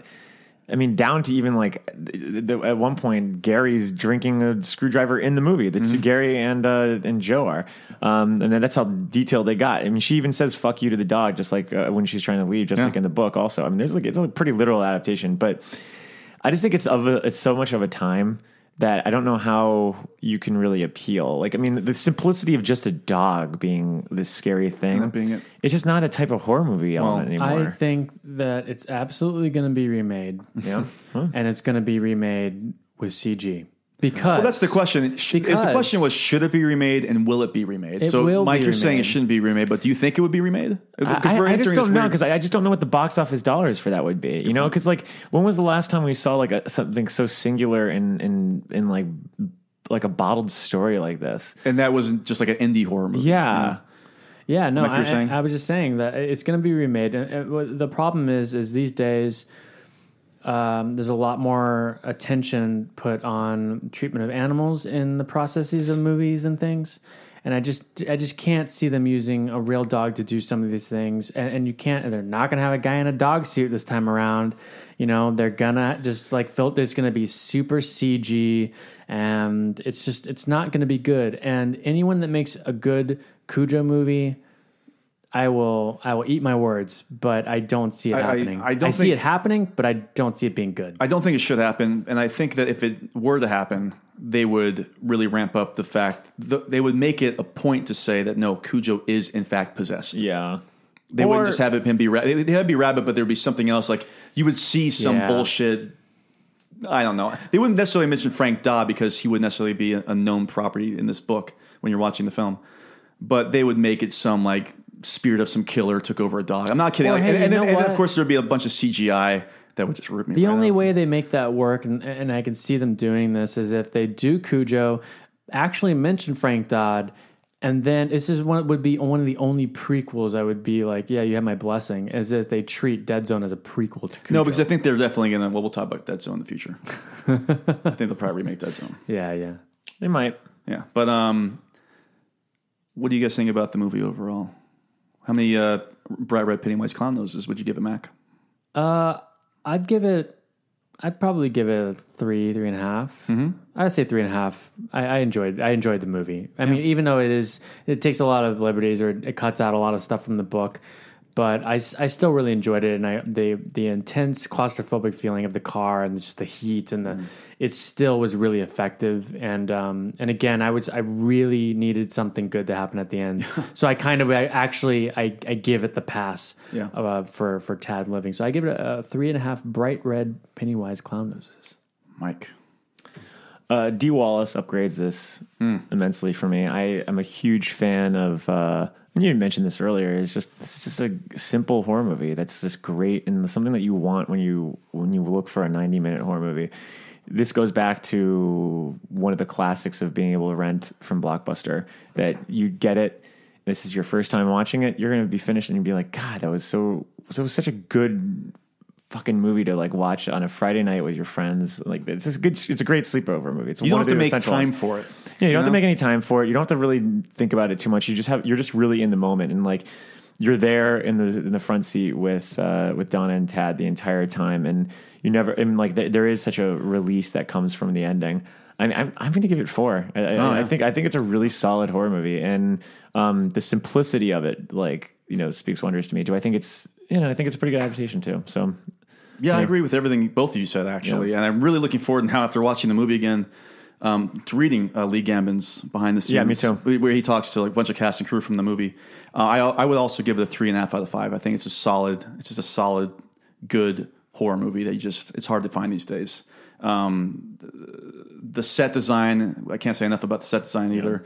Nothing ever really felt like you were in a set. no, the which I also liked a practicality of it is Yes. great. It's just great. there's a lot of effort put into a lot of things and this could have easily been a disaster like i said you know when you Oh, yeah. replace these we talk about like the star wars franchise when you're replacing these directors like as the movie's beginning and stuff like that usually it's a catastrophe but people know- put their own stamps on jan de bont is a great moment where the sun's rising in this Yeah. movie it just stuff, little things like that i really appreciate The evening, days, the first know? evening that they spend on the farm is and the, the gorgeous. heat again is just Yeah. Uh, speaking of Star Wars, this one little thing I forgot to mention about the book was I thought it was very strange that Tad's favorite character was Greedo. yeah, what a loser.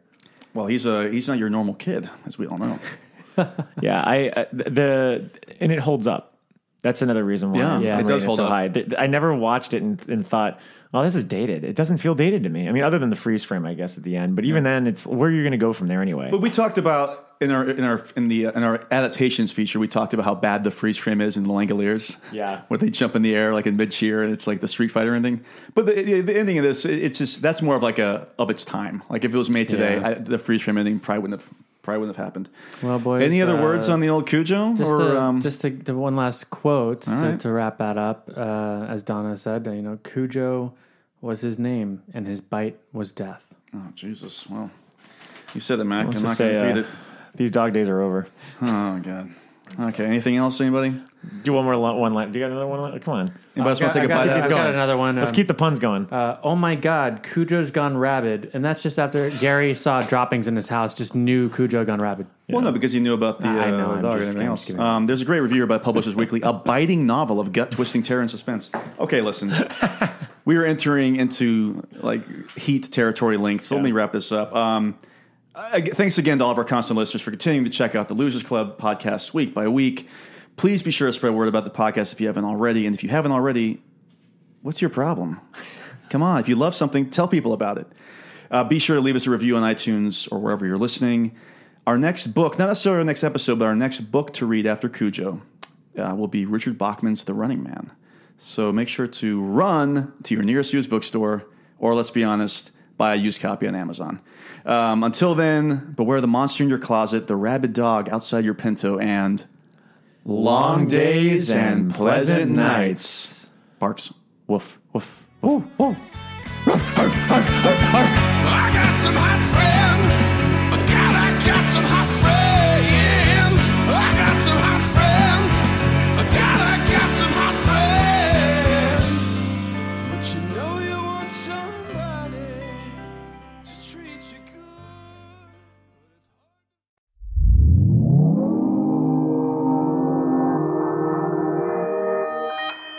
Consequence Podcast Network.